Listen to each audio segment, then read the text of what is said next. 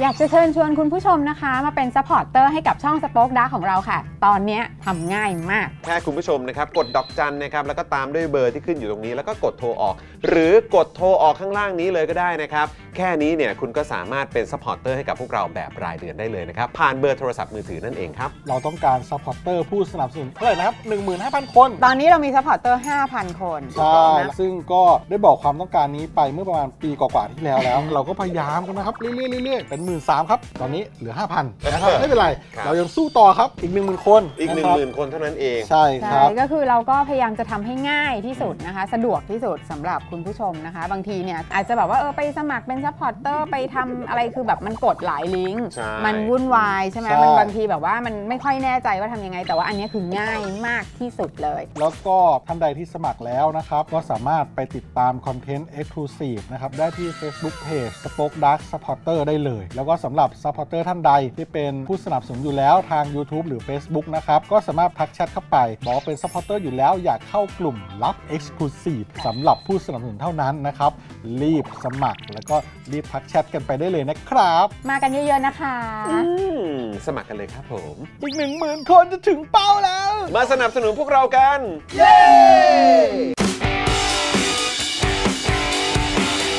Daily t o p i c กกับจอห์นวินยู i w วิน180 ช่างอลูมิเนียม งานอลูมิเนียมต้อง i w วิน180 โหลดแอป i w วิน180 หรือติดต่อที่ Line at i w วิน180 ศูนย์ศัลยกรรมตกแต่งจินตรัก หมอเช่จินตรัก มือหนึ่งเรื่องการแก้จมูก แก้จมูกครั้งสุดท้าย ให้สวยคู่คุณตลอดไป สอบถามได้ที่ Facebook จินตรัก Surgery Medical Center OX Clean สเปรย์ฆ่าเชื้อ OX Clean ฆ่าเชื้อแบคทีเรีย เชื้อไวรัส ขจัดกลิ่นไม่พึงประสงค์ได้อย่างหมดจด ฉีดได้ทุกพื้นผิว ทั้งในรถในบ้าน ขนาด 500 มิลลิลิตร เพียงขวดละ 500 บาท เมื่อซื้อ 2 ขวด รับฟรีอีก 1 ขวด ส่งฟรีทั่วไทย สนใจแอดไลน์ได้เลยที่ w a t s o n b e n z XP Pen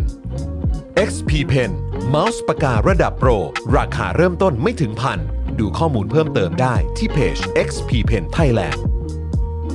ไทยปริ้นบริการพิมพ์ฉลากสินค้า บรรจุภัณฑ์และสิ่งพิมพ์อื่น ๆ ราคาถูก ส่งฟรีทั่วประเทศ มั่นใจได้ในความเป็นมืออาชีพ พิเศษ แจ้งโค้ด JKT5 รับส่วนลดไปเลย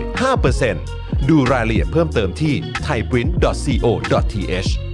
กันแดดอีฟส์กันแดดของประชาชนไทย กันดำ กันด้าน ราคา 390 บาท e v e s Hybrid Sun Gel SPF 50บวก PA บวกบวกบวกบวก ใช้แล้วสบายผิว ไม่เหนียวเหนอะหนะแน่นอน ท้าให้ลอง แบรนด์ e v e s สนับสนุนหลักการประชาธิปไตยอย่างสม่ำเสมอต่อเนื่อง พบ e v e s ได้ที่ Facebook e v e s Instagram e v e s underscore official หรือ TikTok e v e s official สบู่ธัญรัตน์ช่วยลดต้นเหตุแห่งการเกิดสิว ทั้งผิวหน้าและผิวกาย ด้วยใบบัวบก แตงกวาและว่านหางจระเข้ก้อนละ 100 กรัม ราคา 149 บาท แคปหน้าจอ Daily Topics ส่งฟรีพร้อมตะข่ายตีฟอง ซื้อ 2 ก้อนลดเพิ่มอีก 5%ที่ Facebook และ Instagram ธัญรัตน์ underscore store สวัสดีครับคุณผู้ชมครับต้อนรับทุกท่านเข้าสู่ Daily Topics นะครับ ประจำวันอังคารที่ 12 ธันวาคม 2566 นะครับ คุณผู้ชมครับ สวัสดีทุกท่านเลยนะครับครับ วันนี้อยู่กับผมจาวินยูนะครับ และแน่นอนนะครับอยู่กับคุณปาล์มด้วยนะครับ สวัสดีครับคุณผู้ชมครับ รายงานตัวกับพ่มพ่มพ่มพ่มพ่มพ่มพ่มพ่มพ่ม ผมพมผมพม เฮ้ย รู้สึกหนาวเหมือนกันนะ โอ้ยโอ้โห รู้สึกหนาวหนาวๆเหมือนกันนะ ลิเวอร์พูลอันดับหนึ่งนะฮะตอนนี้ โอ้โหมหาอำนาจลูกหนังฮะ ต้องมาดูนะฮะ ฮะ ปีนี้เขาจะคว้าแชมป์หรือไม่นะครับ คุณผู้ชม ยังมีคนรอดูประเด็นนี้กันอยู่เหรอ อาจารย์ปิยบุตรไง มันไม่ได้แชมป์ไปแน่ๆแล้วเหรอ นึกว่าอาจารย์ปิยบุตร ทุกโพสต์เลยคนนั้นน่ะ ออ ทุกโพสต์เลย ออคนนั้นทุกโพสต์เลยนะครับ อ่า เอาละครับนะฮะแล้วก็วันนี้นะครับดูรายการไลฟ์แล้วก็ร่วมจัดรายการเรานะครับ พี่บิวซาวมาสเตอร์นะค ค รั รับผม บ สวัสดีครับ สวัสดีครับ ส พี่ วัส บิ ดี ว ค ค ร รั ั บ บนะฮะแล้วก็ดูแลพวกเราทุกคนเช่นเคยนะครับ พี่โรซี่สป็อกดาร์กนะครับ สวัสดีค่ะ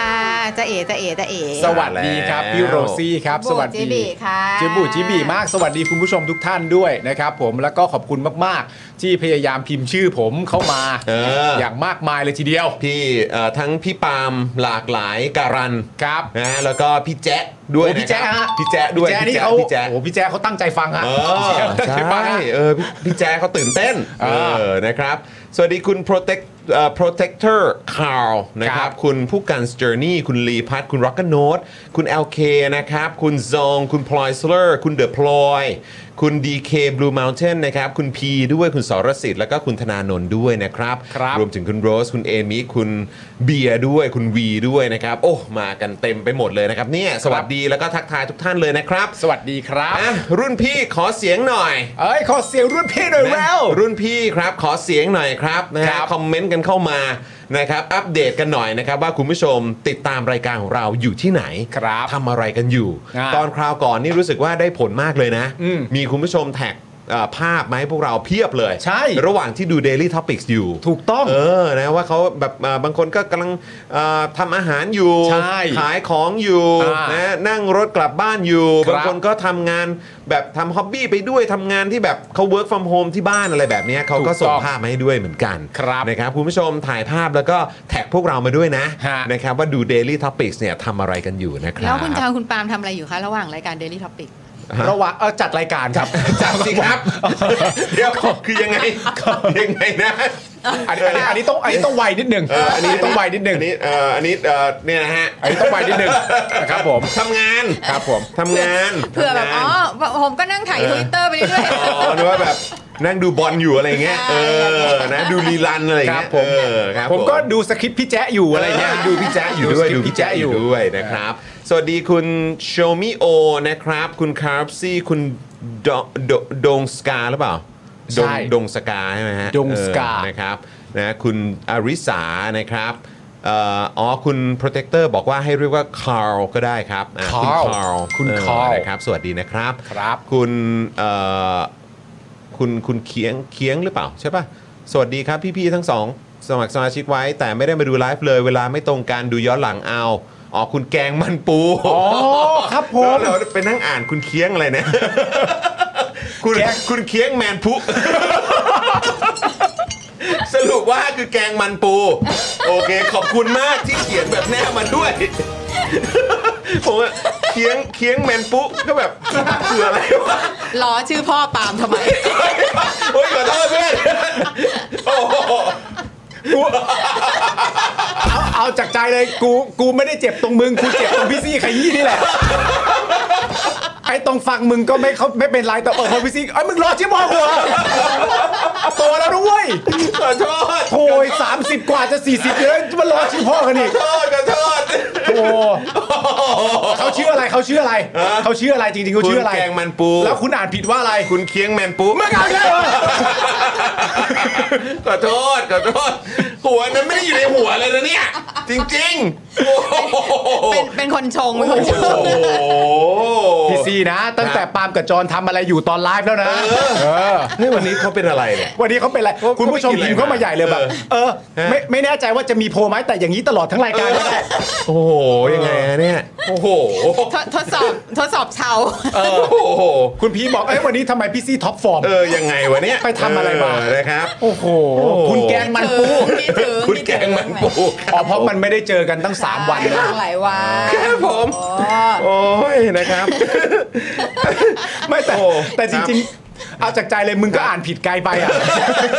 อัน นี้ อันนี้ต้องเป็นคลิปสั้นไหม เคียงคุณคุณเคียงเอ้ยชื่ออะไรวะเนี่ยอ๋อคุณเคียงมันปู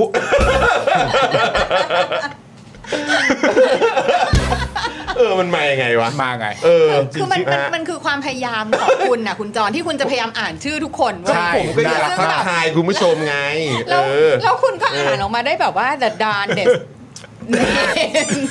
ไม่แล้วผมมาเชื่อว่าในความเป็นจริงอ่ะ ครับ คุณจรอ่ะอ่านผิดอยู่อีกหลาย ชื่อ แต่ เยอะครับ แต่ถ้ามันไม่ผิดจนเกินไป อ่ะ คุณผู้ชมเขาก็มีความรู้สึกว่าอ่ะประมาณนี้พอฟังได้ อะไรอย่างเงี้ย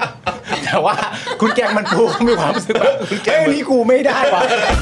ต้องรีบแบบ อัน ต้ นี้ องรีบ เกินไประ บุมาเลยอ่ะ อันนี้เกินไป เ ไป นะ แต่ก็เป็นวิธีที่ดี คือผมอะเริ่มดูจากชื่อก่อนใช่ไหม อ่าฮะ แล้วซึ่งผมอะออกเสียงไม่ถูก ครับ แล้วผมก็อ่าโอเคงั้นอ่านข้อความ อ่า แล้วเพิ่งมาเห็นไง อ่า ว่าอ๋อลงท้าย อ่า ว่าชื่อนี้ อ่าโอเค ก็เลยแบบโอ้โห เข้าใจ ดีนะเนี่ยกูไม่ได้พูดทั้งชื่อ แต่พอถามปุ๊บ อ่า ก็เลยแบบ ก็เลยลั่นออกมา อ่า เออว่าในใจอะคิดว่า อ่า เออ อะไร แต่ว่า อะไร แต่ บบ จ นี้ ริง ๆ ถูกแล้วอันนี้ก็ เออ ทำวิธีนี้ก็ดีแล้ว ถ้าเราผิดก็ correct เข้ามา ไม่ได้แก้ ถูล้ว งานผิดนะคุณสักกลิน ไม่ โอ้โหจริงๆ โอ้โหเออเห็นไหมคุณพียังเอ็นดูผมเลย เออเห็นไหม มึงแน่ใจเปล่าว่าเขาชื่อคุณพี พีแล้วแหละ ใช่ คุณพีแล้วแหละ น่าจะใช่ เออครับ ผม คุณอันอันผมอ่านได้ คุณอันสวัสดีทุกคนค่ะ ตอนนี้ญี่ปุ่นหนาวมากเลย ครับผม อ่าครับผมนะฮะคุณอาทินะครับสวัสดีครับมาจังหวะโบ๊ะบ้าพอดีเลย ครับผม อ่านะครับ คุณ จริง ๆ เข้ามาทุกจังหวะก็น่าจะโบ๊ะบะตลอดอยู่แล้วนะฮะ อืม คุณดีเคอะไร ขอจะอ่านชื่อ คือจอนมั ชื่ น อ กำลังจะอ่านชื่อคนอีกแล้วเนี่ย อาเจอเอาดิ ชื่อผมก็ด้วยนี่คือยังไงนะ เอาชื่อเอาคุณอ่านว่าอะไรอ่ะ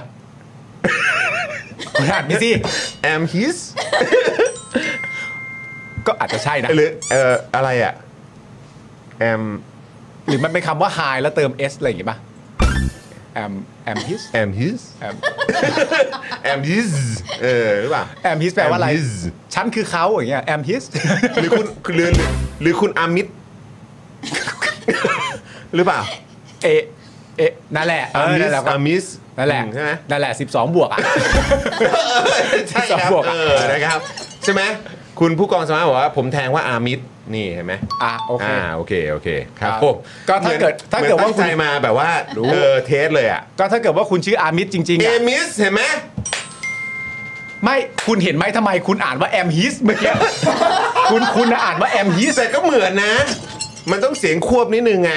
เอมิส เออเออเออเอมิสเอมิสเอมิส อ๋อ เออเอมิส ใช่ใช่ เอมิส ใช่ เออใช่ไหม ได้ได้ได้พอพ่อแกงมันปูอ่ะมึง เคียงด้วยเคียงด้วย เคียงมันปุ๊บ เคียงแมนปู เคียงมันปุ๊บเออครับผม อ้าวคุณผู้ชมพิมพ์อ่ะใครสงสัยว่าคุณจรอ่านชื่อถูกไหม ฮะ ให้พิมพ์เข้ามาถามตอนนี้เลย แล้วเดี๋ยวคุณจรจะอ่านให้ฟังเลย กดดันมากเลย คุณผู้ชมที่เป็นเมมเบอร์ของเราที่มาเปิดเมมกับเรานะครับ ฮะ ผมแต่ไม่ค่อยได้พิมพ์ เออ ตอนนี้เป็นเวลาที่ดีแล้ว ฮะ พิมพ์มาประลองกำลังกัน เออ นะฮะว่าเอ๊ะคุณจรอ่านชื่อคุณผู้ชมถูกจริงหรือเปล่า ก็จะสามารถออกทะเลไปกับชื่อคุณได้ ใช่ ขนาดไหน อ่ะคุณเอาซินี่ที่คุณผู้ชมนี่24 บวกที่ถามว่าอะไรนะนี่คุณอ่านว่าอะไร เลียวกุมใช่ป่ะลีลีลีโอกัม ลี ลีโอกัม ลีโอ ลีโอกัม เหรอมันขายเป็นกรรมเหรอ ไม่ใช่โอ้โห เป็นลัง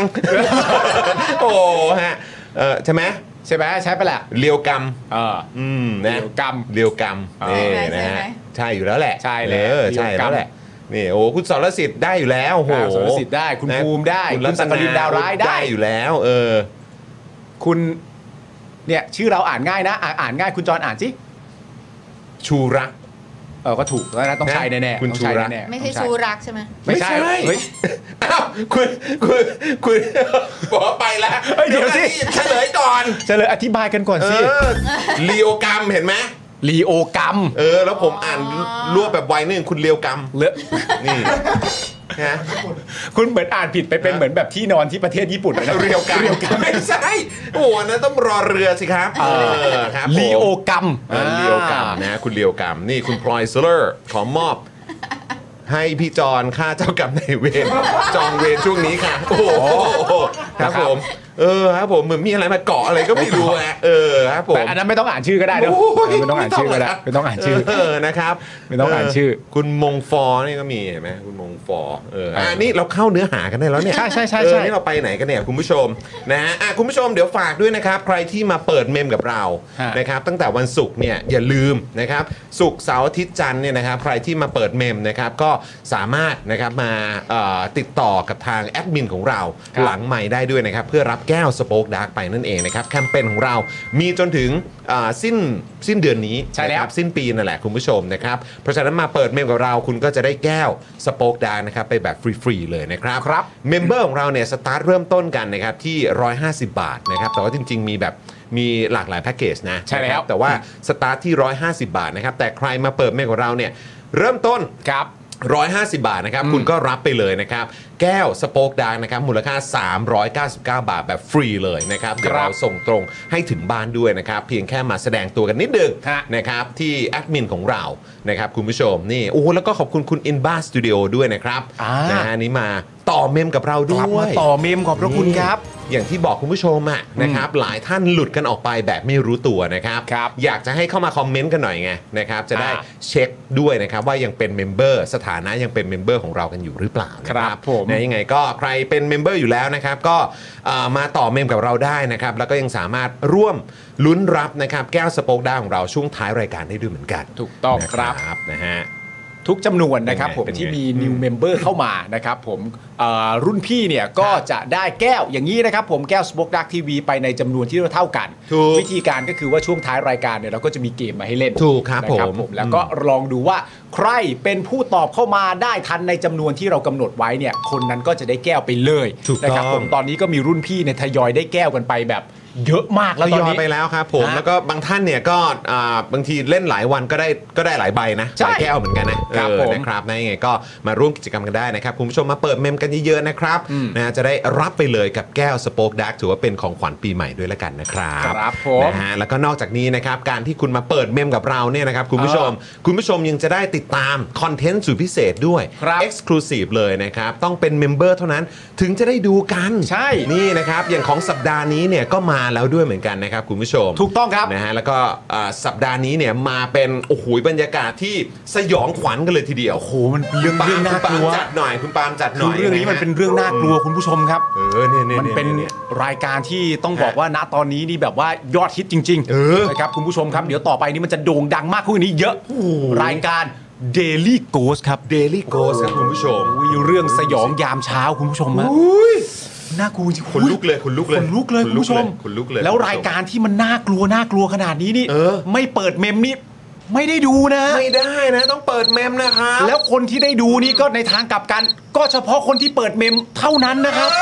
อโอ้โห นี่ดูสิ คุณการจนาก็เลยมาเปิดเมมเล นี่ ย ฮะ โอ้ยขอบคุณคุณการจนามากนะครับ แบบนี้ก็ต้องรับแก้วสโป๊กดาร์กไป แล้วก็ไปดู Daily Ghost กัน เดลี่โกสกันครับ คุณผู้ชมครับ อันนี้เนี่ยบอกกันเลยตามคลิปหน้าปกนี้เนี่ ค ย รับ เป็นเรื่องเล่าจากคุณบอลนะฮะ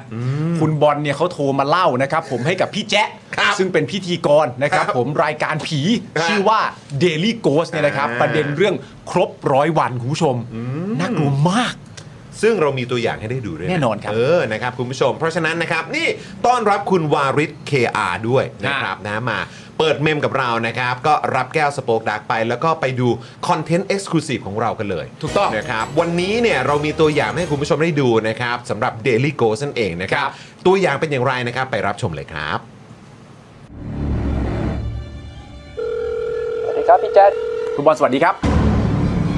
สายต่อไปที่จะพูดคุยกันชื่อว่าคุณบอลคุณบอลจะมาพร้อมกับเรื่องครบร้อยวัน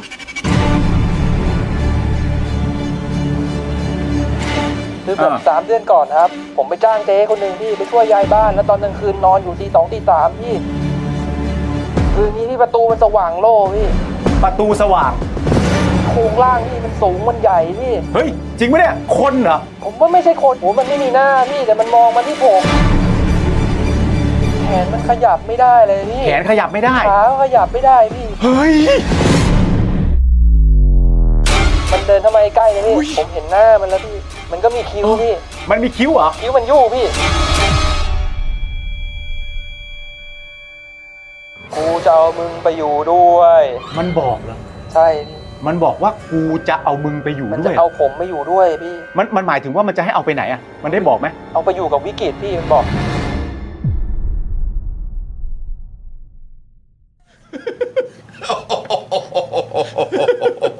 ทำไมมันสยองขวัญอย่างเงี้ยล่ะครับ น่ากลัวฮะ พี่แจ๊คครับ โอ้โห มันน่ากลัวจริง แจ๊คพี่แจ๊คแบบโอ้โหนี่ โอ้โหตอนนั้นนี่ผมฟังตลอดทั้งรายการที่คุณบอลโทรมานี่ต้องบอกเลยว่าขนลุกครับ คนลุกเลย ขนลุกน่ากลัว ค จ น ริ ลุ ง กเลยนะค มัน รับ น่ากลัวจริง อ้าวใครที่อยากจะสยองขวัญ ฮะ นะครับอ่าก็มาเปิดเมมกัน ฮะ รุ่นพี่นะครับก็อย่าพลาดนะครับ ต้องมาดูแล้วก็ติดตามกันด้วยนะครับ ฮะ นะแล้วก็อย่าลืมเชิญชวนนะนะฮะชวนแบบเพื่อน คๆรับ นะฮะคนในครอบครัว อ่า อ่าคนข้างกายนะครับมาเปิดเมมกับเรามาสนับสนุนกันหน่อยดีกว่านะครับ ครับผม นี่นะฮะคุณสันติสุขบอกว่า Daily Ghost ดำเนินรายการโดยพี่ปาล์มจิตสัมผัสครับ อุ๊ย โอ้พี่ ไม่ ปาล์มจิตสัมผัส คนละคนนะไอ้ในรายการพี่แจ๊ะฮะ พี่แจ๊คฮะ พี่แจ๊คเขาดำเนินรายการ เออนะครับ ผมขออ่านให้ฟังคอมเมนต์หนึ่งผมว่าเป็นคอมเมนต์ที่น่ารักมากเลย เป็น อ่า คอมเมนต์ของรุ่นพี่นะที่เข้าไปดูแล้ว ครับ บอกว่า เห็นหน้าปกปกคลิปเนี่ยเป็นรายการผีเลื่อนผ่านอย่างไวเลย เอ้า เพราะพอดีเนี่ยทำงานกะกลางคืน แล้วก็เป็นคนกลัวผีขึ้นสมองเลย กลัวใช่ไหม พอตื่นเช้ามาพอมีแสงสว่างเนี่ย ก็เลยตั้งใจดู เฮ้ย ก็เลยตั้งใจดูตอนเช้า เออ แล้วก็เลยสงสัยว่าเอ๊ะเมื่อคืนกูกลัวอะไร โอ้ คุณผู้ชมไปรอดูนะคอมเมนต์ โอ้ เขาว่ากันอย่างนี้นะ ต้องไปดูนะ เออ ไปดู เออ นะครับคุณผู้ชมนี่คุณพัชรพลบอกว่า โอ้โห นี่ตอนนี้ตั้งตารอคลิปหน้าแล้วนะ โอ้โหเอาแล้วไง โอ้โห สุดยอดครับผม มีคุณผู้ชมถามมาหลายท่านแล้วนะว่าใครให้เสียงคุณบอลคะเปิดตัวหน่อย อ่ะ อ่ะ โอ้ เปิดตัวคุณบอลคือ คุณ คุณ บบ อ อ ล ล คือ ก็คือ ครับ ผมใบให้แล้ว กัน สีชมพูอ่ะ เออ คนนั้นแหละ คนนั้นอ่ะไอคนสีชมพูอ่ะ คนนั้นแหละ เออสีชมพู คนนั้นแหละคนคนที่อยู่ดีๆก็เขาเล่นกันแทบเป็นแทบตายแล้วก็เข้า เออ มาเฟียสมันนี่อ่ะ เออ คนนั้นแหละ ใช่ อยู่ดีๆ ก็มาถึงปุ๊บ คนนั้น ก็ น่ะ โอ้ ครับ ข ผ โม ม ยซีนสุด ขโมย เอ ซี อน ขโมยซีนที่สุดเลยนะคุณผู้ช ก็ ม เล่นเข้าไปสิ เออเออ จริงๆ กูก็เหนื่อยนะ กูก็เหนื่อย โอ้ยนะครับอ่ะมาเปิดเมมกันเยอะๆนะครับคุณผู้ชม แล้วก็มาแสดงตัวกันได้ คอมเมนต์กันเข้ามาได้นะครับ แล้วก็นอกจากนี้เนี่ยคุณผู้ชมนะครับยังสามารถสนับสนุนพวกเรานะครับ ผ่านทางสเฟอร์ได้ด้วยเหมือนกันนะ ใช่ครับ นะนี่ก็เป็นอีกหนึ่งช่องทางที่โอ้ยพวกเราภาคภูมิใจมากๆเลยนะครับ ใช่ครับ แล้วก็อยากจะให้คุณผู้ชมเนี่ยมาลองเทสระบบนี้กันด้วย ครับ นะครับนะฮะเป็นอีกหนึ่งช่องทางที่สนับสนุนพวกเราได้ แล้วก็อย่างที่บอกไปนะครับ ถ้าคุณปาล์มทำได้ ใช่ครับ คุณผู้ชมก็ทำได้นะครับ ผมทำได้แบบไม่ลืมในทุกๆวัน เออโอ้โหยเขาใช้ระบบนี้ได้คุณผู้ชม ใช่ นะ ลองดู ฮะ นะครับ แล้วก็มาอวดคุณปาล์มหน่อย ใช่ครับ มาขิงคุณปาล์มหน่อย ว่า ขิง ฉันก็ทำได้ เออ คุณปาล์มทำได้ อืม ก็ไม่เห็นจะแปลว่าขิงตรงไหนเลย อะไรอย่างเงี้ยลองได้ลองได้ ะรย่างเงี้ยนะครับนะฮะหรือนอกจาก คุณ นี้นะ ปาคล์ม รับ ก็ออกจะไฮเทค ใช่โอ้โห ใครๆเขาก็รู้กัน เอออวดหน่อยอวดหน่อย รู้ มา ว่า ขิงหน่อย ต้อง มาขิงหน่อย การ ขิงหน่อยเออนะครับแล้วก็นอกจากนี้เนี่ยคุณผู้ชมยังสามารถเป็นท่อนำเลี้ยงให้กับพวกเราได้อีก ครับ หนึ่งช่องทางนะครับนะก็คือการกดดอกจันนั่นเองนะครับคุณผู้ชมครับ ฮะ นะฮะอันนี้เป็นเบอร์ที่คุณผู้ชมสามารถผูกไว้กับบินโทรศัพท์รายเดือนได้เลยนะครับ ดอกจัน 489912411 แล้วก็โทรออกนั่นเองนะครับ ครับ คุ้มค่าแน่นอนนะครับ เพราะว่าอ่าตกวันละ 5 บาทเท่านั้นในการสนับสนุนพวกเรานะครับ เดือนละ 149 บาทนะครับ ผูกไว้กับบินโทรศัพท์เลยนะครับ จะได้ไม่ลืมด้วย ครับ นะครับนะฮะอ่ะเดี๋ยววันนี้นะครับตอน 6 โมงเย็น ครับ นะครับเรามีนัดกับครูทิว ใช่แล้ว นะครับเพราะว่าเดี๋ยววันนี้เราจะมาพูดคุยกันเกี่ยวกับเรื่องประเด็นเกี่ยวกับการศึกษา ครับ นะหรือว่าระบบระบอบการศึกษา ถูกต้อง ของไทยเราเนี่ยแหละนะครับมันมีปัญหาอะไรยังไงบ้าง ใช่ นะครับแล้วก็เรามาฟังความเห็นนะครับจากครูทิวกันหน่อยดีกว่าว่าเป็นอย่างไร ถูกต้องครับ นะครับนะแต่ว่าก่อนที่จะไปเจอครูทิวกันนะครับ วันนี้เราก็มาอัป เดตอ่าข่าวสั้นทันโลกกันหน่อยไหม ใช่ เออนะเพราะว่าในช่วงสุดสัปดาห์ที่ผ่านมาเนี่ยก็มีเรื่องราวเกิดขึ้นมากมาย ใช่ มีเรื่องราวเกิดขึ้นมากมาย มากมาย มากมายเลยจริง ครับ ๆนะครับ อืม คาบ้าน คาบ้าน คาบ้า คาน บ้าน อันนี้พูดถึงบอลเหรอครับ บอล หรืไร ฮะบอลฮะ บอล บอล ใช่ไหมฮะ บอล โอเค โอเค โอเค บอล บอล บอลข่าวที่หนึ่งนะครับคุณผู้ชมครับเป็นประเด็นนะฮะที่มาเนี่ยก็คือเกี่ยวกับเรื่องสสรเนี่ยคุณผู้ชม สมาชิกสภาร่างรัฐธรรมนูญเนี่ยคุณผู้ชมครับ ตัวปัญหาเหรอ ตัวปัญหาเนี่ย เป็น ฮะ ตัวปัญหาไหมแบบ ตัว นี้ ปัญหานะครับผ เอ ม อใครเป็นตัวปัญหากันแน่ อย่าไปฝืนสิ เออ เบาได้ก็เบาสิ เออ รู้ว่าพยายามแต่อย่าไปฝืนอย่างนั้นสิ เออนี่ผิวหนังไม่เหลือแล้วนะเนี่ย เออ นี่เห็นไปถึงกระดูกแล้วเนี่ย โอ้โห นี่จนตอนนี้กระดูกเริ่มสึกแล้วนะเนี่ย มีหน้าที่เดียวฮะ เออ เอาไว้ต้ม โอ้ย ทำซุปอย่างเดียวแล้ว ทำซุปอย่างเดียวแล้ว ทำซุปอย่างเดี โอ้ ยว โห แล้ว หนักคุณผู้ชม นะฮะ สามเดือนเองนะเนี่ย เออ โอ้โห หลังจากที่คุณชนินนะค ครั รั บบ ผมจากพักเพื่อไทยเนี่ยก็ชี้นะครับว่าสสรเลือกตั้งร้อยเปอร์เซ็นต์เนี่ย อืม เป็นข้อเรียกร้องจากกลุ่มหนึ่งครับ อ๋อ พอยตั้งคำพูดโบ๊ะแบบนี้มาเสร็จเรียบร้อยเนี่ย ทีนี้ประเด็นในโซเชียลนี่ก็แบบกระจายไปไกลเลยว่าอ๋อหมายความว่าประเด็นเรื่องสสร100%ม ม มาจากประชาชน อืม สรุปว่าสำหรับพักเพื่อไทยตอนนี้นี่กลายเป็นเรื่องของคนกลุ่มหนึ่งไปแล้วใช่ไหม ก็ต้น่าอง สน บอก ใจนะ ว่า ฮะ ผลงาน อืม การสื่อสาร อ่ายั ยังยอดเยี่ยมเหมือนเดิมครับ ครับ แจ๋วจริงๆ แจ๋วจริง นะครับผม โอ้โห พูดวันหนึ่ง วันพรุ่งนี้ไม่ต้องทำอะไรฮะแก้ที่พูดอันนั้นอย่างเดียวนะครับผมวันๆไม่ทำอะไรกันแล้ว ต้องทำท่าแบบไหนนะ ฮะ อะไรนะ เก่งจริงจริงๆเก่งจริงจริงๆเก่งจริงจริง หนึ่งสองหนึ่งสอง สา สาม ม หนึ่งสองหนึ่งสองหนึ่งทีหลังนะผมอันนี้ผมแนะนำพักเพื่อไทยนะครับ ถ้าวันแรกอ่ะ อืม คิดว่าจะพูดอะไรอ่ะ อืม บอกตัวเองว่าอย่าพูด เออ แล้วค่อยไปวันที่สองแล้วค่อยพูดของอันนั้น เออ เออ เอางั้นไหม เอางั้นดีกว่า เอางั้นไหม เอางั้นดีกว่า ง่ายกว่ามั้ง ง่ายกว่า เออครับ คือช่วงวันหยุดรัฐธรรมนูญเนี่ยนะครับผมก็มีประเด็นเกี่ยวกับการร่างรัฐธรรมนูญฉบับใหม่ครับ ที่ทุกคนนี่ตอนที่หาเสียงเลือกตั้งกันเนี่ย ก็แล้วแต่ร้องขอ เออ แล้วก็ให้คำมั่นสัญญากันว่ากูเอาแน่เท่ ต้องจัด มากๆ อยู่แล้วครับ นะฮะ โดยเป็นประเด็นนะครับเกี่ยวกับที่มาของสสรนะครับที่ถูกตั้งคำถามว่าจะมีที่มาจากการเลือกตั้งของประชาชน 100%เต็มเลยหรือไม่นะฮะ แม้ว่านโยบายนะครับที่อยู่ในเว็บของพรรคเพื่อไทยเองนะฮะระบุเกี่ยวกับการแก้รัฐธรรมนูญว่า จัดทำรัฐธรรมนูญฉบับประชาชน โดยคงรูปแบบการปกครองระบอบประชาธิปไตยอันมีพระมหากษัตริย์เป็นประมุข โดยสภาร่างรัฐธรรมนูญ วงเล็บสสร ที่มาจากการเลือกตั้งของประชาชน และผ่านขั้นตอนการออกเสียงลงมติโดยประชาชนก็ตามนะครับ อันนี้หาดูกันได้คุณผู้ชม หาไม่ยากด้วย เพราะเขาแชร์กันทั่ว ก็นั่นสิค อ๋ รั อบ เขาไม่ได้บอกว่าทั้งหมดไง ก็ใช่ไง อ๋อ คือเขาก็บอกว่าเนี่ยไม่ได้พูดสักหน่อย ใช่ ทั้งหมด เออไอ้พวกไอ้พวกที่มาอ่านเนี่ย คือคือคืออ๋อคือประเทศเรามันเป็นงี้แล้วใช่ป่ะ ฮะ คือคือถ้าเผื่อบอกว่าเลือกตั้งอ่ะ อ่า ต้องถามต่อว่าเลือกตั้งทั้งหมดไหมอะไรอย่างเงี้ย ใช่ เอ่อสมาชิกสภาผู้แทนเอ่อสมาชิกสภาร่างรัฐธรรมนูญ ซึ่งมาจากการเลือกตั้ง อ่า อคือต้องแบบถามว่าทั้งหมดไหม เออเราต้องถามด้วยว่าจำนวนกี่คนนะครับ เออ อะไรอย่างนี้ เออ แล้ว ครับ แล้ว ผม จากเนี่ยกี่คนเนี่ยเอ่อเลือกตั้งกี่คนแล้วแต่งตั้งกี่คนครับอะไร เอ เอ อ อ เออ อย่างนี้นี่เอ เออง กูผิดเองอ่ะ เออ กูผิดเองอ่ะ แล้วบอกก็ได้ เฮ้ยโหของเล่นก็มีไม่เล่นไปเล่นลิ้นทำไม ฉกปกฉกปก เออฉกปกนะฉกปกนะ โดยคุณชนินนะครับผมจากพักเพื่อไทยนะครับ ซึ่งเป็นรองเลขาธิการนายกฝ่ายการเมืองด้วยนะครับ ไม่ใช่ฝ่ายสื่อสารใช่ไหม ไม่ใช่ครับ เป็นฝ่ายการเมืองนะครับ ฝ่ายการเมืองแหผม ละครับ แต่ฝ่ายการเมืองจริง ๆ ก็ต้องสื่อสารกับประชาชนด้วย อยู่ดี นะครับ ผม ก็ทวีตข้อความเกี่ยวกับสสรนะครับ ว่าต้องยอมรับก่อนว่าสสรเลือกตั้งร้อยเปอร์เซ็นต์เป็นข้อเรียกร้องจากกลุ่มหนึ่ง นั่นไง แต่ก็ยังไม่ใช่ข้อสรุปรวมนะครับ ยังมีอีกหลายกลุ่มที่เห็นต่าง จากที่เคยได้คุยกับตัวแทนพักฝ่ายค้านก็เล็งเห็นในประเด็นนี้เช่นกัน เพื่อสะท้อนความหลากหลาย และมีพื้นที่ให้ฝ่ายวิชาการครับ พอโพสต์มาแบบนี้เสร็จเรียบร้อยนี่ประชาชนก็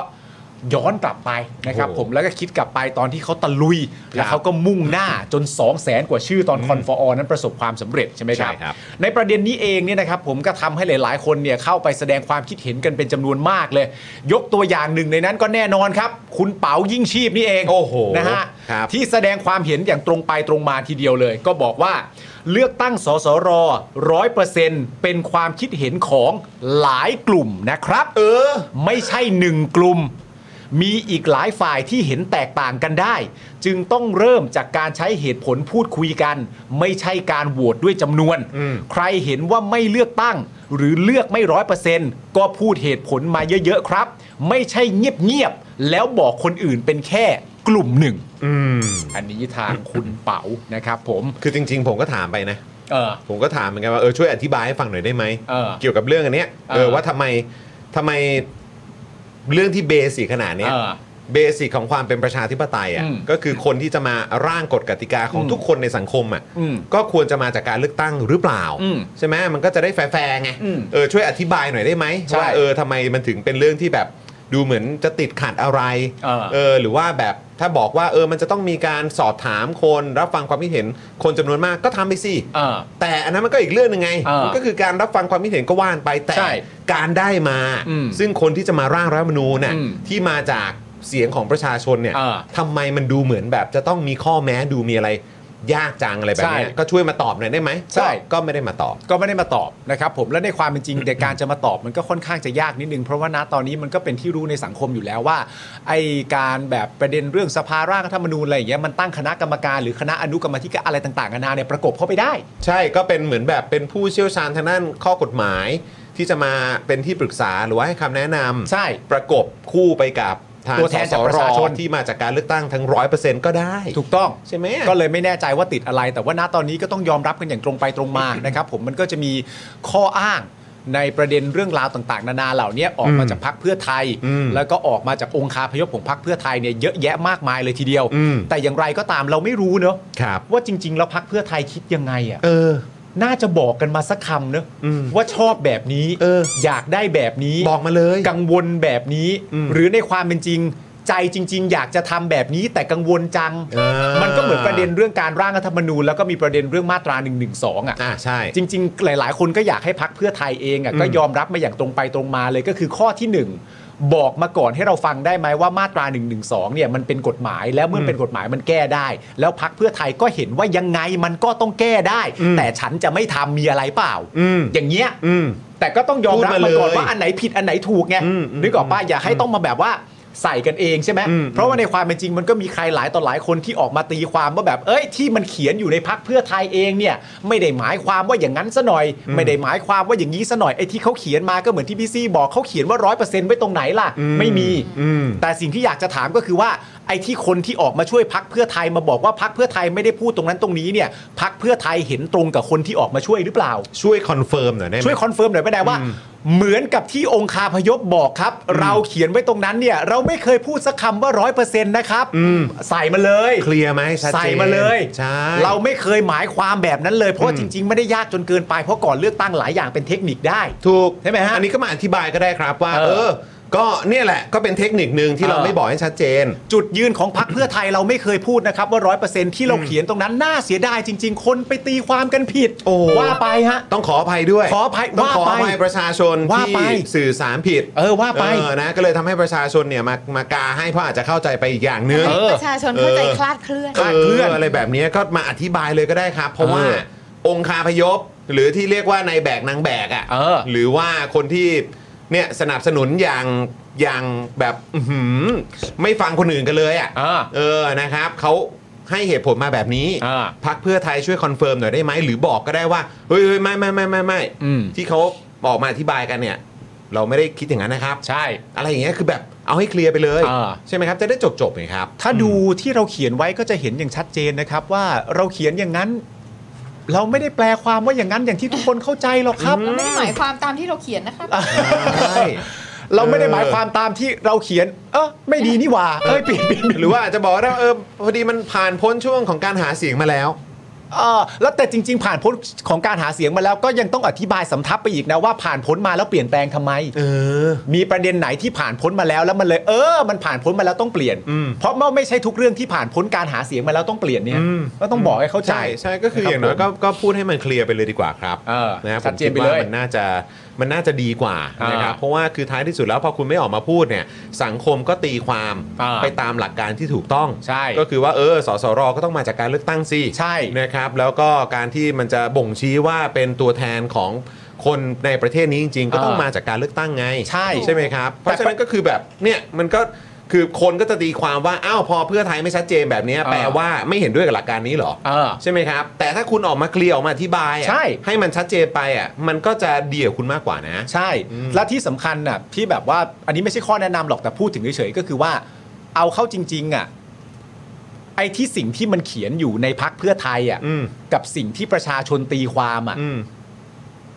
มันเป็นการตีความอยู่ภายใต้ความเชื่อมั่นนะ อืม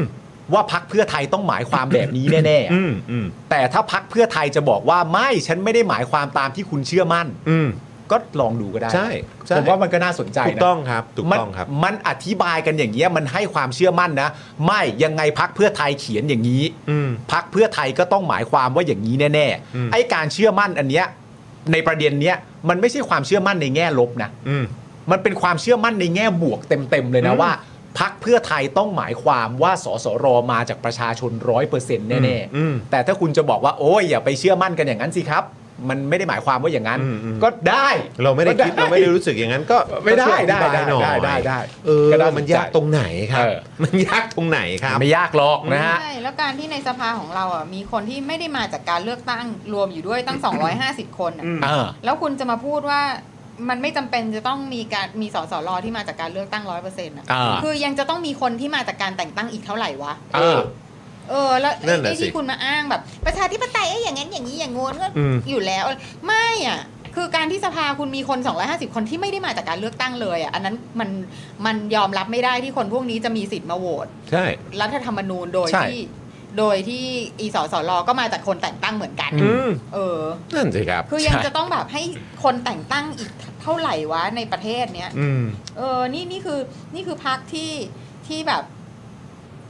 อ้างความเป็นประชาธิปไตยของตัวเองอยู่ตลอดเวลา มัน มันน่า รักหน้าชังจริง มันน่าจับเอาหัวโคก ไม่ก็ ก็เนี่ยแหละ ก็เอาตามสะดวกตัวเองอ่ะ อ่า นะฮะเอาตามเมื่อที่ตัวเองได้ประโยชน์นะครับ ๆ เออ มันเริ่มชัดเจนมากขึ้นเรื่อยๆนะครับ ใช่ใช่ นะครับ ตั้งแต่วันโหวตนายกนี่ก็เห็นอะไรเยอะนะฮะ เออ วันโหวตนายกก็เห็นอะไรเยอะอยู่แล้วนะครับเหตุการณ์ในช่วงที่ผ่านมาก็เห็นมาเยอะเหมือนกัน ครับ นะครับ วันนี้ก็จะเอาอย่างนั้นอีกแล้วเหรอครับ เออ อืม นี่คุณพีดีบอกว่า อ้าว อันนี้ออกเรือแล้วเหรอครับเอ้ยไม่อันนี้ข่าวสั้นนะฮะ ข่าวสั้นค อั รั น บ นี้ข่าวสั้น ข่าวสั้น นี่ยั ค ง รับ ไม่จบด้วย แล้วก็คุณผู้ชมย้อนกลับไปตอนที่คุณถาโพเออคุณเป๋าโพสต์เนี่ยนะครับ ประเด็นนี้เนี่ยเท่าที่เราเช็คล่าสุดนี้คุณชนิน ก็ยังไม่ได้มาตอบโพสต์ของคุณเป๋านะครับผม ไม่ แต่อย่างไรก็ดีคุณชนินเนี่ยมาตอบโพสต์ของคุณถานะ อืม ที่คุณถาเนี่ยแสดงความเห็นโดยสรุปนะครับ ประมาณว่าข้อเสนอเลือกตั้งสสรร้อยเปอร์เซ็นต์เนี่ยไม่มีทางเป็นข้อเสนอที่ทุกคนเห็นตรงกัน อืม ยังไงก็ต้องมีคนเห็นต่าง หากทางคณะกรรมการประชามติจะไม่เห็นด้วยกับการเลือกตั้งสสรร้อยเปอร์เซ็นต์ก็อยากจะทราบเหตุผล และจะมีกลไกอย่างไรให้สสรยึดโยงกับประชาชนได้มากที่สุด อืม และไม่อยากให้ข้อมูลนี้ถูกปฏิเสธด้วยเหตุผลว่า มีการเสนอจากคนแค่กลุ่มเดียว อืม นะครับผม นะฮะไม่อยากให้ข้อเสนอนี้ถูกปฏิเสธด้วยเหตุผลว่า เออ มีการเสนอจากคนแค่กลุ่มเดียวครับ ซึ่งประเด็นนี้ก็เอามาจากคำพูดที่คุณชนินเป็นคนโพสต์ไว้เอง ใช่ แต่ในประเด็นนี้คุณชนินนะครับก็มาตอบว่าครับคุณถาน่าสนใจคุณผู้ชมลองตั้งใจ ลอ ฟั ง ง ฟั นะ งนะลองฟังนะ ครับคุณถา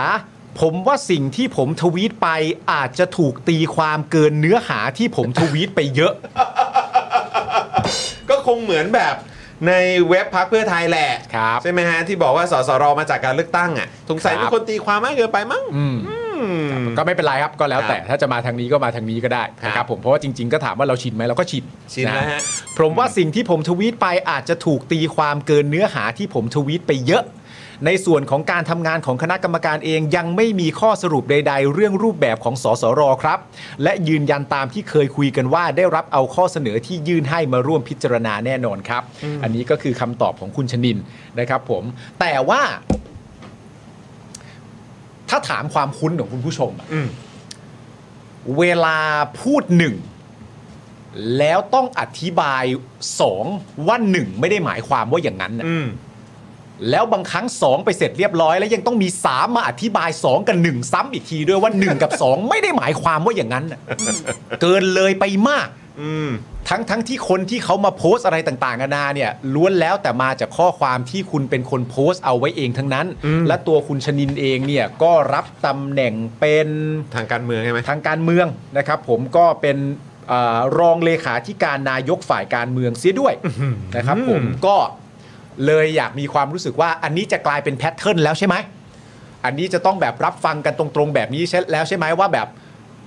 เพราะมาทางนี้กันบ่อย ที่ฉันพูดไม่ได้หมายความว่าอย่างนั้นนะ อืม ที่ฉันทวีตไปไม่ได้หมายความว่าอย่างนี้นะ ก็ก็จะแปลกหน่อยครับ คือเราเห็นนายกบอกว่าไม่ได้หมายความว่าอย่างนั้น ก็ไม่ว่าจะเป็นประเด็นเรื่องตั๋วเพื่อไทย ใช่ไหมครับ ที่มี ใช่ คนตั้งข้อสังเกตจนเรียกว่าเป็นตั๋วเพื่อไทย ตั๋ว นะ เพื่อไทย ที่พูดใน อืม ที่ประชุมอะไรอย่างเงี้ย ครั ก็ บ บอกว่าไม่ได้หมายความว่าอย่างนั้น อ่า เออหรือว่าประเด็นของอะไรช็อกมิ้นท์เป็นซอฟต์พาวเวอร์ก็เป็น ใช่ เรื่องล้อเล่น เรื่องล้อเล่น เออแล้วก็เอ่อเรื่องอะไรต่างๆ คือเห็นมาเยอะฮะ เรื่องล้อเล่นไม่ได้หมายความว่าอย่างนั้น อ่า เอ่อเป็นเทคนิคเลย อ่า เอ่อเลยช่วงหาเสียงไปแล้ว ครับ อะไรต่างๆ เหล่านี้เอออา ตีความหมายเอ่อเกินเกินไปเยอะ เกินไปเยอะ อะไรอย่างเงี้ย ห คือ รื แบ อบ แม้กระทั่งเอ่อประเด็นย้อนกลับไปที่คุณชอนพูดประเด็นเรื่องที่เขาว่ากันว่าตั๋วเพื่อไทยใช่ไหมเนี่ย อ่า ก็มีคุณสมศักดิ์เทพสุทิน อ่า มาตอบว่า ตีความ เอ่อมาตอบว่าคำพูดของนายกอาจจะตีความได้หลายแง่อ่า อะไรแบบเนี้ยใช่ เออ ซึ่งเมื่อสักครู่นี้ที่คุณปาล์มพูดถึงก็คือรองนายกรัฐมนตรี ใช่ คุณสมศักดิ์ก็พูดอย่างนั้น ถูกต้อง ล่าสุดก็คือก่อนหน้านั้นเนี่ยที่ที่พูดออกมาปฏิเสธด้วยก็คือนายกเหมือนกัน ใช่ ไหมที่บอกว่าปาปาไม่ได้หมายความว่าอย่างนั้น พูดเรื่องความไม่ได้พูดเรื่องคน ใช่ถูกต้องแล้วล่าสุดนี่คือ รองเลขาธิการ เออ ของนายกรัฐมนตรี อืม ฝ่ายการเมือง อืมก็อย่างนี้แหละ ก็อย่างนี้แหละนะครับ ซึ่ง ประเด็นก็คือพรรคเพื่อไทยเองเนี่ย ก็เคยเสนอให้สสรมาจากการเลือกตั้งด้วยนะ เออ เออก็เป็นเรื่องที่น่าแปลกใจดีเหมือนกันนะครับผม ใช่แล้วคือคือถ้าเผื่อว่าพรรคเพื่อไทยจะบอกว่า ก็ตอนเนี้ยตัวเองอยู่ในร่วมรัฐบาลกับคนที่เขาไม่โอเคที่จะที่จะมีสสร อืม ร้อยเปอร์เซ็นต์หรือ ม ว่า หรือว่าจะหรือว่าจะเอ่อจะบอกว่าร่วมรัฐบาลกับคนที่เขาจะไม่แก้หนึ่งหนึ่งสองอะไรเงี้ย ก็พูดออกมาเลย ใช่ ใช่เราก็ต้องแบบดูพัก เคลียร์ ร่วมก่อน เออ ไม่ใช่มาบอกว่านี่มันเป็นความต้องการของคนแค่กลุ่มเดียวอะ อืม เพราะว่าคุณก็อยู่ในกลุ่มนั้นด้วยนี่หว่าตอน ใช่ แรกอะ ใช่ไง เออตอนนี้คุณพูดตรงๆเลยว่าแบบ เออ เฮ้ยตอนนี้เราอยู่ในรัฐบาลที่ในฝากรัฐบาลที่เขาจะไม่เขาเห็นว่าถ้ามันดูญมันดีอยู่แล้วเว้ยอะไรอย่างเงี้ยหรอกปะ คือจริงๆอ่ะเอาตั้งแต่วันนี้เป็นต้นไปเนี่ยบอกกันมาตรงๆเลยก็ได้นะว่าพักเราอั้นตรงไหนอ่ะใช่ป่ะ เราสุดได้แค่ที่ตรงไห เออน เราอั้นตรงไหน เราทำได้แค่นี้จริง เออ ๆ เราไปมากกว่านี้ไม่ได้ เออ แล้วก็บอกมาเลยก็ได้เพราะว่าเออก็กลัวว่าจะโดนรัฐประหาร เออ เออกลัวว่าเดี๋ยวโอ๊ยประชาชนจะเสียหายอีกเพราะโดนรัฐประหารแน่ๆเลย เออหรือไม่ก็บอกว่า เรา เรา ก็เลยไม่ปฏิรูป เราก็เลยไม่สังคายนาเราก็เลยจะไม่แตะปัญหาโครงสร้าง เราจะไม่ทำเรื่องนั้น เราจะไม่ทำเรื่องนี้ เออ เราจะไม่แก้หมวดหนึ่งหมวดสองเราจะไม่เอ่อยุ่งกับคนที่เอ่อแบบเหมือนอยากจะหยิบยก1นึมาคุยในสภา อืม อะไรแบบนี้ก็เอาให้เคลียร์ไปเลยครับ ใช่ฮะ เนอะ มันง่ายดายมันเข้าใจง่ายอยู่แล้วคุณผู้ชม พูดไปเลย ไม่แล้วงงนะ ผมงงจริง ๆ นะ เพราะว่าก็คือองคาพยพเอ่อพยพทุยองคาพยพใช่ไหมไม่ว่าจะเป็นในายแบกนางแบก เออ สื่อของพรรคเพื่อไทยเอง ใช้คำนี้เลยละกัน เออ สื่อของรัฐบาลก็ได้ เออ เออนะครับ ก็สื่อสารกันมาชัดเจนนี่ เออ ก็เป็นคนที่แบบตรงตรงๆ อ่า เป็นคนที่แบบเคลียร์เคลียร์เป็นคนที่แบบว่าอื้อหือแบบรู้สึกยังไงก็พูดอย่างนั้นชัดเจน เออ า ทำไมพรรคเพื่อไทยถึงไม่เป็นอย่างนั้นนะครับ เออ แปลกจังเลย ครับผม โอ้ เพราะในความเป็นจริงนี่มันไม่เห็นมีอะไรซับซ้อนนี่ครับ นั่นสิครับ ไม่ซับซ้อน เออครับผม ไม่ได้มีอะไรซับซ้อนเลยจริง ซับซ้อน ไม่มีอะไรซับซ้อนเลย ใช่ครับ เอ ๆแต่ อ คือเราอ่ะ เรารู้สึกว่าการที่เราจะมาอธิบายพักเพื่อไทยแทนพักเพื่อไทยอะมันก็ อืม น่าเกลียดไปหน่อย จริง เออ ใช่ไหมอ่ะพักเพื่อไทยก็พูดออกมาเลย เราจะได้ จริ ไม่ ง ต้องมานั่งแบบ ใช่ใช่ เอ๊ะเขา ใช่ คิดอย่างนั้นอย่างนี้ ใช่ อย่างนู้นอย่างนั้น จานนี้เป็นเรื่องจริง เอาให้แบบ ช่ไม สมความเป็น real politics ใช่ ใช่ อืม แล้วมัน คาร์มาเดนเซอีก จริง ๆ มันมีประสบการณ์มาแล้วนะ ที่ อืม แบบว่าคุณแบบกระโดดเข้ามาโปรเทคกันเยอะๆ แล้วอยู่ดีๆเขาก็ปล่อยคุณเฟ้งฟ้าง เอ กันนะ อ เออ มันจะไปรีบดิ โอ้ย เออ เออ แต่ก็ดูเหมือนว่าอาจจะ ไม่ได้รู้สึกอะไรมาก ไม่รู้สึกอะไรมากไม่รู้สึกอะไรมาก ทำทีไปแบบไม่รู้ไม่เห็น ไม่เห็นไม่เป็นไร เออ นะครับ เป็นฟิล ผม นั้นไป ก็ทำได้นะครับ ครับ ทำแบบนั้นมันก็ทำได้แต่ก็ ครับ อันนี้แนะนำนิดนึงว่าเวลาคาบ้านก็อย่าคาใจ เออใช่ แล้วนี่คืออะไรอ่ะหรือหรือคุณกำลังรออะไรอยู่หรือเปล่า เออ คุณกำลังรอให้ใครสักคนมามาตอบหรือเปล่า เออ แต่คือแบบตอนนี้เขายังตอบไม่ได้หรือเปล่า เออ เออ คือยังไงอะเนี่ยความชัดเจนอะไรต่างๆ เหล่านี้เอ แต่ อ คุณโรถก็ให้ประเด็นน่าสนใจนะว่าเออเพราะเราไม่ได้แลนสไลด์ไง อีกแล้วเหรอฮะ สำคัญ ค มา รั ก บผม เราขอแลนสไลด์แต่ประชาชนก็ไม่ได้ให้แลนสไลด์กับเรานะครับผม นะครับ ครับ นะฮะ เออ อ่ะโอเคคุณผู้ชมเดี๋ยวเอ่อผมขอ เป็นที่พวกมึงอะแหละ ผมขอวิ่งเข้าน้ำแป๊บนึง เชิญครับเชิญครับเชิญครับ ได้ครับตามสบายครับตามสบายครับ ฝากหน่อยนะฮะ เราจะต้องการให้คุณจรไปแล แอน น สไลด์ สไลด์เหรอเนี่ย ไปแลนด์สไลด์ซะให้เรียบร้อยนะครับผมอ่ะดูคอมเมนต์คุณผู้ชมกันดีกว่าครับพี่ซีครับ ค่ะ เอ่อมีคุณเบียร์นะครับบอกว่าเออเรื่องไม่ซับซ้อนจริง ๆ ด้วยสะกดชื่อพี่ปาล์มที่มีกระลันยังยังยังซับซ้อนกว่าเลย ใช่ใช่ อ๋อครับผ ใช่ ม ใช่ใช่ถูกค่ะ เอ่อเป็นพักคุณดับเบิลเบนส์นะครับผมเป็นพักที่ flexible เหรอนะครับผมหรือเป็นความลื่นล้มทางภาษานะครับผม ค่ะ คาบ้านอย่าคาใจนี่หมายถึงแมนยูหรือเปล่าว้ายไม่ได้ไปพูดถึงแมนยูเลย คุณวิวัฒน์บอกเอาหมูเถื่อนสไลด์ไปก่อนนะคะ เอาหมูสไลด์ไปนะครับผม ข่าวสั้นมากนะฮะ คุณผู้กองสมาร์ทบอกว่าทำไมอยากได้รถสไลด์นักหนา เป็นรถยนต์ไฟฟ้าเหรอนะครับผม อย่าสไลด์บ่อยนะครับ เดี๋ยวโดนใบเหลืองแดงนะครับผม สไลด์หน้ามัน เฮ้ยทำไมอ่ะ ไม่แต่คือแต่คืออันเนี้ยมันมันเรารู้สึกว่าเขาทำเกินไปจริงๆนะพรรคเพื่อไทยอะ อันไหนประเด็นไหนประเด็นนี้หรือ ทุกประเด็น ทุกประเด็น ตั้งแต่เขาเป็นรัฐบาลมาเนี่ย อ่า คือเขาเขาจะเขาไม่คิดว่าเขาจะขับเคลื่อนอะไรสักอย่างเลยเหรอวะ แบบ ขับขับเคลื่อนบนบนบนพื้นฐานของเขา คือคือนี่มันเหมือนกับว่าเขาแบบกลัวแม้กระทั่งการที่จะทำให้พักร่วมอะ อ่า ไม่สบายใจอะไรเงี้ย ใช่มันก็ ไม่สบาย มัน ตัว มันมาจากที่มาไง ใช่ ที่มาจากการเป็นรัฐบาลได้ไง คือทั้งๆที่แบบคือเขาก็พูดได้ไงว่าแบบว่าเอ้ยเราอ่ะ อยากให้เลือกตั้งเต็มที่อยู่แล้วร้อยเปอร์เซ็นต์สสรอะไรอย่างเงี้ย เออ แต่ว่าทำไมแบบ คือแค่นี้เขาก็พูดไม่ได้อะ เออ คือแล้วเขาจะบอกว่า เออ แต่เออพักร่วมก็อาจจะมีปัญหาอะไรเงี้ย ก็พูดไปสิ เออ ทำไมแค่นี้ก็พูดไม่ได้อะ อืม คือกลัวเขาจะแบบ กลัวเขาจะ กลัวเขางอนแหละ อ่า หรือเอ้ยไม่ไม่จะใช้คำว่างอนไม่ได้กลัวเขาจะไม่พอใจ ใช่ เออ อืม นี่คือนี่คือ นี่คือกลัวมากเลยนะ คือณตอนเนี้ยฮะมัน คือ มี แม้ การ แม้ แบบ กระทั่งว่ามันจะเป็นการเล่นละครก็ตามก็ไม่ได้อะ เออ เออ คือณตอนนี้มันมีการตั้งคำถามในโซเชียลนะ ซึ่งในความเป็นจริงถามว่าเป็นการตั้งคำถามที่แรงไหมเนี่ยมันก็เป็นการตั้งคำถามที่ค่อนข้างแรงนะ อืม ซึ่งแต่ว่า ไอ้ไอ้ความน่ากลัวของคำถามที่แรงมันมันก็คือว่าอยู่ดีมันเหมือนมันขยับเข้าไปเมคเซนต์ขึ้นเรื่อยๆอะ อืม มันมีคนตั้งคำถามอย่างเช่นชนิดที่ว่าแบบ เอาตรงๆนะ บอกมาเลยดีกว่า อืม ว่าที่ดีลไว้อะ อืม ให้ทำอะไรบ้าง อืม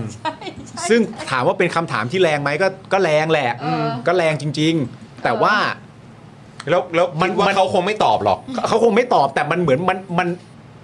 มันเป็นคำถามที่แรงมาก แต่ว่ามันเหมือนขยับเข้าไป make sense ใช่ เข้าไปเรื่อยๆอ่ะ ใช่ กับการตั้งคำถามที่ว่า เฮ้ย ไม่ต้องให้พวกกูคิดมากและบอกมาตรงๆเลยดีกว่าว่า ไอ้ที่ดีลมาเสร็จเรียบร้อยเนี่ย เขาให้มึงทำอะไรได้บ้าง อื เอ ม อเออ ใช่ เออ อย่างนี้ไปเลย ซึ่งซึ่งมันไม่ได้ต่างกับตอนช่วงนั้นไงคุณผู้ชมที่คนเริ่มตั้งคำถามกันมากขึ้นเรื่อย ๆ ว่า เออ สรุปว่า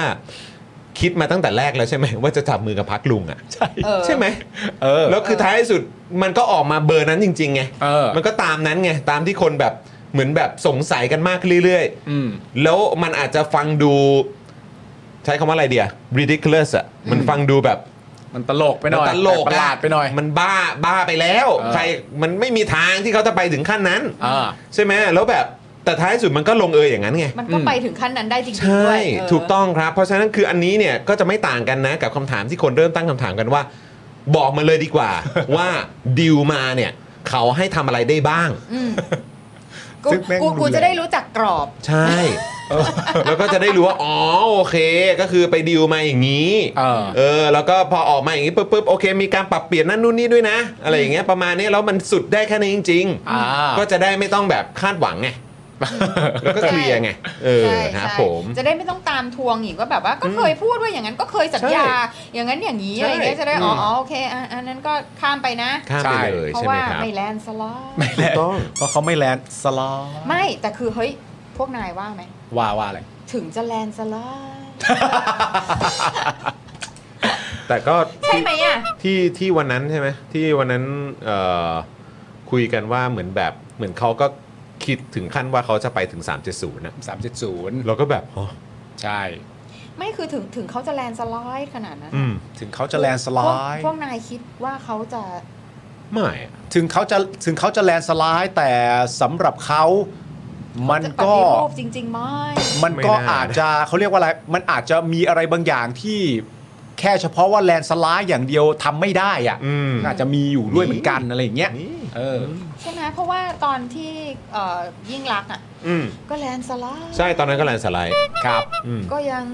แก้แค้นไม่แก้ไข เออเออแก้แก้ไขไม่แก้ไม่แก้ แก้ แค้น ไม่อืแก้แค้ ม น ใช่ ไหม ใช่ใช่ อืมเพราะฉะนั้นน่ะ นะครับ ถึงจะแลนด์สไลด์เนี่ย เราอาจจะ อืม หวังการปฏิรูปอย่างที่เรา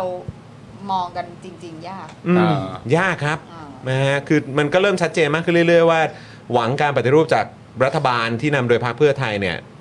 ไม่น่าเป็นไปได้แล้วล่ะครับ ครับผม ไม่ว่า ไม่ จะ น่า แลน เป็น ด์ ไป ส ได้ ไล ครับ ด์ ไม่ว่าจะแลนด์สไลด์หรือว่าสภาพที่เป็นอยู่ตอนนี้ก็ ค่ะ ชัดเจนว่าคงไม่เกิดขึ้นหรอก อ่ะคุณผู้ชมท่านไหนที่ยอมรับมาตามตรงเลยใครหิวหมูสไลด์แล้วก็ ส่งเข้ามา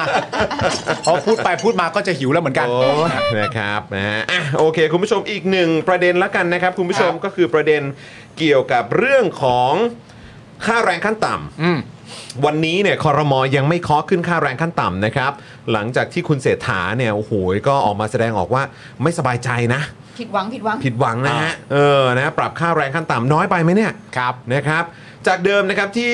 เอ่อคุณพิพัฒน์นะครับ รัชกิจประการนะครับรัฐมนตรีแรงงานเนี่ยบอกว่าจะเสนอคอรมอขึ้นค่าแรงขั้นต่ำวันนี้ หลังบอร์ดค่าจ้าง 3 ฝ่ายเนี่ยนะครับที่ประกอบด้วยฝ่ายในจ้าง ฝ่ายลูกจ้าง แล้วก็รัฐบาลเนี่ยพิจารณาการปรับขึ้นค่าจ้างขั้นต่ำเมื่อวันที่ 8 ธันวาคมที่ผ่านมานะครับโดยมีมติขึ้นค่าจ้างขั้นต่ำที่คาดว่าจะเริ่มใช้ในวันที่ 1 มกราคม ปีหน้า ทั่วประเทศนะครับอยู่ที่2ถึง16 บาทครับผม อ่าโอเค ขึ้นมาตั้ง ขึ้นสอง 16 บาท บาทอะ สองถึงสิบหกบาท อ่า เออนะฮะไปสุดถึงที่ 16 บาทเชียวนะครับ แล้วแต่ละพื้นที่ นะฮะ สองบาทนี่คือรถเมล์ก็ไม่ได้นะตอนเนี้ย ไม่ได้แล้ว ก็ต้องต้องสะสมหน่อยสิครับ เออ เออครับผม ค่ะ เก็บด้วยครับ งานสักสามวันจะได้ขึ้นร ใช่ ถเมล์ ครั เนาะ บ เออนะฮะ อดออมฮะอดออม ใช่ครับ หมดออมหมดออม โดยจังหวัดภูเก็ตเพิ่มสูงสุด 16 บาทนะครับ ครับ ได้ปรับจาก 354 บาทเป็น 370 บาท โอ้โห หกบาท โอ้โหอีกนิดก็จะ 400แล้ว 370 หูเท่ากับที่เขาหวังไว้ คนละเรื่องกันโถ อ๋อโอเคโอเค ขออภัยเออ เดี๋ยว ครับ นี้เห็นทุกอย่างเป็นตัวเลข เห็นตัวเลข เออครับผมคณิตศาสตร์การเมืองไงมึง ใช่ใช่ใช่นะใช่ฮะขณะที่ 3 จังหวัดชายแดนใต้นะครับนาราธิวาสปัตตานี แล้วก็ยะลาเนี่ยได้ปรับน้อยที่สุดครับ คือ 2 บาทครับ 2 บาทคุณผู้ช 2 ม บาทนะครับ จาก 328 บาทนะครับ ขึ้นมาเป็น 330 บาทครับผม ซึ่งเมื่อเฉลี่ยค่าจ้างขั้นต่ำอัตราใหม่ทั่วประเทศนะครับ 77 จังหวัดเลยนะครับ ก็จะอยู่ที่ 345 บาท อ๋อ นี่คือเฉลี่ยแล้ว เฉลี่ยแล้วเหลือ 3 4 5 โอ้เลขสวยเชียร์เรียงเป็นตับเลย เขาเรียกว่ามีกินมีใช้ ไปพร้อมๆกัน ไปพร้อม ๆ กันนะครับ หลังมีมตินี้ออกมานะครับ คุณเศรษฐาก็ให้สัมภาษณ์นะครับ ว่าค่าแรงขั้นต่ำประเทศเนี่ยไม่ได้ขึ้นมานานมากนะครับ แล้วก็ขึ้นน้อยมากด้วย อ่า ขณะที่ค่าครองชีพสูงขึ้นทุกวันเลย ประชาชนหลาย 10 ล้านคนต้องพึ่งค่าแรงขั้นต่ำบางจังหวัดนะครับเอ่อขึ้นแค่ 7-12 บาท ซึ่งมันน้อยเกินไปนะครับ เอ้ยน้อยเกินไป โอ้ my god ต้องขอวิงวอน อ้อนวอน ว่าพี่น้องแรงงานคือผู้ได้รับผลกระทบมากสุด เมื่อค่าใช้จ่ายเพิ่มขึ้น อ่า ถูกต้องครับ เมื่อค่าแรงขั้นต่ำติดดินขนาดนี้จะต้องทบทวนเรื่องค่าจ้างใหม่ อ่า พิจารณาดูแนวทางที่เหมาะสม เออ คงไม่ใช่การสั่งการนะ อ่าครับผม แต่เป็นการพูดคุยร่วมกันถึงภาพรวมของเศรษฐกิจ อืม ผลจากวันหยุดปุ๊บเนี่ยนะครับ จะอยู่เรียกผู้ที่เกี่ยวข้องเรื่องนี้ทุกคนนะครับ มาพูดคุยกันเพราะว่าทุกคนกังวลหมดเลยเรื่อง ครับ นี้ ผม นะครับ ครับครับครับ คุณเศรษฐาเนี่ยก็ยังตอบข้อซักถามนะครับว่าจะมีการพิจารณาใหม่ ในการปรับค่าแรงในจังหวัดชายแดนภาคใต้แค่ 2 บาทไหมอ่ะ อืม เออ คือ 3 จังหวัดได้ขึ้น 2 บาทเองนะเนี่ย ครับ ว่าเอ่อเห็นเอ่อก็ตอบว่าคิดอย่างนั้นเหมือนกัน ไม่เข้าใจว่าทำไมขึ้นแค่ 2-3 บาท คุณเศรษฐาไม่เข้าใจเหรอ ไม่เข้าใจครับ อืมครับผม และไม่สบายใจด้วยนะครับ ไม่อย่างนั้นนะครับจะติดกับรายได้ต่ำต้องคุยทั้งไตรภาคีนะครับ และในคอรมอว่าต้องขึ้นไปสูงกว่านี้ อืม แต่ต้องฟังเหตุผลเขาเหมือนกัน อ่าครับผม สามจังหวัดชายแดนภาคใต้ขึ้น 2-3 บาท ซื้อไข่ลูกหนึ่งยังไม่ได้เลย การขึ้นค่าแรงเนี่ยต้องดูตามความเหมาะสม อืม จังหวัดใหญ่อาจได้ถึง 400 บาท ครับ จังหวัดเล็กอาจไม่ถึง อืม รัฐบาลประกาศชัดเจนว่าไม่เห็นด้วย อืม วันนี้ไม่ได้หาเสียง แต่พูดถึงความเป็นจริง ทำไมเขาต้องพูดด้วยว่าวันนี้ไม่ได้หา วันนี้ เสียง ไม่ได้มาหาเสียงนะ แต่พูดถึงความเป็นจริง เมื่อวานนะไม่รู้เขาไม่ได้บอกอะ ไม่ได้บอก เออครับ ชีวิตประชาชนต้องได้รับการดูแล เออ ขออ้อนวอนนายจ้างให้ความเป็นธรรม ผู้ใช้แรงงาน หากขึ้นหากเรื่องขึ้นค่าแรงเสนอเข้าครมตนไม่ยินยอมแน่นอน นโยบายค่าแรงขั้นต่ำเป็นนโยบายหลักของรัฐบาลนี้ครับ อ๋อ อันนี้เป็นนโยบายหลักของรัฐบาลนี้ใช่ไหมครับผม โอเค ได้ครับ ขณะที่คุณอัธยุทธลียะวนิชนะครับ ผมกรรมการค่าจ้างฝ่ายในจ้างนะครับ ก็ออกมาโต้คุณเศรษฐา โต้เดือดเลยด้วยนะฮะ เดือดเลยเหรอ เดือดเลยนะครับ โดยสรุปนี่ก็บอกว่าการเสนอขึ้นค่าแรงต่อคอรมอเป็นการแจ้งทราบเท่านั้นครับ อ๋อเหรอ แจ้งทราบเฉยๆ แจ้งทราบเหรอ แจ้งทราบเลยฮะ นี่เหมือนเขาตบหน้าเลยนะ แจ้งทราบครับ โอ้โห คุณ คือ เสถานี่คือ โอ้โห คือถ้าเอาเป็นถ้าเอาเป็นคำพูดมันเหมือนแบบโวยวายไร เออ อะไรอย่างเงี้ยเป็นทรงนั้นแบบ เออ เฮ้ยโวยวายไร แบบเหมือนเป็นไรอ่ะ เออ เห็นปะเออ ทำไมไม่ไม่ไม่เกรงใจกันบ้างเลยวะ อะไรวะเนี่ย บอกเป็นการแจ้งทราบเท่านั้นที่ผ่านมาเรื่องให้กลับไปทบทวนใหม่ ไม่เคยมีมาก่อน การปรับค่าจ้างมีสูตรการคำนวณ ไม่ใช่คิดจะปรับเท่าไหร่ก็ได้ นายกอาจจะคิดเร็วและพูดเร็วเกินไป ไม่ได้ดูเนื้อในว่าการปรับค่าจ้างมีองค์ประกอบอย่างไรบ้างโว้ยไอ้ย มันกี่เรื่องแล้วเนอะที่มีคนออกมาบอกว่านายกน่าจะคิดเร็วพูดเร็วอะไรไปอ่ะ แต่ไม่ได้ดูเนื้อในว่าการปรับค่าจ้างมีองค์ประกอบอย่างไร เฮ้ยอันนี้ไม่ใช่ครั้งแรกนะเว้ย ใช่ ครั้งครั้งที่แล้วมันเรื่องอะไรอ่ะจำกันได้ปะน้ำนิ่งจำได้ปะเหมือนตอนนั้นน่ะ ที่เขาบอกเหมือนกันน่ะ ว่าแบบอันนี้นายกก็น่าจะคิดเร็วไปพูดเร็วไปอ่ะ ก็ ก็ ถู น่ากจะเรื่ปะอง ล่ะ ตำรวจแหละ เรื่องตำรวจปะ ตำรวจแหละ เออ ไม่แน่ใจเหมือนกัน ตำรวจใช่ เออ เออ ซึ่งเขาบอกว่าเป็นการปรับค่าจ้างเนี่ยเป็นหน้าที่ของบอร์ดค่าจ้างไตรภาคี ถ้าเคาะแล้วไม่เห็นด้วยตามมติก็ไปยกเลิกกฎหมายคุ้มครองแรงงานมาตรา 87 แล้วไปแก้ให้การปรับค่าจ้างอยู่ในอำนาจของนายกรัฐมนตรีไปเลย กลับไปสู่ โอ้โห ยุคไดโนเสาร์อีกครั้ง โอ้โห นี่เขานี่เขาล่างมาตกกลางสี่แยกเลยนะ หืม ใช่แต่ว่าทางคุณเศรษฐากับพรรคเพื่อไทยก็ ก็ต้องทำให้ได้สิครับนะฮ ะ โดยวันนี้คอรมอเนี่ยยังไม่มีการเคาะเรื่องขึ้นค่าแรงขั้นต่ำนะครับ โดยจะมีการประชุมเรื่องนี้กันใหม่อีก 2 สัปดาห์ ซึ่งคุณเศรษฐาบอกว่าตัวเลขค่าแรงขั้นต่ำที่ตั้งตั้งไว้ในใจเนี่ย ไม่ใช่ตัวเลขปัจจุบันอ๋อแน่นอนแล้วครับนะครับ ขอบคุณที่บอกนะครับ แต่ก็ต้องรอฟังกระทรวงแรงงานก่อน เมื่อผู้สื่อข่าวนะครับ ถามว่าจะได้ตัวเลข 400 บาทเท่ากันทั่วประเทศหรือไม่ คุณเศรษฐาไม่ตอบครับ พร้อมกับกล่าวว่าคำถามต่อไปครับ โอ้โห next question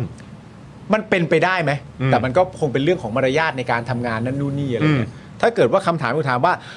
เอ่อจะได้ตัวเลข 400 บาทเท่ากันทั่วประเทศหรือไม่ แล้วคุณเสถาตอบว่าคำถามต่อไปครับ แล้วนักข่าวบอกไม่มีครับ เออ มีคำถามเนี้ยครับ จะเอ่อช่วยตอบคำถามนี้หน่อย คำนี้ได้ได้ได้ไหมครับ เพราะคำถามต่อไปไม่มีครับ ไม่มีแล้ว เพราะว่าอันนี้เนี่ยมันเป็น จะถามอันนี้ มันเป็นนโยบาย อืม ก็เลยจะถามอันนี้ อืม อันต่อไป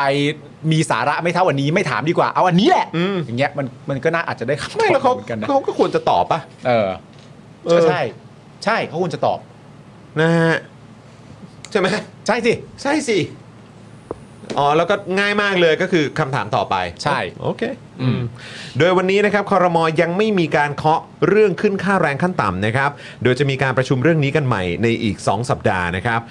ก็ยังไงสิ้นปีเหรอ อืม สิ้นปีไหม ใช่ หรือเปล่าหรือว่าไปขึ้นปีใหม่เลย อืม ซึ่งคุณเศรษฐาบอกว่าตัวเลขค่าแรงขั้นต่ำที่ตั้งใจเอ่อตั้งไว้ในใจเนี่ยไม่ใช่ตัวเลขปัจจุบันนะครับ แต่ก็ต้องรอฟังกระทรวงแรงงานก่อนนะครับ ครับ อ่ะยังไงก็ฟังกรรมการค่าจ้างฝ่ายนายจ้างด้วยนะครับ อืม เออนะฮะฟังคุณอัธยุทธ์ลียะวณิชด้วยนะฮะ นะครับเออโอเคนะครับอ่ะโอเค ก็อย่างที่บอกไป คือเรื่องของเรื่องอันนี้พอดีเมื่อกี้ตอนที่คุณกำลังเล่าเรื่องเมื่อกี้อยู่อะผมไปเห็นโพสต์หนึ่ง อืม ว่าเอ่อเหมือนคุณแพทองทานน่ะ อืม ก็ได้ออกมาพูดถึงเรื่องค่าแรงขั้นต่ำด้วยเหมือนกัน อืม แล้วผมก็เลยพิมพ์คีย์เวิร์ดไปบอกว่าแพเอ่อแพทองทานค่าจ้างแล้วก็เศรษฐกิจดี อืม อันนี้ผมเสิร์ชใน Google ใช่ไหม อ่า แล้วดูพาดหัวแต่ละอันดิคุณผู้ชม ทำไมอ่ะ เอ่อถ้าเป็นแมเนเจอร์นะฮะ ฮะ อุ้งอิงพลิ้ว ขึ้นค่าแรง 600 พอเศรษฐกิจดีแล้วขึ้นเองตามธรรมชาติ อ่าโอเคครับ เออถ้าเป็นโพสต์ t ูเดย์แพทย์ทองทานแจ้ง ขึ้นค่าแรงขั้นต่ำ600ทำได้จริง เศรษฐกิจต้องดีก่อน อ่าครับ ไทยรัฐครับ อ้างเศรษฐกิจดีช่วยดัน อุงอิงชี้ทำได้ ค่าแรง 600 บาท เฮงซัดโยนภาระให้เอกชน อืม อ่า ครับ นะครับอ่า BBC นะครับ ค่าแรงขั้นต่ำประเทศไทยโตทันเศรษฐกิจแค่ไหน 600 บาทเป็นไปได้หรือไม่ อืม แพทองทานอันนี้สนุกนะฮะ แพทองทานย้ำค่าแรง 600 บาท คือภายในปี อืม 2570 ลั่นวันนี้ทำไม่ได้เพราะเศรษฐกิจแย่ครับ อืม อะไรแบบนี้นะครับ ครับ พอดีเห็นเอ่อเนี่ยหรือว่าทางข่าวหุ้น อืม แจงยิบอุ้งอิง ย้ำค่าแรง 600 บาททำได้จริงต้องแก้เศรษฐกิจทั้งระบบ อืมครับ ครับผมไม่มีอะไรฮะเอามาเล่าให้คุณผู้ชมฟังเฉย ใช่แต่ว่าจริงๆ เพราะว่าอ่าอันนี้ก็คือคำพูดของนายกเสถากับอีกอันหนึ่งก็คือเป็นแคนดิเดตนายกที่เคย อืม ออกมาสื่อสารกับประชาชนในช่วง ใช่ ก่อ ครั น บ เลือกตั้ง ครับ คือจริงๆ จะประเด็นเนี้ยมันมีเรื่องที่ต้องต้องอธิบายกันสักนิดหนึ่งก็คือว่าเอาเข้าจริง ๆ อ่ะ สิ่งที่คุณเศรษฐาตอบคำถามทั้งหมดในประเด็นเรื่องเนี้ย อืม มันไม่ได้มีอะไรผิดเลยนะฮะ อืม เข้าใจไหมฮะ ครับ มันไม่มีอะไรผิดเลยในประเด็นเรื่องแบบเฮ้ยมันขึ้นน้อยมากจริงๆอ่ะ อืม แล้วประชาชนจะใช้ชีวิตกันยังไงอะ่ะ อืม ถ้าเวลาถึงประเด็นเรื่องการขึ้นค่าแรงแล้วมันขึ้นแบบนี้ ไอ้สองบาทรัฐสามจังหวัดชายแดนภาคใต้ขึ้นขึ้นสองบาทอะ อืม สองบาท ขึ้น 2 บาทอะสองบาทเท่านั้นเอง ต่อวันนะครับ ต่อวันน่ะ อืม นั่นแปลว่าจริง ๆ แล้วสิ่งนายกพูดขึ้นมาว่าโหถ้าขึ้นขนาดนี้ประชาชนไม่ไหวแน่ๆในฐานะนายกรับไม่ได้แน่ ๆ เนี่ย มันไม่ใช่เรื่องอะไรที่ผิดเลยนะ อืม ในความเป็นจริงอะ่ะ อืม แต่ทีเนี้ยสิ่งที่ประชาชนตั้งคำถามอะ่ะในภาวะของพรรคเพื่อไทยที่เป็นอยู่นะตอนเนี้ย เวลาได้ยินนายกแสดงความไม่พอใจอะ่ะเกี่ยวกับเรื่องปัญหาที่มันต้องจัดการเชิงโครงสร้างอะ อืม มันจะถูกจับไปชนกับสุวรรณภูมิ ที่มีการ อ๋อ พูดคุยเรื่องหมูเถื่อนทัน อ่ะ ที ใช่ใช่จำได้ นั่นก็แสดงความไม่พอใจ อืม ถามว่าการแสดงความไม่พอใจของนายกเนี่ยถูกต้องทุกคำไหม ถูกแน่นอน เอาแน่นอนค ร้อย บ เปอร์เซ็นต์ มัน ทำ คือ ไมยังจับตัวใหญ่ไม่ได้วะ ใช่มันคือความลำบากประชาชน มันคือความลำบากประชาชน ผมสั่งไปตั้งนานแล้วทำไมทำไม่ได้ อืม แต่ว่า ณตอนนั้นประชาชนก็ตั้งคำถามกันเยอะมากว่าเหรอคุณเศรษฐาอยากรู้จริง ๆ เหรอว่าทำไมยังจับตัวใหญ่ไม่ได้ เออ เข้าใจปะ คือเหมือนเรารู้กันมาก่อนการเลือกตั้งอ่ะ ใช่ ว่าปัญหามันคืออะไรอ่ะ ใช่ และเราก็เหมือนว่าเห็นไปในทางเดียวกันชัดเจนว่า เออ ก็มันก็คือปัญหาเชิงโครงสร้างไงครับ ใช่ ที่พรรคเพื่อไทยก็เคยพูดกันมาก่อน เออ ใช่ไหมครับ แล้วตอนนี้ก้าวไกลที่ณเวลานั้นดูเหมือนว่าจะมาแบบคู่กันกับพรรคเพื่อไทยเนี่ย เออ ก็พูดไปในเรื่องเดียวกัน ใช่ แต่พอหลังเลือกตั้งมาปุ๊บเนี่ย เออ ก็เหมือนจะไม่รู้ทันทีว่า อืม ปัญหามันอยู่ตรงไหน ใช่ อืม แล้วทีเนี้ยพอมันว่ากันด้วยเรื่องประเด็นเรื่องการหาเสียงในประเด็นเรื่องค่าแรงขั้นต่ำอะ อืม ทีเนี้ยณตอนนี้มันอาจจะมีอารมณ์แบบเอ่ออาจจะมีเป็นฝั่งฝั่งๆถูกไหม อืมอืม ฝั่งฝั่งหนึ่งก็แบบว่า เห็นด้วยกับท่านนายกที่ท่านนายกพูด ซึ่งประเด็นเรื่องเห็นด้วยกับท่านนายกที่นายกพูดเนี่ย อันเนี้ยมันไม่ควรจะแปลกใจ อืม มันควรจะเห็นด้วยกับนายกกันทั้งสังคมอยู่แล้ว ใช่ เพราะว่าถ้ามันเป็นจริงตามที่นายกพูดเนี่ย ประชาชนได้ประโยชน์ ใช่ แต่ทีนี้คำถามที่เขาตั้งกันก็คือว่า เวลาสิ่งที่นายกต้องการน่ะมันมาชนกับสิ่งที่กรรมการค่าจ้างฝ่ายในจ้างออกมาตอบโต้เนี่ย อืม เวลามันชนกันอย่างเงี้ย แล้วทำยังไง อืม จะทำอะไร เพราะการแสดงออกซึ่งความไม่พอใจเนี่ย มันไม่เพียงพอแล้วแหละ มันไม่ได้ช่วยอะไร มันไม่ได้ช่วยอะไร ใช่ไหมครับ เพราะฉะนั้นอันเนี้ย มัน มัน ต้อง เป็น มีโซลูชันให้ เออ มัน มันกลายเป็นการตั้งคำถามแล้วว่า เออ ไม่ได้อยากเห็นนายกทำหน้ายู่แล้วว่ะ อืม ไม่ได้อยากเห็น เพราะมัน นา ไม่ ยก ช่วย มันไม่ช่วย ไม่ได้อยากเห็นนายกแสดงความไม่พอใจ เพื่อให้ประชาชนได้ปราบทืมแล้วเว้ยว่า เฮ้ย นายกเขาไม่โอเคกับเรื่องนี้นะเว้ย มันน่าจะเลยพาร์ทนั้นแล้วแหละ มันน่าจะเลยพาร์ทนั้นไปสู่พาร์ทที่ว่า เออ แล้วสรุปไอ้ชนอันเนี้ย มันชนจริงไหม ไอ้ต้องแก้กฎหมายเนี่ยมันต้องแก้จริงไหม ไอ้ที่เขาบอกกันเล่นว่าแล้วแก้ให้การปรับค่าจ้างไปอยู่ในอำนาจนายกไปเลยเนี่ย จริงไหมจะทำไหม อะไรอย่างเงี้ยจะจะเอาหรือเปล่า เพราะว่าในความเป็นจริงประเด็นเนี้ยมันไม่ใช่ประเด็นที่จะต้องแบ่งฝั่งนึกออกปะระหว่างนายกกับกับกลุ่มไต่ภาคีที่ว่ากลุ่มกรรมการค่าจ้างฝ่ายในจ้างเนี่ย ไม่ว่าคุณจะเห็นด้วยกับใครก็แล้วแต่เนี่ย ซึ่งโดยมากคุณเห็นด้วยกับนายกมากกว่าอยู่แล้ว ใช่ใช่ แต่คำถามคือเวลาสองอันเนี้ยมันมาชนกันอะแล้วทีนี้ทำไง อืม แล้วไงต่อ แล้วไงต่อ แล้วไงต่อ เพราะถ้าเกิดทำไม่ได้ อืม ก็แปลว่านโยบายที่หาเสียงไว้ทำไม่ได้ เออ มันก็มันก็เป็นมันก็จะเป็นอย่างนั้น ใช่ เนี่ย นะครับ แต่ก็อย่างที่บอกแหละ ผมเลยตั้งข้อสังเกตไงว่า เออ เหมือนแบบพอ พอแบบ แล้วไงต่ออ่ะ อืม แล้ว แล้วมัน มันไม่มีคำตอบให้ไง อืม มันก็เลยมาในทรงที่ว่า เนี่ย มีการมาเสริมโดยคุณอุ้งอิง เออ ว่า เออ ไอ้ค่าจ้างอันเนี้ยมันก็ต้องรอเศรษฐกิจดีก่อน อ่า มันถึงจะเป็นไปได้ มันก็จะยืดระยะเวลาให้ไป อืมแล้วก็คราวนี้เนี่ยก็ไปตั้งก็ก็ไปจี้จุดนี้ เอออี อีกทีว่าก็ต้องปี 70 สิ เออ ตอนนี้ทำไม่ได้หรอก เออ ใช่ไหมเออนายกก็แบบเออพยายามอยู่ เออ พยายามแก้อยู่แต่ว่าเอาตรงๆ ตอนนี้มันทำไม่ได้หรอก เออ เพราะเศรษฐกิจมันยังไม่ดี ใช่ แล้วอีกอย่างเนี่ยไอ้ที่แบบเหมือนเหมือนอารมณ์แบบเคยพูดไว้อะ อืม ก็คือก็ภายใน 70 ไง เออ ใช่ไหม ใช่ และอีกอย่างหนึ่งมันอาจจะเข้านี้ว่า เออ แต่ถ้าจะเศรษฐกิจดีเนี่ย รู้ไหมมีอะไรอยู่ดิจิ t a ลวอลเล็ต Wallet ไง ไง เอ้ย นั่นไง เข้ากันโบ๊ะบ้าเล โอ้ ย พอคราวนี้ปุ๊บก็มีโซลูชันละ เออ อืมครับผม โอเคนะค ครั รับบ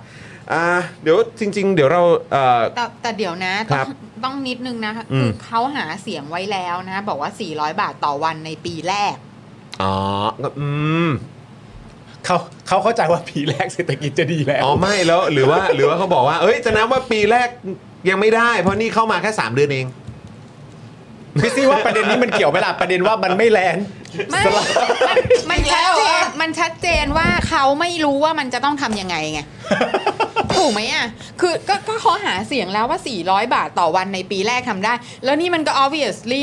อีคนอีคนที่อยู่ในบอร์ดนั้นก็บอกอ๋อทำไม่ได้ ไม่เกี่ยวกับ เออ คอรมอ เออ คืออ้าวแล้วตกลงว่าแล้วมันแล้วอีที่สัญญานี่คืออะไรอ่ะ คือจริง ๆ อันเนี้ยผมว่าอันเนี้ยมันเป็นอันดับหนึ่งเลย คือประชาชนน่ะ อืม ไม่เข้าใจความตกใจของนายก เออ เอออว่าทำไมนายกอะถึงตกใจเสมือนคนที่ ไม่รู้ ไม่รู้ เออ อันเนี้ยคือพาร์ทที่คนสงสัย เพราะว่าคน เออ อันเนี้ยมันเป็นมันเป็นเรื่องคนที่แซวกันเยอะว่า เอ๊ะอันนี้นายกทะเลาะกับรัฐมนตรีว่าการกระทรวงการคลังใช่ไหม อ่า หรือรัฐมนตรีว่าการกระทรวงการคลังทะเลาะกับนายกใช่ไหม อืม มันจะมีการแซวแบบนี้แต่พาร์ทเนี้ยมันเป็นพาร์ทที่แบบว่า คนสงสัยความตกใจของนายก อืม ว่ามันมันฟังดูเหมือนเป็นการตกใจที่ไร้ข้อมูล อืม เข้าใจ นาย ปะ กนายกต้องอ่านหนังสือเพิ่มไหมครับ ก็ไม่รู้แล้วแต่ก็แต่ หาความรู้ เออ นะ ต้องหาความรู้เพิ่มไหม อาจจะเป็น ก่อ คน รับ ก่อนเป็นนายกอาจ เอ จะอต้องมีความรู้ อาจจะต้องอ่านหนังสือเยอะกว่านี้ อาจจะเป็นหนังสือการ์ตูนก็ได้ เอออ๋อ อ่านหนังสือนอกเวลา การ์ตูนก็ได้ สร้างความเพลิดเพลินไป อืมฮะ นะครับผม work life balance นี่สำคัญนะฮะ ใช่ คน ใช่ ในสังคมอะเขาก็งงกันว่า เรื่องนี้นายกไม่รู้เหรอวะ เออก็เลยแบบ เฮ้ย ไม่ได้หรอกเงี้ย เออ ไม่ คือ หรอกแล้วแล้วเขาเขาเป็นคนเขาเป็นคนหาเอ้ยเขาเป็นคนหาเสียงเองไง ว่า 400 บาทต่อวันในปีแรก อ่า คืออุ้งอิงจะบอกว่า 600 บาทเศรษฐกิจต้องดีก่อนอันนั้นก็ฟายก็ไม่ได้ว่ากัน ปีเจ็ดศูนย์เนี่ย ใช่ แต่ว่าอันนี้เขาเขาหาเสียงมาเองพักเพื่อไทยอะ อืม 400 บาทต่อวันในปีแรกทำได้ อ่าบิวลองกดมาสิว่าสมมตินายกเขาตกใจแล้วเขาร้องว่าโอ้ my god เขาจะส่งเสียงไง โอ้โหตกใจ นายกตกใจ โอ้ my god เอออ่ะโอเค คุณผู้ชม นะฮะ อ้าว เดี๋ยวเราเราจะแวะไปเรื่องกรมราชทัณฑ์หน่อยไหมครับ เอิ่มเร็วๆไหมแต่มันก็ 6 โมงกว่าแล้ว เนอะ เรา เอ เรา อ เราเชิญครูทิวเลย งั้นเดี๋ยวเราอาจจะเซฟไว้สำหรับวันพรุ่งนี้ที่ ครับ เดี๋ยวจะคุยกับอาจารย์สีโรดไหม ได้เลย เออนะครับ เดี๋ยวเรามาขยี้กันนะครับคุณผู้ชมครับนะแล้วก็เห็นเอ่อจริงๆแล้วก็มีอีกหนึ่งข่าวที่อ่ามีไว้ด้วยเหมือนกันนะครับอ่าแต่อันนี้อาจจะเก็บไว้ให้พี่หนูหริ่ง ใช่ นะฮะอ่าบอกรายจุดนะฮะ โอ้ยเขาทวงถามมาแล้ว ประเด็นเกี่ยวกับพรรคประชาธิปัตย์ เดี๋ยวถ้าไม่ให้เขามาพูดคุยกันเดี๋ยวจะหาว่าไม่รัก เอ กัน อ ไม่ได้ไม่ได้ไม่ ลื ได้ มคำสัญญาอะไรหรือเปล่า เออ นะครับนะอ่ะโอเค งั้นในเรื่องของกรมราชทัณฑ์นะครับ เดี๋ยวเราขอเซฟไว้อ่าสำหรับอาจารย์สีโรจน์พรุ่งนี้นะครับ ส่วนเรื่องประเด็นของพรรคเอ่อของพรรคประชาธิปัตย์เนี่ย อ่า เดี๋ยวเรามาอัปเดตกันอีกทีว่าเดี๋ยวเราจะได้คุยกับพี่หนุ่ม ประชา เมื่อธิไห ปัต ร่ ย์หรือพักเพื่อไทยนะ พรรคประชาธิปัตย์ครับ อ๋อพรรคประชาธิปัตย์ ธิปัตย์ครับเพิ่งได้หัวหน้าพัก อ๋อ sorry sorry ไม่สับสนสิครั อ๋ บ อขอโทษขอโทษขอโทษ เพื่อไทยพอพานนะ อ๋อ ประชาธิปัตย์ มันปอปลา ปลา ครับ เออ แต่ก็ตัว ครับผม พีเนาะ ตัวพีตัวพีเหมือนกันว้าย พี่ย่อมาจากพี่แจ๊ค เราก็ไม่รู้ เอออ่าอ่าโอเคโอเคโอเคนะครับคุณผู้ชมอ่ะแต่ว่าอย่างที่บอกกันไปนะครับคุณผู้ชมว่าเราจะมาคุยถึงประเด็นเกี่ยวกับเรื่องของการศึกษานั่นเองนะครับ ใช่ครับ ช่วงสัปดาห์ที่ผ่านมาเนี่ยถือว่าเป็นเรื่องที่หลายแต่หลายคนก็ตกใจนะครับ ครับ ว่าเฮ้ยทำไมเหมือนมีการอ่าวัดแบบเขาเรียกว่าอะไรคุณภาพใช่ไหมหรือว่าเกณฑ์ อ่า เรื่องของอาการศึกษาของไทยด้วยนะ อ่า วัดผลของเอ่อเด็กๆ ในแต่ละประเทศ อืม แล้วสำหรับประเทศไทยเองเนี่ยก็ถือว่าโอ้โหดรอปไปเยอะเหมือนกัน เขาใช้กันคำว่าในสื่อเขาใช้คำว่าตกต่ำเลยอ่ะ เอออะไรฮะพิซซ่า พิซซ่า พิซซ่า พิซซ่า เออนะครับ เหมือนหอเอ็นเลย เออมันมันมันน่ากังวลขนาดนั้นไหม ครับ นะครับ แล้วก็เรื่องนี้เอ่อบ่งบอกอะไรหรือเปล่า เราควรจะมองมันในมุมไหนนะครับ ครับ รวมถึงปัญหาที่เราก็พูดเหมือนแบบอาจจะวนไปวนมาด้วยอะครับ ฮะ ก็คือเหมือนเขาใช้คำว่าอะไรซ้ำไปซ้ำมาดีกว่า ใช่ เพราะว่าก็เกิดเกิดขึ้นแบบเอ่อแบบซ้ำๆอ่ะ เออ นะครับแล้วมันจะเป็นปัญหาที่แก้ได้ไหมหรือว่ามัน ใช่ เป็นสิ่งที่เราก็คงจะต้องอยู่กับมันต่อไปอ่ะ อืม ยอมรับความเป็นจริงอ่ะมันต้องเป็นอย่างนั้นหรือเปล่า แต่เราก็มีรัฐมนตรีคนใหม่แล้วด้วยนะ ใหม่แล้วไง สำหรับศึกษา เออนะครับ เดี๋ยวต้องมาดูกันนะครับว่าเกสของเราท่านนี้นะครับเขาจะมีความเห็นว่าอย่างไรบ้างนะครับ ต้อนรับนะครับครูทิวครับผม สวัสดี เชิญครับครูทิวครับ สวัสดีครับ ครูทิวสวัสดีครับ เชิญครับผมส เชิ วัสดีครัญครับบ ครูทิวเชิญนะครับเชิญครับเชิญครับ มาแล้วคุณผู้ชมครับ นี่นี่นี่นี่ นี่นี่นี่ นี่ โอ้ นี่ โห นี่หนังสือ ไท ผ ย ม อิน ผมประชาสัมพันธ์มาตั้งแต่วันที่ได้วันแรกเลย ขอบคุณครับ เออนะฮะโอ้โหยินดีครับครูครับเออ สังคมศึกษา นี่ ทะลุกะลาคุณผู้ชม ทะลุกะลาครับผม นี่หาอ่านกันได้นะคุณผู้ชมนะหน้าปกเป็นแบบนี้นะ ใช่ ทักเพจมาเลยครับ สังคมศึกษาทะลุกะลา อ่ ทักมาเลย ทั นะครักเข้า บ เพจมาเลยคุณผู้ชมอ่ะดูคุณผู้ชมวิวจับมากล้องนี้อ่า นี่นะ เต็ม แล้วก็ เต็ม อยู่ในมือของครูทิวด้วย ใช่ นะคบ แต่วันนี้เราจะคุยกันเรื่องกะลากันหน่อย เออดีเลย ค ฮะ รับผม ดีเลย ดีฮะเนี่ยเออนะครับอ่ะเดี๋ยวก่อนอื่นเลยนะครับขอบคุณเอ่อครูทิวมากๆเลยนะครับ ครับ ที่มาร่วมพูดคุยกับเราในในรายการแล้วก็โหนี่ต้องบอกว่า จริง ๆ ติดตามในโซเชียลมีเดียมาอย่างต่อเนื่อง อืม นะครับ และเอ่อมีโอกาสได้พูดคุยกันสั้นๆเอ่อตามงานเสวนาอะไรแบบนี้นะฮะ แต่ว่ายังไม่มีโอกาสได้คุยกันแบบยาวๆ วันนี้ต้องขอรบกวนหน่อย ครับ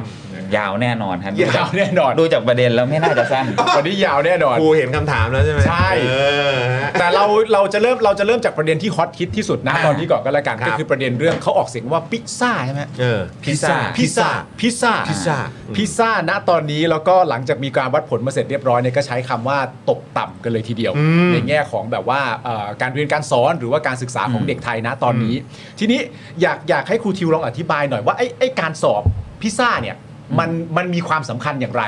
มันจำเป็นอย่างไรบ้าง การสอบอันนี้ที่มีชื่อว่าพิซซ่าเนี่ย โอเคฮะพิซซ่าเนี่ยคือโปรแกรม of international student assessment นะคือคือ ครับ คือเป็นโครงการในการวัดและประเมินผล ฮะ เด็กนักเรียนของหลาย ๆ ประเทศทั่วโลก โดยโดย OECD ครับ ซึ่ง OECD เนี่ยก็เป็นกลุ่มประเทศที่พัฒนาเศรษฐกิจร่วมกัน แล้วเขาก็มองว่าการศึกษาเนี่ยมันก็เป็นส่วนหนึ่งที่จะไปตัวชี้วัดว่าประเทศไหนเนี่ยจะมีอ่าพัฒนาการทางเศรษฐกิจ ครับ อ่าที่ดีอะไรอย่างเงี้ย อืม คือ ไทยเนี่ยไม่ได้เป็นสมาชิก OECD ฮะแต่ว่าเราสมัครเข้าไปคือขอสอบด้วย อืม ขอสอบด้วยเป็นสังเกตการณ์อะไรอย่างเงี้ย ครั แล้ บ วก็ อืม สอบด้วยมา 20 ปีแล้ว ครับ อืม ทีนี้เนี่ยอ่าในมันจริง ๆ มันมีหลายวิชาแล้วก็อาจจะมีวิชาที่เพิ่มขึ้นมาในในแต่ละปีอย่าง อย่างล่าสุดก็มีเรื่อง financial literacy ครับ เรื่องการรู้เรื่องการเงินแต่ ของที่ไทยสอบมาตลอดเนี่ยก็มีอยู่ 3 วิชาฮะ ฮะ มันก็จะเป็นเรื่องของอาวิทยาศาสตร์ ครับ อ่าคณิตศาสตร์ อืม แล้วก็ ภาษาอังกฤษไหม อ่เป็น literacy ก็คืออา เขาเรียกว่าเป็นความฉลาดรู้ด้านการอ่านหรืออ ม การรู้เรื่องการอ่าน อ่า ครับ อ่าอ่ารับ คือหมายความว่ามันมันฟรีคอนเทนต์ อืม จะมีอันผมว่าอันเนี้ยเป็นเป็นปัญหาหลักเลย อืม คือเขาจะให้เป็นเหมือนโปสเตอร์ หรือเหมือนข้อความหรือเหมือนอะไรพวกเนี้ยมาแล้วให้เด็กนักเรียนอ่าน แล้วดูว่าอ่านรู้เรื่อง อ่าโอเค โอเค โอเค อ่าอ่านมีป้ายบอกทางมีอะไรอย่างเนี้ย โอเค เป็นแผนท่องแผนที่ อืม แต่ คะแนน คือ ตกต่ำ คือ ใช่ไหมรับ หลายหลายๆคนตกใจกันนะ อืม หูยคือพิซซ่าแบบคะแนนตกคะแนนล่วงมาก เออ ตกใจอะไรกันล่ะ เออเออ คือคือมันมัน not surprise อ่ะ เออ มัน not surprise ใช้คำนี้ดีกว่าใช่ไหมฮะ เอ่อถามว่าสำคัญยังไงเนาะคือมันก็เป็นตัวชี้ชี้วัดว่าอ่าประเทศเราเนี่ยการพัฒนาทรัพยากรมนุษย์ หรือการจัดการศึกษาเนี่ยเป็นยังไง แต่บอกก่อนนะฮะว่าพิซซ่าเนี่ยไม่ได้สอบกันทุกคน อ่าโอเค แล้วก็ไม่ได้สอบกันทุกปี ครับ อืมเนี่ยสอบกันทุก 4 ปีอย่างเงี้ย ครับ เนี่ยนะครับนะครั้งก่อนก็คือ 2018 ก่อน ครับ มาที่ 2022 เนาะ ครับ แล้วก็เป็นการสุ่มฮะคำว่าสุ่มเนี่ยคืออาจจะสุ่มโรงเรียน อ่า สุ่มโรงเรียนซึ่งมีการกระจายไปโรงเรียนหลาย ๆ กลุ่ม เพื่อให้เป็นเอ่อตัวแทน อืม อ่าได้เนยนะค ครั รั บบ ไม่ได้ไม่ได้สอบกันกันกว้างขวางแบบทุกคน ครับครับ แต่อ่าด้วยการเลือกอาการแซมปลิ้งอ่ะ ครับ กลุ่มตัวอย่างมาเนี่ยฮะมันก็เป็นเป็นตัวแทน อืม ของของของประเทศเราได้เหมือนกันว่า อืม ว่าสถานการณ์การศึกษาของเราเป็นยังไง แต่แต่ทูบีแฟร์นะฮะต้อง ครับ ต้องบอกว่าต้องแฟร์ก่อนว่า ไอ้ผลสอบของรอบล่าสุดเนี่ยที่เราบอกว่าโอ้โหพอดูกราฟแล้ว ทำไมมัน หัวทิ่มเลย หัวทิ่มเลย อืม จริง ๆ แล้วมันเป็นเทรนด์ทั่วโลกอะฮะ อืมอืม ครับ มันเป็นเทรนด์ทั่วโลกคือหมายถึงว่ามันอ่าเด็กอายุ 15 ที่สอบปีซ่าเมื่อปีที่แล้วเนี่ยคือเด็กป .6 หรือเด็กม .1 ครับ ตอนช่วงโควิดอะฮะคือหมายถึงว่าเขาเขาไม่ได้มาโรงเรียนหรือว่าเขาแทบจะอยู่บ้าน ใช่ เรียนออนไลน์ตลอดเลย อืม ซึ่งอันเนี้ยก็เอฟเฟกต์ไม่ได้แค่เราแต่เอฟเฟกต์ทั่วโลก ครับ แต่ประเด็นก็คือของเราที่แม่งต่ำอยู่แล้ว อืม แม่งก็ต่ำหนักต่ำล่วงเข้าไปอีก อะไรประมาณ คือจริง ๆ มันก็ไม่ได้สูงอยู่แล้วด้วย ใช่ ใช่ไหมครับ แล้วพอผลออกมาของรอบล่าสุดนี่มันร่วงลงไปยิ่งกว่าเดิมอีก มันก็เลยทำให้มันมันน่าเป็นห่วงตรงนี้แหละ คือแต่คืที่อ น่า คือ สนใจ คือแย่แล้วก็แย่ลงไปอีกใช่ไหม ใช่ มันมันแย่ลงไปอีก ดังนั้นมันก็พูดถึงอ่ะเราอยู่ในในตะในโลกในยุคโลกาภิวัตน์แล้วเนี่ยมัน ครับ ปฏิเสธไม่ได้ว่ามันคือการแข่งขัน อืม หมายถึงว่าเราจะมีศักยภาพหรือมีสมรรถนะที่จะไปเอ่อสู้กับกับกับต่างประเทศ หรือว่าเอ่อการทำงานร่วมกับคนอื่นเนี่ยอย่างเงี้ยได้ไหม อืม มากน้อยแค่ไหน แต่สิ่งที่น่าสนใจของพิซซ่าฮะหลายหลายคนไปโฟกัสแค่อุยคะแนนมันล่วงอ่ะ อืม แต่พิซซ่าทำดีมากก็คือปินอกจากไอตัวคะแนนที่ที่วัดเด็กแล้วเนี่ย ครับ เขามี questionnaire เรื่องอื่น ๆ อีกด้วย อืม ซึ่งมันสามารถเอามาวิเคราะห์ได้ว่าปัญหามันอยู่ตรงไหน อืม อ่าโอเค อืมเช่น เช่นเรื่องความเหลื่อมล้ อืม ำเช่นอ่าปัญหาว่าในในช่วงที่ผ่านมาเนี่ยเด็กนักเรียนได้เอ่อกินข้าวทุกมื้อไหม อืม เด็กเด็กไทยหนึ่งในสี่อดมื้อกินมื้อฮะ ฮะ คือคือเรานึกภาพสิว่าปกติคือเวลาเราหิวเราก็หงุดหงิดคิดอะไรไม่ออก ครับ นะครับ เด็กนักเรียนอ่ะเรียนรู้เรื่องได้ยังไง เอออั อั น น เด็ก นี้ กำลังโตด้วยอ่ะ อืม ถ้า เออ ถ้าฐานประสบการณ์แบบเป็นครูมาสอนโรงเรียนเนี่ยก็เจอนะ เด็ก อืม ที่แบบ ไม่ได้กินอะไรหรือแบบกลางวันอ่ะกินแค่ลูกชิ้นอะไรเงี้ยเพราะว่าขี้เกียจจะไปต่อแถวหรือแบบมันไม่มีมันไม่มีกินหรืออบางโรงเรียนที่ไม่มีโรงอาหารไม่ใช่โรงเรียนในเมืองเนี่ยบางครั้งเขาก็ไม่มีไม่มีเงินซื้อข้าวกินจริง ๆ เพราะว่าไม่ได้เลี้ยงให้ ครับ เอ่อเรื่องของการบูลลี่ ความเป็นพื้นที่ปลอดภัยในโรงเรียนคที่รับ เด็กจะสามารถที่จะแสดงออกหรือว่าเอ่อคิดได้อย่างมีเสรีอะไรเงี้ยก็ก็ก็ก็มีส่วน อืมอืม มีส่วนหมดเลย อืม ความสัมพันธ์กับผู้ปกครองเออความสัมพันธ์ของผู้ปกครองเนาะกลับบ้านไปพ่อแม่ได้พูดคุยกับ อืม ลูกเรื่องการเรียนบ้างไหม อืม เราดูในสภาพประเทศที่ สิทธิแรงงานหรืออะไรต่ างๆแม่งสวัสดิการอะไรก็ไม่มี เออใช่ เด็กผมเยอะมากเลยนะที่เอ่อพ่อแม่ ผมถามว่าใครทำพ่อแม่ทำงาน 7 วันบ้าง อืม หลายคนเลย เจ็ดวันนะฮะ คือไม่มีวันหยุดคือถ้าเขาหยุดก็คือ มันก็เงินมันก็ไม่พออะ ครับ ที่ ครับ ไหนจะเลี้ยงลู ไม่ ก ได้อะ ค่าเทอมก่อค้างเออไอเรียนฟรี พี่จริงอะไรอย่างเงี้มยอืม ภาวะที่มันกังวลเต็มไปหมดดังนั้นเนี่ยสิ่งเหล่าเนี้ยมันส่งผลอ่าเรื่องของคุณภาพการศึกษาคุณภาพครูคุณภาพหลักสูตร การเรียนการสอนส่วนหนึ่ง อืม อีกครึ่งหนึ่งคือเป็นเรื่องเศรษฐกิจสังคมเลยฮะ อืมคือถ้าเกิดว่าเศรษฐกิจดีนะหรือว่าแบบคุณภาพชีวิตเออของคุณพ่อคุณแม่เนี่ย อืม แล้วส่งตรงมาถึงลูกเนี่ยมันโอเคด้วยเนี่ยมันก็จะมาช่วยสนับสนุนตรงจุดนี้ได้ แล้วก็โอเคปัญหาของในพาร์ทของการเรียนการสอนคุณครู เรื่องของงบประมาณอะไรต่างๆนี่ก็เป็นอีกพาร์ทหนึ่งที่จะต้องมาแก้กัน แต่ว่าถ้าเกิดสตาร์ทตั้งต้นตรงนี้ครึ่งหนึ่ง อืม มันคนได้รับผลกระทบขนาดนี้แล้วเนี่ยโอ้โหมันจะขนาดไหนวะเนี่ย เมื่อเมื่อก่อนเราพูดถึงฟินแลนด์เนาะคือประเด็น เออ คือฟินฟินแลนด์เขาตั้งจากอ่ารากฐานตรงนี้ก่อนว่า ประเทศเขาเคยอดอยากมาก่อน ครับ เอ่อทรัพยากรอะไรก็ไม่มีอะไรอย่างเงี้ย เออ แต่เขาเขาทำยังไงที่ประชาชนจะมีชีวิตอยู่ได้โดยบนบนพื้นฐานความเป็นมนุษย์อะ อืม แล้วเอ่ออันในในท้ายพิซซ่าก็พูดถึง well being ของเด็กอะเนี่ย อืม เนี่ยคือเรื่องเนี้ยครับการที่มี welfare การที่มีเอ่อ well being มีคุณภาพชีวิตที่ดีอะมันจะเป็นรากฐานแล้วเขาสามารถเรียนรู้และต่อยอด อืม ไปได้ อืม ครับผม คือทีนี้พอมาถึงตรงนี้แล้วเนี่ยก็เลยมีคำถามมาถามครูทิวว่า คือเราคิดไปเองหรือเปล่าว่าไอการศึกษาไทยเนี่ยมันมันตกลง มันต่ำลง หรือว่ามันตกต่ำลงจริง เออ คือมัน มัน คือเรา เราคิดกันไปเองหรือเปล่าครับ หรือว่าเราได้รับการเอ่อเหมือนเราติดตามข่าวสารอะไรต่างๆ จนแบบเราคิดกันไปเองหรือเปล่า มัน โอ้ยมันแย่ขนาดนั้นเลย ๆ คือเหมือนเรา ะย่ย เราไปฟังแต่ข่าวร้ายกันเสียจนชินหรือเป เอ ล่า อ จนคิดว่ามัน มันตกต่ำอะแต่ว่าจริง ๆ แล้วมันอาจจะไม่ได้ตกต่ำก็ได้ หรือว่าจริง ๆ แล้วก็เข้าใจถูกแล้วครับ เออเราพูดในในภาพรวมนะครับแบบ overall อ่ะ ครับ คือเอาจริง ๆ คนไทยเก่ง แล้วคนไทยมีศักยภาพคนไทยสามารถแข่งขันกับกับยืนอยู่ในเวทีโลกอ่ะได้เยอะเลย อืม ครับ แต่พอมองใน overall อ่ะมันคือมันคือความเหลื่อมล้ำไงมันคือมีคนกลุ่มหนึ่งที่แข่งขันได้ จริงๆอาพออย่างคะแนนพิซซ่าเนี่ยฮะ ครับ อืมเราเราแบ่งตามกลุ่มโรงเรียนเนาะแบ่งตามประเภทโรงเรียนเนี่ย ฮะ มันมีนะ อืม ที่คะแนนสูงกว่าค่าเฉลี่ย OECD อื อื ม ม คือโรงเรียนเน้นวิทย์กับ อ่า โรงเรียนสาธิต อ่า โอเค โรงเรียนเน้นวิทย์คืออ่าอย่างที่ที่นครปฐมหรือที่ระยองอย่างเงี้ย ครับครับ โรงเรียนสาธิตก็โรงเรียนสาธิตมหาวิทยาลัย ครับ ต่าง ๆ ของ ครั รับ ฐยังคือคือผมเนี่ยผมบอกงี้ว่า ผมเป็นคนจบโรงเรียนสาธิตเนาะเรียนโรงเรียนสาธิตฝึกสอนโรงเรียนสาธิตแต่ ค พ รั อบ มาบรรจุเป็นครูโรงเรียนรัฐบาลอ่ะ อืม อืมอืม โห คนละเรื่องเลย อาทิตย์แรกแบบกูไม่อยู่บนโลกใบไหนวะเนี่ย เหมือน เหมือนอยู่คนละโลกแหละฮะ ช็อกช็อกช็อกช็อกจริงเขาเจอช็อกทั้งเด็กทั้งระบบทั้งอะไรต่าง ๆ แต่เนี่ยแหละครับ คือสุดท้ายแล้วกำลังจะบอกว่า เราเราอยากได้คำตอบแบบไหนอ่ะ อืม อยากได้คำตอบแบบเอาสบายใจแบบ อืม อืมบ้าผมคิดไปเอง อ่า เฮ้ยมันไม่ได้แย่ขนาดนั้นหรอก คนแข่งขันได้มีตั้งเยอะ เออ อื อ มอืม แต่ถ้ามองในความเป็นจริงเนี่ย มันแย่แหละ โอเวอ ร์ออลเนอะ มันเป็น ภาพรวม จริง ทั้งหมดนะ ใช่ คือแล้วแล้วหลายคนบอกว่า เออเนี่ย เออก็มี คือคือหลายครั้งเราก็เคลมเนาะ โรงเรียนหลายโรงเรียนที่มีการแข่งขันอ่าแบบเซ็งทรงเด็กโอลิมปิก มีติดบ้านหน้า อ่า โรงเรียนอะไรอย่างเงี้ย อ่าอ่าอ่า อุ้ยเคลมเลยโอ้โหโรงเรียนดีมีคุณภาพ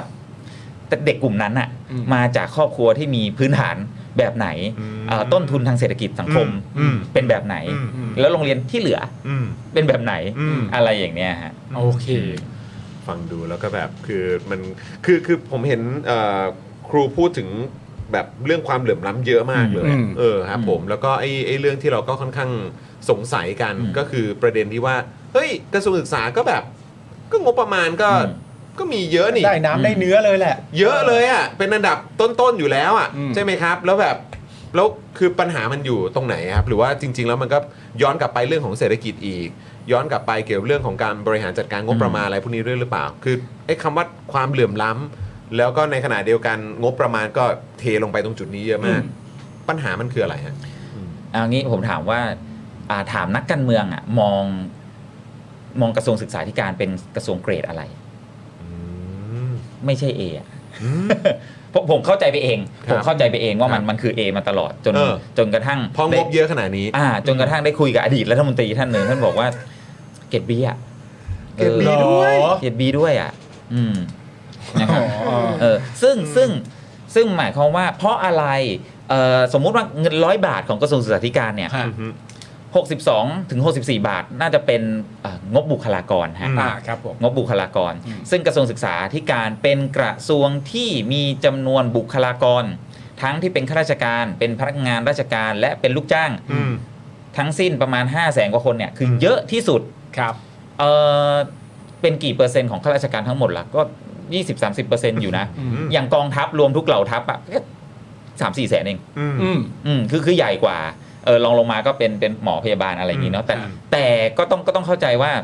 เฮ้ยเรามีโรงเรียนอยู่ทุกตำบลนะ อ่า โรงเรียนประถมโรงเรียนมัธยมใช่ไหมมีอยู่ทุกพื้นที่อ่าสองไอเงินส่วนที่สองเนี่ยก็ยี่อีก 20 กว่าเปอร์เซ็นต์เป็นเงินอุดหนุน อืม เงินอุดหนุนคือคืออะไรบ้าง คือเงินรายหัวที่มันจะลงไปที่โรงเรียน อืม ครับ อ่าไม่ว่าจะเป็นอ่างบอุดหนุนรายหัวที่ให้โรงเรียนไปจัดการศึกษาอย่าง อืม อย่างมีคุณภาพ มี คุณภาพด้วย อ่เพราะว่าเพราะว่าในในรัฐธรรมนูลเราบอกว่าต้องจัดการศึกษา ให้มีคุณภาพ อ่าอย่างฟรีและมีคุณภาพ อ่า อ่าอ่าถ้าจะจัดเพิ่มเติมหมายถึงว่าถ้าจะเก็บค่าเทอม อ่า ก็คือจัดให้โอเวอร์สแตนดาร์ด อืม แล้วก็บอกว่าเป็นค่าอะไรบ้าง อืม แล้วไปเก็บผมก็สงสัยอยู่เหมือนกัน อืม อยู่โรงเรียนรัฐบาลมาสองโรงเรียนนะก็เก็บโอเคมันเป็นโรงเรียนอ่าไม่ได้แข่งขันสูงเท่าไหร่ อืม ค่าเทอม 2,900 3,000 อืม อืม เอ้ยนี่เราโอเวอร์สแตนดาร์ดแล้วหรือจริง ๆ เหรอ อืม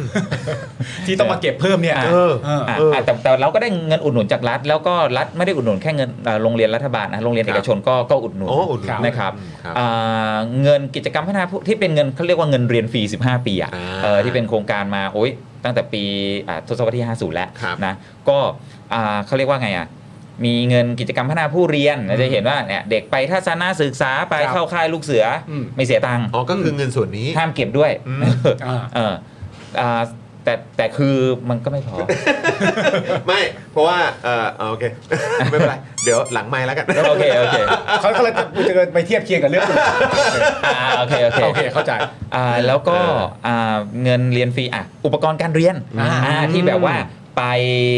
ไปที่โรงเรียนเวลาผู้ปกครองไปโรงเรียนเปิดเทอมใช่ไหม ครับ ไปจ่ายค่าเทอมแล้วไป อ่ารั รับเงินด้วย อืม อ่าแต่เขาก็จะก็จะมีทริคอย่างนี้ฮะ ฮะ ก็คือมีโต๊ะรับเงินก่อนโต๊ะแรกอ่า อ่า แล้วโต๊ะที่สองค่อยเสียตังค์คือหมายถึงว่าถ้ายังไม่มีเนี่ยก็เอาเงินจากโต๊ะแรกมาจ่ายก่อนได้ อ๋อ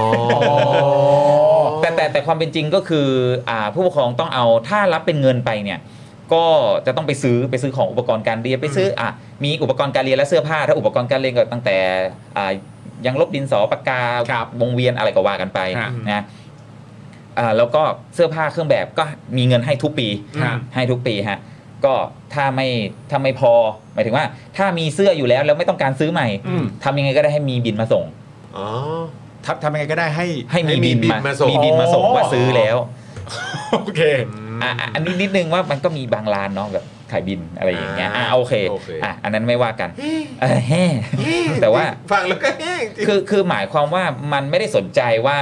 ต้องการหรือไม่ต้องการเนาะ อืมอืม ให้ทุกคนทั่วหน้า อืม ก็เหมือนจะดีเนาะ อืม อืม แต่ถามว่าอันนับปัจจุบันเนี่ยมันมันขึ้นมาเท่าไหร่อ่ะมันมีการขึ้นอ่ะเพิ่งขึ้นมารัฐบาลที่แล้วเนี่ยเพิ่งเพิ่งเพิ่งขึ้นมา เพราะมันไม่ได้ขึ้นมาเป็น 10 ปีแล้วอ่าแล้วก็ส่วนสุดท้ายก็มีเงิน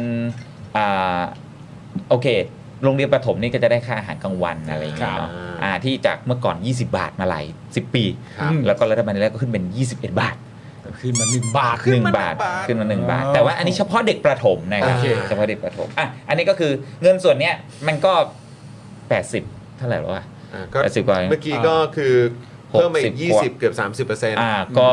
23บวก60 เอาเป็นว่าเหลือประมาณ อยู่เท่าไหร่อ่ะ15 ถึงไม่ไม่ถึง 20%ดีอ่ะ อืม ที่จะเป็นเงินลงทุนเงินอะไรต่าง ในการพัฒนา ๆเออ นู่นนี่ ซึ่งนี่ก็ยังไม่ได้พูดถึงว่าไอ้ส่วนนั้นน่ะ ส่วนต่างหรือโครงการหรือการทุจริตคอร์รัปชันอะไรมัน อ่ามั มันเท่าไหร่ยังไงเนาะ ครับ อ่า ครับ เราตัดเรื่องนั้นไปก่อนเนาะ อ่า อ่ะ แต่ ก็ แค่นั้นมันก็น้อยแล้วนะ ก็ใช่ ก็ใช่ ก็ใช่ก็ใช่ ก็ถูก อืม ก็นี่นี่แหละครับปัญหาแล้วไอ้รัฐธรรมนูญปี 60เนี่ยน่าสนใจอย่างว่าอ่ารัฐธรรมนูญปี 60เนี่ยระบุไว้ชัดว่าให้มีการตั้งกองทุนหนึ่งขึ้นมา เพื่อสร้างความเสมอภาคทางการศึกษาโดยที่ในรัฐธรรมนูญก็เขียนชัดเจนว่าเพื่อสงเคราะห์อ่าชื่อบอกว่าเพื่อความเสมอภาค แต่ว่าเป็น แต่ว่า เพื่อสงเคราะห์แต่เขาก็ทำงานหลายด้านนะ อ่า เขาก็พัฒนาคุณภาพครูด้วยอะไรด้วย แล้วก็มีการแบบทำแคมเปญเอ่อให้คนบริจาคด้วยอะไรอย่างเงี้ยก็ว่ากันไปนะแต่สุดท้ายแล้วเนี่ย เงินงบประมาณอ่ะบุคลากรที่ดูเหมือนจะเยอะ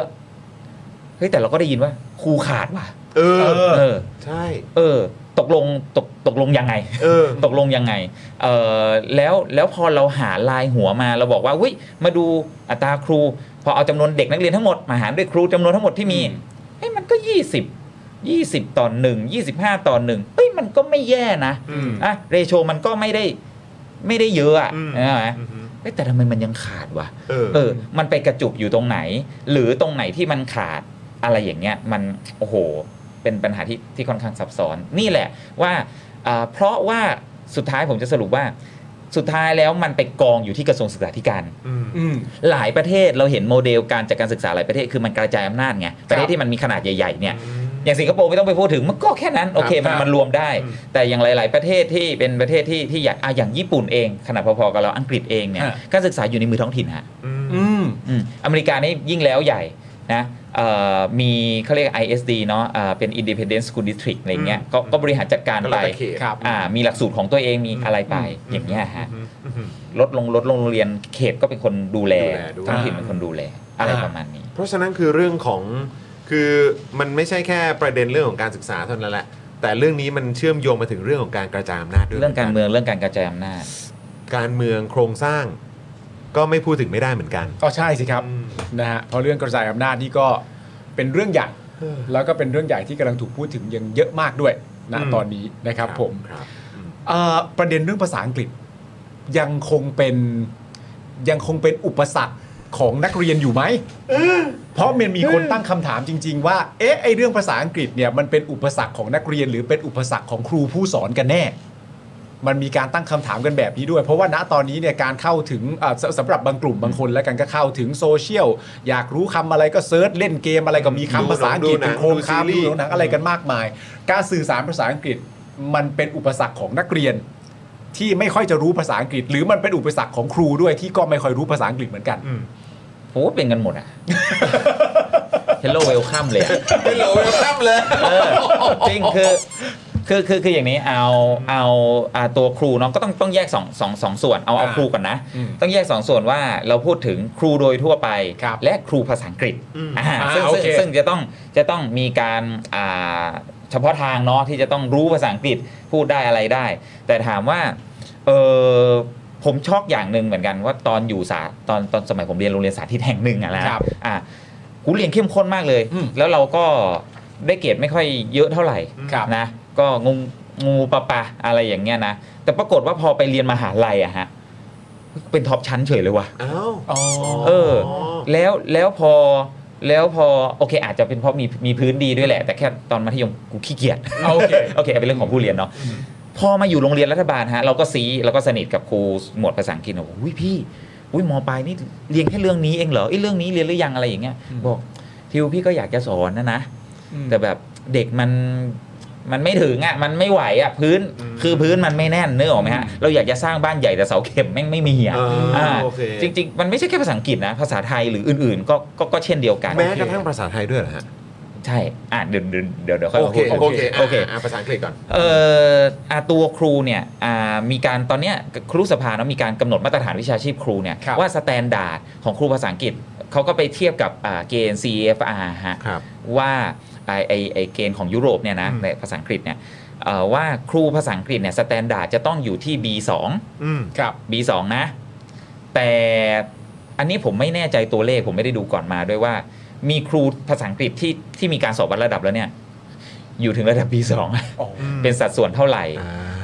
า แต่ก็เข้าใจว่ามีจำนวนมากเหมือนกันที่ยังอยู่ในระดับ A1 หรือ A2 อยู่ อืม นะฮะอันอันนี้ไม่ไม่ไม่ชัวร์ตัวเลขจริงๆอ่าส่วนครูคนอื่นๆ เขาก็มีเกณฑ์เหมือนกันว่า เอ้ยมาตรฐานเป็นครูทั่วๆไปเนี่ยจะเป็นผู้บริหารหรือเป็นครูที่ไม่ได้สอนภาษาอังกฤษเนี่ยจะต้องได้อย่างน้อย B1 อ่า จะต้องได้อย่างน้อยนะ B1 ครับ อืม ครูภาษาอังกฤษยังไม่รอดอะจะไปเอาอะไรกับครูภาษาครูวิชาอื่นนึกออกไหมคือหลายคนก็รวมไปถึงแบบไอตอนที่มันมีสอบอ่าสอบอะไรอะฮะ สอบครูคืนถิ่น อืม มันเป็นโครงการพิเศษเนาะที่ที่สอบเด็กอ่าปจบปอตรีแล้วก็เดี๋ยวก็จะได้ได้บรรจุเลยไม่ต้องไปสอบแข่งขันทั่วไปอะ ครับ แต่มันจะมีเกณฑ์หนึ่งคือภาษาอังกฤษฮะ ครับ ก็คืออาจจะต้องได้โทอีก250 อืม อืม อ่าซึ่งมันก็กลางๆเนาะไม่ได้ อืม ไม่ไม่ได้เยอะถ้าคนถ้าคนที่อยู่ในวงการ standardize test อะแบบ อืม มันก็จะรู้ว่าแบบไอเอลแค่ 4 4 คะแนนอะ4.0น่ะ ฮะ เอ่อโทอีก 450อะมันไม่ได้เยอะ ครับ แต่ครูหลายคนไม่ผ่านฮะแล้วแล้วแล้วขอขอพยายามจะไปต่อสู้ว่า เหลือ 200 ได้ไหม เอาลดลดลดบาร์ลงมา ลดลดบาร์ลงมาหน่อยคือคือเขาเขาก็ก็ด้วยแมเซตว่าคือเขาไม่ได้เป็นครูภาษาอังกฤษอะเขาเป็นครูภาษาไทย อ๋อ เป็นครูสังคมเป็นครูพละเขาไม่ได้ใช้ภาษาอังกฤษ เออ เออทำไมเขาต้องรู้หรือต้องใช้ภาษาอังกฤษได้ด้วย อืม แต่ในขณะเดียวกันอันนี้ผม คือผมก็พูดพูดพูดในมุมมองผมเอ่อแทนคนอื่นไม่ได้อะเนาะ ครับ เอ่อแต่อย่างเราอะเราใช้ภาษาอังกฤษในการค้นหาข้อมูล อืม สื่อหรือรูปภาพประกอบหรืออะไรต่างๆ เราเสิร์ชเป็นภาษาภาษาอังกฤษเพราะมันกว้างกว่า อืม อ่าตรงเนี้ยแหละอ่าจริง ๆ กระทรวงก็พยายามที่จะอาออกเขาเรียกแรงจูงใจเนาะในการ ครับ ที่ให้ครูเนี่ยเออพัฒนาภาษาอังกฤษ อืม อะไรอย่างเนี้ยฮะโดยอ่าการเลื่อนวิทยาฐานะเองอะไรก็ดี ถ้าสอบภาษาอังกฤษได้สูงกว่าเกณฑ์ ฮะ นะฮะก็สามารถที่จะขอเลื่อนขอลดเวลาได้ แบบแทนที่จะ 4 ปีก็ 3 ปีก็ขอได้แล้วอะไรประมาณนี้ โอเค ก็ก็ถือว่าจริง ๆ มันก็มีมาตรการแล้วพยายามจะกระตุ้นอยู่ แต่สุดท้ายแล้วมันต้องย้อนกลับไปว่าแล้วครูอะ อืม ผ่านระบบการศึกษาผ่านการเรียนภาษาอังกฤษแบบไหนมาวะ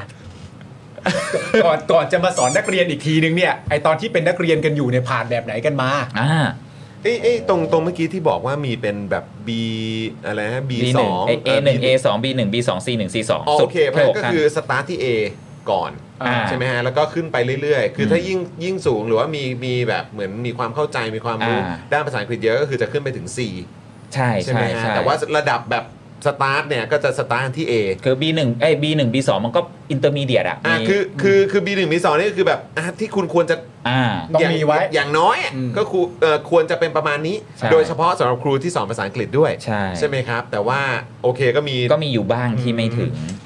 แต่มันแต่เรื่องเนี้ยมันก็โทษครูหรือโทษปัจเจกไม่ได้รวมถึงนักเรียนด้วยนะ ฮะ สภาพแวดล้อมในสังคมไทยเราเราเอื้อให้ให้พูดภาษาอังกฤษมากน้อยแค่ไหน คือ คือถามว่าหลายคนที่บอกเข้าถึงแหล่งเรียนรู้เสิร์ช อืม Google ได้เปิดมี Google แปลทานสเลตหรือสามารถเอ่อได้เรียนพิเศษ หรือ ครับ ท่องศัพท์อะไรแต่เด็กฟังเพลงภาษาอังกฤษ มันมันเป็นทุนทางวัฒนธรรมอ่ะ อืม แล้วก็มันก็ทุนทางเศรษฐกิจอย่างหนึ่งเนาะ ครับ ที่พ่อแม่สามารถส่ง อืมครับ ส่งส่งไปเรียนไปติวเรียนพิเศษได้ หรือพ่อแม่ที่ well educate หน่อย ก็จะแบบเอ่อสอนภาษาอังกฤษให้ลูกอ่านหนังสือนิทานให้ลูก ครับ อ่านบางทีไม่ใช่แค่นิทานธรรมดาก็อ่านที่จะเป็นภาษาอังกฤษ อ่าครับ แต่ทั่ว ๆ ไปอ่ะ อืม เข้าถึงไหม อ่า ผมถึงบอกว่ามันไม่ใช่แค่เรื่องภาษาอังกฤษภาษาไทยด้วย อืม ก็ย้อนกลับไปเรื่องคะแนนพิซซ่าทำไมคะแนนการอ่าน หรืออ่าอะไรพวกเนี้ยมันมันมันตกต่ำลงเนาะด้วยด้วยสภาพสังคมด้วยอะไรที่มันไม่ได้เอื้อ ไม่ได้มีวัฒนธรรมที่ส่งเสริม อืม เท่าไหร่นะ อืม อะไรอย่างเนี้ยฮะ ครับผม ยังไงดีเพื่อน นั่นคือแบบ ยังไงดีเพื่อน แค่แบบ เออ แค่คิดตามอ่ะ แล้วแบบเราเราเราเห็นภาพจริงๆใช่ไหมเหมือนที่ครูทิวเล่าให้ฟังว่าเออแบบหลังจากสอบปั๊บเสร็จเรียบร้อยแล้วสมมติว่าคะแนนของครูบางท่านในภาษาอังกฤษเนี่ยไม่ถึงอย่างเงี้ยก็จะมีการต่อรองกันว่าก็ในเมื่อฉันไม่ได้ต้องเอาภาษาอังกฤษไปสอนใคร อืม ฉันขอลดบาร์มันลงได้ไหม อืม แต่ว่าจริง ๆ ถ้ามองโอเวอร์อของมันจริงๆเนี่ยไอตัวภาษาอังกฤษเนี่ยมันไม่ได้มีความสำคัญในแง่ของการเอาไปใช้สอนเท่านั้น ใช่ มันเป็นความสำคัญในเรื่องการเสาะหาข้อมูลมาสอนนักเรียน ไม่ว่าคุณจะประกอบอาชีพสอนวิชาใดก็ตาม มันจะมีคุณภาพมากกว่า ถ้าเกิดว่าคุณสามารถมีข้อมูลภาษาอังกฤษไปเซิร์ชไปหาไปค้นคว้าได้ด้วย นี่ตอนนี้อาจารย์มหาลัยหลายที่ขาดนะฮะ เพราะว่ารีควายภาษาอังกฤษแบบไอเอลหกจุดห้า IELTS 6.5 หรือบางที่เอา 7 บอก มึงจะไปเข้าออกฟอร์ดเหรอ ซึ่ง ซึ่งโอเค ซึ่งซึ่งก็ทูบีแปลว่ามัน เออ มันต้องแบบมีการตีพิมพ์เปเปอร์ หรือจะต้องเสิร์ชหาข้อมูลโจโนยิ่งกว่าครูอีก อ่า อะไรอย่างเงี้ยก็เลย เออ หายากอยู่ แต่ผมพูดประเด็นนี้นิดนึงว่าแรงจูงใจในการเรียนภาษาอังกฤษไม่ใช่แค่นักเรียนแค่ครูนะ คนไทยอ่ะ อืม เออทำไมถึงเหมือนแบบว่าทำไมบางคนโอ้โหไปได้ไกล อืม ทำไมบางคนดูแบบดูไม่เอาดูแบบ อืม ปฏิเสธมันเลยด้วยซ้ อ่า อืมอืม ำผมมองด้วยแว่นเรื่องชนชั้นนะฮะ อืม ว่าเราอยู่ในสังคมที่มันไม่ได้โอกาสเป็นของทุกคนจริง ๆอะ ครับ แล้วเรารู้สึกว่าเราแข่งขันไปหรือเราพยายามไป แล้วจะเอาไปใช้ทำอะไรวะ อืม คือคือเราตั้งเป้าหมายชีวิตว่าอ่ะเด็กนักเรียนผมว่าตั้งเป้าหมายชีวิตว่าอ่าจะเป็น อ่าวินมอไซค์จะค้าขายอ่ะถ้าเกิดว่าเขาถูกถูกบ่มเพาะให้ให้มองเห็นหน่อยว่า เอ้ย ถึงแม้ว่าจะเป็นไอ้แค่พวกเนี้ยแต่การมีภาษามันอาจจะเป็นโอกาสก็ได้ แต่โอกาสมันน้อยมาก อืม ใช่ไหม อืม หรือเต็มที่ดีหน่อยก็อยากเป็นข้าราชการ อืม ซึ่งก็ไม่ได้ใช้ อืม ไอ้แล้วระบบราชการที่มันค่อนค่อนข้างจะปิด ใช้ ตาย เลข ความคิด ไทยด้ ด้ ว วย ย ใช้เล็กไอด้วยเออ ได้แต่คนที่สามารถเรียนได้อะคือคนที่อยู่ในฐานะชนชั้นกลางชนชั้นกลางบนที่รู้ว่าถ้าตัวเองมีภาษาอังกฤษ ฮะ มันจะเป็นเครื่องมือในการที่จะอัพเลเวล อ่า เป็นที่มาของโอกาส อืม ที่มากขึ้น อืม รายได้ที่มากขึ้นของตัวเอง อืม แต่เด็กอีกกลุ่มหนึ่งมองไม่เห็นตรงนั้น อ่า และรู้สึกว่าแข่งกับชาวบ้านไปยังไงกูก็แพ้ อืม ในระบบที่เป็นตะแกรงร่อนแบบนี้ อ่า อ่าอันนี้อันนี้ผมผมมองด้วยด้วยด้วยแว่นแบบเนี้ย อ่าอ่า มันก็เลยทำให้จำนวนมากขาดแรงจูงใจ โอเค เพราะว่าไม่ไม่เห็นที่ทางในการจะนำไอ้สกิลเนี้ยไปใช้ อืม แต่ถ้าเป็นเรื่องชนชั้นถ้าเป็นชนชั้นกลางเนี่ยเขาอาจจะพอมองเห็นบ้างว่า อ๋อ ถ้าฉันมีสกิลนี้ฉันก็ทำอันนี้ทำอันนั้นได้ อืม อะไรคุยกันก็เป็นเรื่องชนชั้น ไม่แล้วคือ จริงๆ มันมันไม่ได้ทำให้แบบมีความรู้สึกว่า เฮ้ยการได้มาซึ่งความรู้หรือความเนี่ยความสามารถเหล่านี้เนี่ยจะไปแล้วเราจะเข้าถึงโอกาสได้อีกเนี่ย เออ ยังไงได้บ้างวะเนี่ย ใช่เพราะว่ามัน เออ มันคือมันไม่ใช่แค่เรื่องภาษาอังกฤษเนาะคือระบบการศึกษาไทยอ่ะเรารู้กันอยู่ว่าเอ่อโดยทั่วไปเนี่ยมันมันกดศักยภาพ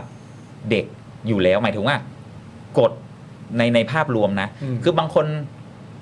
เอาเขาเรียกว่าไงอ่ะอ่าเป็นหน้าเป็นตาได้ก็ อืม ก็ก็ก็ชูไป อืม ส่วนใครที่ไม่นี่ก็ปล่อยทิ้งไว้ข้างหลังไป อ่ามั มันเป็นอย่างเงี้ยฮะ อืม เราก็เลยรู้สึกว่าเฮ้ยแล้วฉันจะไปสู้กับอีกคนที่แบบ อืม อันนี้ได้ยังไง อืม ใช่ไหมก็เลย มันมันมันกดยังไงนะครูถิวหมายถึงว่าถ้าอธิบายภาพให้มันชัดเจน มัน โอ้ มันกำลังกดในในแง่ไหนบ้าง โอเคหนึ่งหนึ่งในแง่ของเออเรื่องของวัฒนธรรมอำนาจนิยมก่อนเนาะอำนาจนิยมที่ตีกรอบความคิดเสรีภาพในการเอ่อแสดงความคิดเห็นหรือการได้ได้ได้เรียนรู้ได้ลองผิดลองถูก ฮะ คือคือเราไม่อย่าว่าแต่เด็กเลย ครูเองอะอ่ะทำไมครูไม่พูดภาษาอังกฤษ หรือครูไม่กล้าไม่สอนเป็นภาษาอังกฤษไปเลย อืม ฮะ ครูก็กลัวผิด อืม หรือยิ่ง อ่าฮะ คนอื่นมามามานั่งดูอะไรอย่างเงี้ยเออซึ่งขนาดว่าเพื่อนรุ่นรุ่นพี่ผมที่เป็นครูภาษาอังกฤษนะโรงเรียนเก่าเนี่ยสนิทกันนะแล้วเขาเก่งนะ อืม เขาเก่งนะ แต่ถ้านิเทศแล้วผมอะไปไป observe อะ อืม อืม เขาบอกเขาเกรงผม โอ้ เออเขากลัวแบบว่าเขากลัวผิดกลัวถูกอะไร ซึ่งจริงๆ ไม่ต้องซีเรียส อืม อะไรอย่างเงี้ยแล้วเด็กจะไปเหลืออะไร อื ใช่ไหม อื มันก็กลายเป็นว่าพอพูดผิดพูดถูกสำเนียงอันนี้ก็ก็ถูกตีตาแล้วว่าแบบถูกตีกรอบว่าไม่ได้อะไรอย่างเงี้ย อ่ามั มันก็เลยไม่ได้ปลดปล่อยไม่ได้ลองผิดลองถูก ครับ สองก็คือไอ้ระบบที่มันเป็นอะนอกจากอำนาจนิยมที่ดูจะเป็นเผด็จการเผด็จการในโรงเรียนไทยแล้วเนี่ย ครับ ไอ้ระบบการศึกษาที่อยู่ภายใต้ร่มที่เราเรียกว่าเสรีนิยมใหม่อ่ะ ฮะ อันนี้เรียกมองด้วยแว่นทางทางการเมืองเศรษฐกิจเศรษฐกิจการเมืองเนาะว่าเออมันคือเน้นเรื่องการแข่งขันการเป็นสินค้าเออแล้วมันเหมือนตะแกรงร่อนน่ะคือสุดท้ายแล้วใครที่เอ่อสู้ได้มีต้นทุนที่ดีกว่า ฮะ ก็ก็ก็สู้ได้ไอ้คนที่ต้นทุนที่มันก็มองไม่เห็นโอกาส อืม มันก็ก็ถูกทิ้งไว้ข้างหลัง อืม แล้วก็รู้สึกว่าฉันพยายามไปกว่าแถวนั้น อืม อืม ก็ไม่เป็นไรตามยถากรรมแล้วกัน อืม อืมอย่าเพิ่งสิ้นหวัง อืมโอ้นี่คือนี่คือแบบแม้กระทั่งเรื่องของเอ่ออำนาจนิยม เรื่องนี้มันก็ส่งผล จนถึงปัจจุบันใช่ไหมตอนตอนตอนนี้มันก็ยังคงมีอยู่เยอะเหมือนเดิมไหมครับภูมิ เออมีอยู่แล้วก็โอเค ผมไม่ได้ผมบอกได้ว่ามันเปลี่ยนไปเนาะ อืม แต่หลายอย่างก็ยังมีความรู้สึกว่า นี่กูผ่านช่วงโควิด ผ่านปี 63 64 มาแล้ว เออ จริง ๆเหรอวะ เออ เออคือแบบโรงเรียนก็พยายามจะกลับไปทำทุกอย่างเหมือนเดิมกฎระเบียบต่างๆ เหมือนเดิมเราก็ยังเห็นอยู่หน้าข่าวอะ่ะ อืม เออแต่ถามว่ามันมีความคิดที่เปลี่ยนไปไหมหรือการรับรู้ perception ของครูของนักเรียนผมว่ามันมี อืม เออแต่ยังอยู่ในเปอร์เซ็นต์ที่อาจจะไม่ได้ significant แบบ อ่า เออ ที่จะเกิดการเปลี่ยนแปลง ให ใหญ่ ญ่แรงขนาดนั้น ๆอืม คือเมื่อกี้นึกย้อนกลับไปแล้วก็แบบจริง ๆ ก็อยากจะถามไปถึงเอ่อครูทิวว่าตอนในคือในในฐานะที่เป็นครูอะครับตอนเรียนมาเนี่ยคือจุดมุ่งหมายของการของของการศึกษาไทยเนี่ยคือมันคืออะไรคือมันตอนนี้คือสุดอยู่ที่ประมาณแบบอ่านออกเขียนได้ประมาณนี้ อืม หรือเปล่า หรือว่าจริง ๆ แล้วเป้าหมายที่แท้จริงมันคืออะไรครับ อืม จริงๆ ที่ ถ้า ที่เขาอาจจะบอกแบบคุณครูว่าเออแบบ อันนี้คือสิ่งที่พวกคุณจะต้องผลักดันให้เกิดขึ้นนะ หรือว่าอันนี้มันคือเส้นทางวิชาชีพของคุณ คื มัน อ อะไรฮะ จริง ๆ ถ้าพูดถ้าพูดตามร่มใหญ่ที่การศึกษามันอยู่เนาะ อืม คือภายใต้พระราชบัญญัติการศึกษาแห่งชาติ อืม ซึ่งมันมีการปฏิรูปโอ้โหเราได้ยินมา 20กว่าปีแล้วอ่ะปี 42 ฮะ ฮะ ปี 42 ก็ต้องไปดูตรงนั้นนะว่ามันกำหนดเป้าหมายการศึกษาของชาติเนี่ยไว้ยังไง เอออ่ ขออนุญาตนะฮะ การศึกษาจะต้องเป็นไปเพื่อพัฒนาคนไทยให้เป็นมนุษย์ที่สมบูรณ์ ทั้งร่างกายจิตใจ สติปัญญา ความรู้และคุณธรรมมีจริยธรรมและวัฒนธรรมในการดำรงชีวิต สามารถอยู่ร่วมกับผู้อื่นได้อย่างมีความสุข ก็ดูกลางๆนะ พี่ซีว่าไงฮะ ก็ดูกลางๆใช่ไหม ก็ดูกลางๆครับก็เออ เออก็ก็คงจะได้ หาเครื่องบวงสรวงมาสิ โอ้โห เอาให้สมบูรณ์เลย ก็ นะ ค ฮะ งจะได้เป็นมนุษย์กันอ่ะ ต่อ เออ เออ และมาตราต่อไปบอกว่าในกระบวนการเรียนรู้ต้องมุ่งปลูกจิตสำนึกฮะที่ถูกต้องเกี่ยวกับการเมืองการปกครองในระบอบประชาธิปไตยอ่ะดีไหม ก็ดีดีดีดี อ่ะอันมีพระมหากษัตริย์ทรงเป็นประมุข จิตสำนึกที่ถูกต้องเหรอ จิตสำนึกที่ถูก ที่ ต้อง ที่ถูกต้องนี่มีข้อเดียวจากสี่ข้อหรือเปล่า รู้จักรักษาและส่งเสริมสิทธิหน้าที่เสรีภาพเคารพกฎหมายเสมอภาคศักดิ์ศรีความเป็นมนุษย์เอ๊ะก็ดูดีนะ เออ อ่ะ โอเค มี ก็ ความ ดูให้ ภาค เกี ภู ยรติ มิ กัน ใจในความเป็นไทย เอออ่ ะรู้จักรักษาผลประโยชน์ส่วนรวมและของประเทศชาติ เออ รวมทั้งส่งเสริมศาสนาศิลปะวัฒนธรรมของชาติการกีฬาภูมิปัญญาท้องถิ่น โอ้โห ภูมิปัญญาไทยและ โอ้โห ความรู้อันเป็นสากล ตลอดจนอนุรักษ์ทรัพยากรธรรมชาติสิ่งแวดล้อมมีความสามารถในการประกอบอาชีพ เออ รู้จักพึ่งตนเอง มีความริเริ่มสร้างสรรค์ใฝ่รู้ และเรียนรู้ตนเองอย่างต่อเนื่อง เออ ะ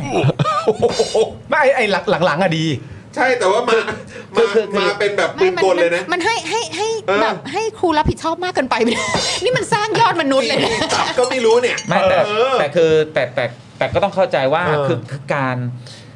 การศึกษาเอาพูดง่ายๆ สั้น ๆ เลยมันคือกลไกของรัฐในการสร้างพลเมืองเนาะคือหมายถึงว่าสร้างคนที่จะอยู่ในสังคมอะสร้างคนที่จะมาขับเคลื่อนประเทศขับเคลื่อนสังคมอะ ครับ แต่ประเด็นก็คือรัฐต้องการสังต้องการพลเมืองแบบไหน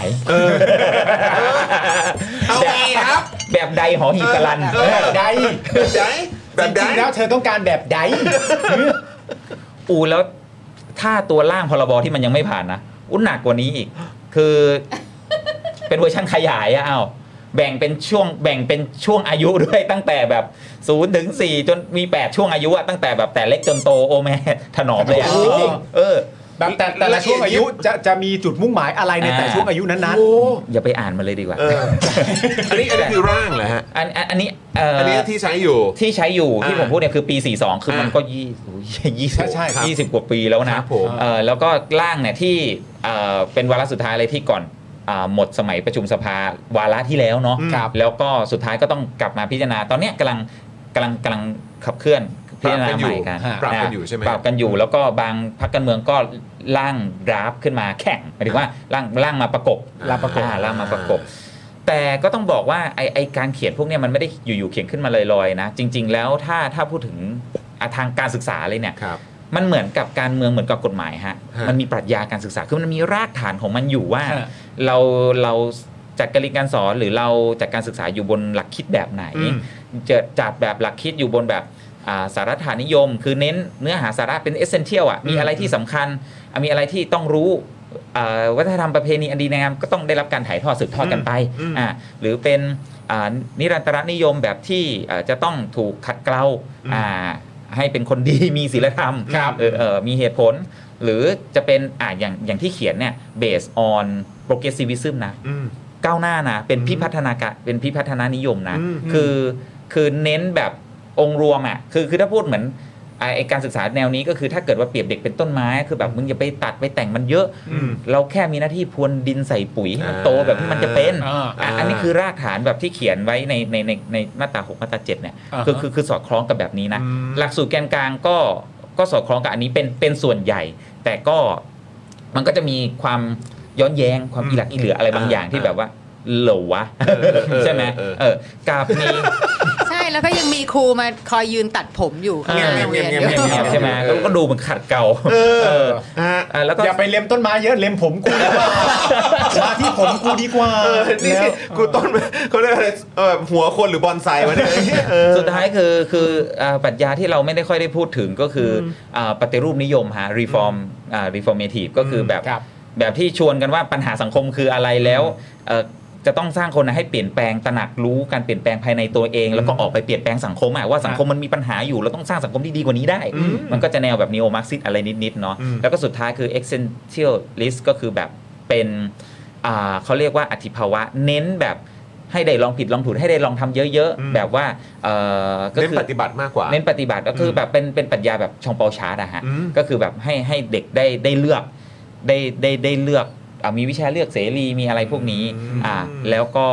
อ่าเด็กมีตัวตนอะไรของตัวเองอยู่แล้ว อันนี้อันนี้มันเหมือนแบบ student center ป่ะฮะ อ่าใช่ คล้ายๆไหม คือ ฮะ แต่การจัดการ เออ ศึกษามันไม่ใช่แบบแบบแท็กใดแท็กหนึ่ง อืม อ่ามันก็จะมีแนวอื่น ๆ อีกที่เป็นแนวพูดแนวอะไรก็ว่าไป อืม แต่ว่า ครับ มันคือผสมผสมกันอ่ะ อืม มันคือผสมผสมกันแต่ว่าเราจะให้สัดส่วนหรือให้น้ำหนักอะไร ซึ่งไอแบบโปรเกรสซิวิซึมมันคือ learning by doing มันคือการเรียนรู้ผ่านการปฏิบัติ ผู้เรียนเป็นศูนย์กลางเนี่ยแนวคิดเนี่ยมันมันรากมาจากอันเนี้ยคือจอห์นดิวี อื้อหือ ครับ ไม่แล้วคือได้ยินมาตั้งแต่แบบสมัย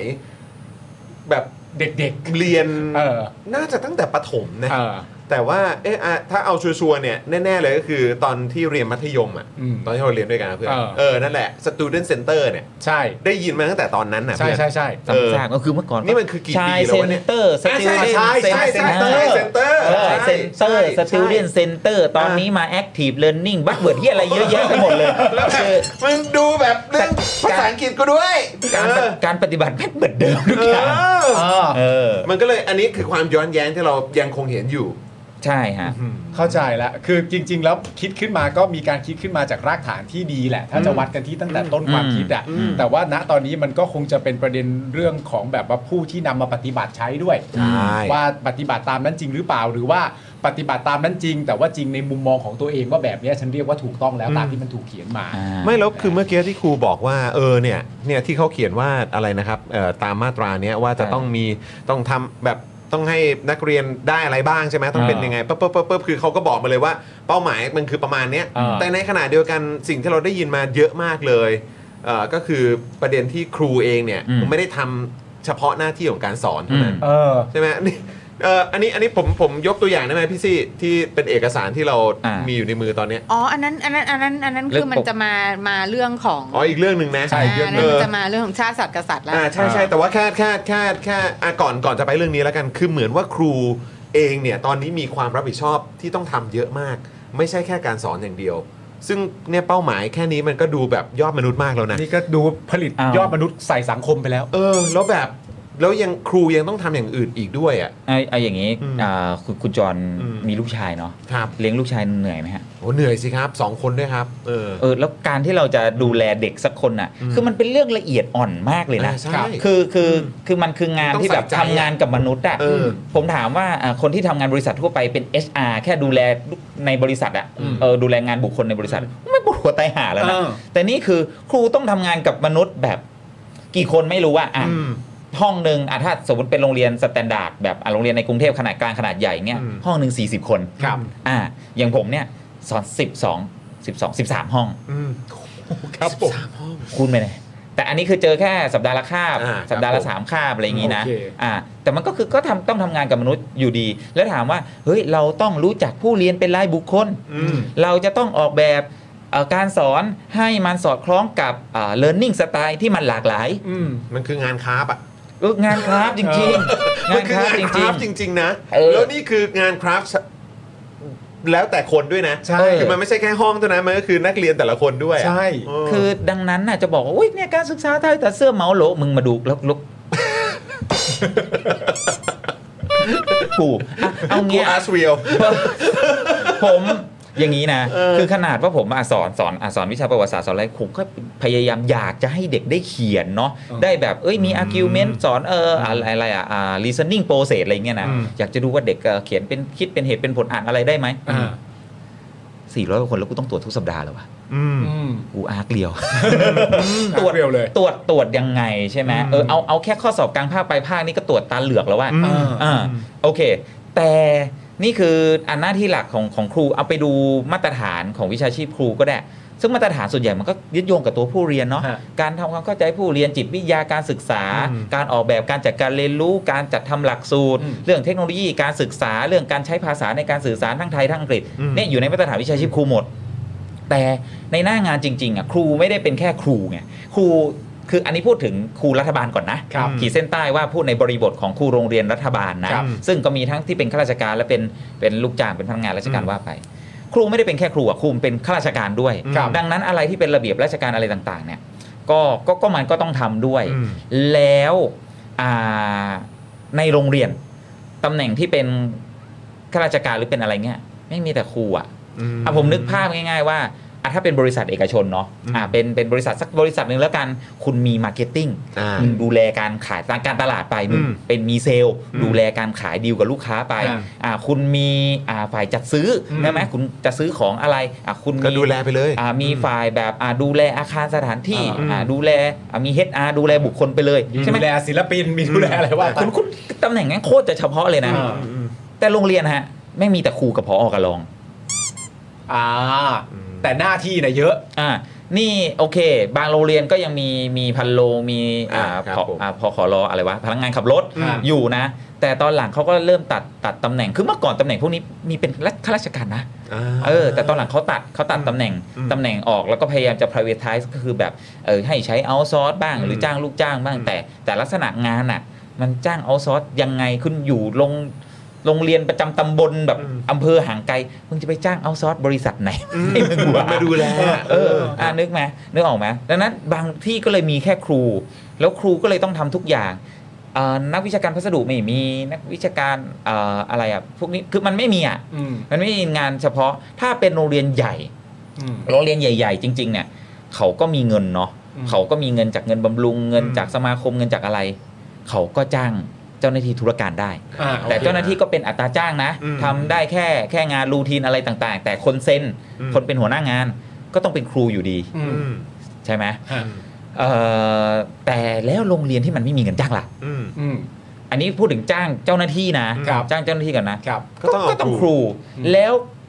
เอ่อโรงเรียนมีงานสี่ฝ่ายอ่ะผมผมขอขอเล่าเล่าโครงสร้างโรงเรียน อ่าดีอ่ะ สั้นๆ เร็ว ดีครัๆบ แล้วกัน โรงเรียนน่ะมี 4 ฝ่ายเนาะ อืม อ่ะฝ่ายแรกกลุ่มบริหารงาน อืม วิชาการ อ่า ครับ อ่ะอันนี้ก็ดูเกี่ยวข้องกับการสอนดูแลเรื่องหลักสูตรการวัดประเมินผล ทะเบียนออกใบจบให้เด็กอ่าดูแลการสอนของครูการนิทงนิเทศอะไรว่ากันไปวิจงวิจัยในชั้นเรียนอ่ะสองเอ่อกลุ่มบริหารงบประมาณ อ่า อ่าอันนี้ก็คือเงินงบประมาณเท่าไหร่จะเบิกจ่ายเท่าไหร่เงินรายได้อ่าเงินรายได้โรงเรียนเงินอุดหนุนเท่าไหร่โครงการแผนจะเป็นยังไง ครับ อ่าจะใช้เงินเท่าไหร่เงินเหลือเท่าไหร่ค่าฟงค่าไฟอะไร ตรงนี้ดูแลหมด อืม ฝ่ายพัสดุจัดซื้อจัดจ้าง ใช่ไหมโรงเรียนอ่ะจะต้องซื้อโต๊ะซื้อเก้าอี้ซื้อ ครับ ครูรุพันธ์ต่าง อือฮึ ๆ หรือครูจะทำโครงการต่างๆ ก็ต้องทำเรื่องซื้อของ อ่า ก็ต้องทำใบเบิกพวกนี้ อืม อ่ะเจ้าหน้าที่พวกเนี้ยจะต้องมาลงแล้วด้วยรัฐที่มันต้องการจะโปร่งใส อืม ต้องการจะอ่าตรวจสอบได้ รายคอร์รัปชัน อาไรคอร์รัปชัน ครับ เราก็ต้องมีทั้งเปเปอร์ อ่ามี มีทั้งคีย์ลงในระบบอะไรต่างๆนา โอ้ นา นี่ทั้งดิจิตอลแล้วก็ต้องมีแบบ อ่า เป็นแผ่นๆมาเลย คือ เ ครูครูพัสดุหลายคนคือสอนเสร็จตอนเย็นนั่งกลับบ้านสองทุ่มสามทุ่มทำอะไรฮะนั่งคีย์ EGP ฮะนั่งคีย์ ทำเอกสาร นั่งทำเอกสารพวกเนี้ยคีย์ว่าจัดซื้ออะไรเท่าไหร่ อืม ยังไงเปิดซองประมูลครูก็เป็นคนดูแลหมด อ่า ครับ ซองประบูนก็ครูเหรอครับเนี่ย ใช่ครับผม โอ้โห แล้วตรวจรับฮะเดี๋ยวเดี๋ยวมันมีประเด็นนี่เนาะเรื่องครูชัยยศเนาะ ฮะ อย่างตรวจรับอย่างผมเนี่ยอ่ะผมบอกประสบการณ์ผมเคยเป็นคนตรวจรับอ่ะสัญญาณอินเทอร์เน็ต เออ อ่า อ่ามันคือคือมันเป็นการจัดซื้อจัดจ้าง มันก็ต้องมีมีกรรมการตรวจรับตามระเบียบราชการ ฮะ แล้วเป็นใครฮะเป็นครู โอเค แล้วเรื่องพวกนี้มันเป็นรูทีนเนาะค่าไฟค่าค่าอินเทอร์เน็ตเราก็เซ็นเซ็นๆไปแหละ อืม อ่าไม่บอกว่าค่าอาหารเหมือนกัน อืม อ่ะแล้วอื่นๆอีกเดินสายอ่ะเครื่องเสียงห้องโซเจ็ดแสนหกหกเจ็ดแสนอ่ะแล้วถามว่าแล้วให้กูดูอะไรวะกูก็อ่าน TOR อ่ะอ่ะดูแล้วตรง อืม อ้าวดูว่าอ่ะสเปคอย่างนี้อ่ะยี่ห้อนี้ เอ้ยก็ตรง อืม แล้วจะรู้ไหมว่ามันมันใส่ไส้หรือมันมีหัวอะไรกันก่อนหน้านั้นแล้วเราก็เซ็นไปอ่ะเนกออกไหม เพราะฉะนั้นก็รับความเสี่ยงไปด้วยเหมือนกัน รับความเสี่ยงอันนี้คือฝ่ายการเงินงบประมาณ ครับ อ่าสามก็คืออาฝ่ายอ่าอันนี้ฝ่ายบริหารงานบุคคลอ่า อ่า อันนี้ก็ดูแลเกี่ยวกับอ่าเรื่องครูและบรรจุแต่งตั้ง อืม จะเลื่อนวิทยาฐานะ เรื่องเงินเดือนเรื่องอะไรต่าง อืม ๆนะการประเมินครูการอบรมพัฒนาครูอ่าฝ่ายนี้ดูแลไปก็เหมือน HR อ่า อ่าคือเหมือน HR และฝ่ายสุดท้ายฮะฝ่ายบริหารงานทั่วไปฮะ ทั่วไป ทั่วไปอ้าวทั่วไปดูอะไรบ้าง อ่า เออสมัย ดูทุก เรียน อย่าง สมัยเรียนอ่ามีปกครองไหมฮะไอไอ้ฝ่า ฝ่าย ย ป ป ก กคคร ร อ อง ง นะฮะ อ่า คือจริงๆจริง ๆเขาใช้ว่าฝ่ายกิจการนักเรียนหรือฝ่ายพัฒนาระเบียบวินัยนะ อ่า แต่ว่าเราเรียกกันติดปากเนาะฝ่ายปกครองเนาะ ผมสนิทกับฝ่ายนี้อยู่แล้ว สนิทมาก แอร์เย็นมากเออผมไปออสเตรเลียเขาใช้ฝ่ายว่า student well being เป็นฝ่ายที่ดูแล ความเป็นอยู่ที่ดีของเด็ก โอ้ย แต่ ทำดีอ่ะ แต่ เวลบี แต่บ้านเราคือ ครับ ปกครองฮะ ฝ่ายครับผม ปกครอง อ่าปกครอง เข้าห้องปกครองที่เขาว่ากันนี่แหละ อ่า ไม่แปลกใจเลยทำไมมันเป็น 10 รอบแล้วเนี่ย ยึดอำนาจเนี่ยเออ ฝ่ายปกครอง เอออ่ ากิจการนักเรียนพวกไอ้สภานักเรียนกรรมการนักเรียนก็ดูแลอยู่ฝ่ายนี้ ครับ อ่าเอ่อแต่บางโรงเรียนเขาก็แยกไปอีกอีก อืม กลุ่มหนึ่งต่างหากเพราะงานแม่งเยอะมาก อืม อ่ะกิจการนักเรียนแม่งงานใหญ่มากแล้วนะ อืม ดูแลไอ้เรื่องระเบียบวินัยเรื่องการขาดลามาสายเด็กทุกทุกอย่าง ครับ อ้าว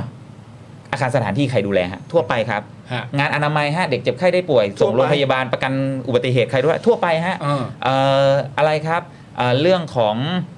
เอ่อโรงอาหาร ฮะ อ่าโภชนาการ อืม อ่ะทั่วไปฮะเวลาจัดเลี้ยงจัดเบรกอะไรอบรมสัมมนาต่างๆ ก็ทั่วไปจัดการฮะ ครับ อ่าบางทีครูก็ก็มาทำมานั่งจัดขนมเองด้วยนะ อืม เอออ ม อะไรอย่างเงี้ยเออเรื่องแม่บงแม่บ้าน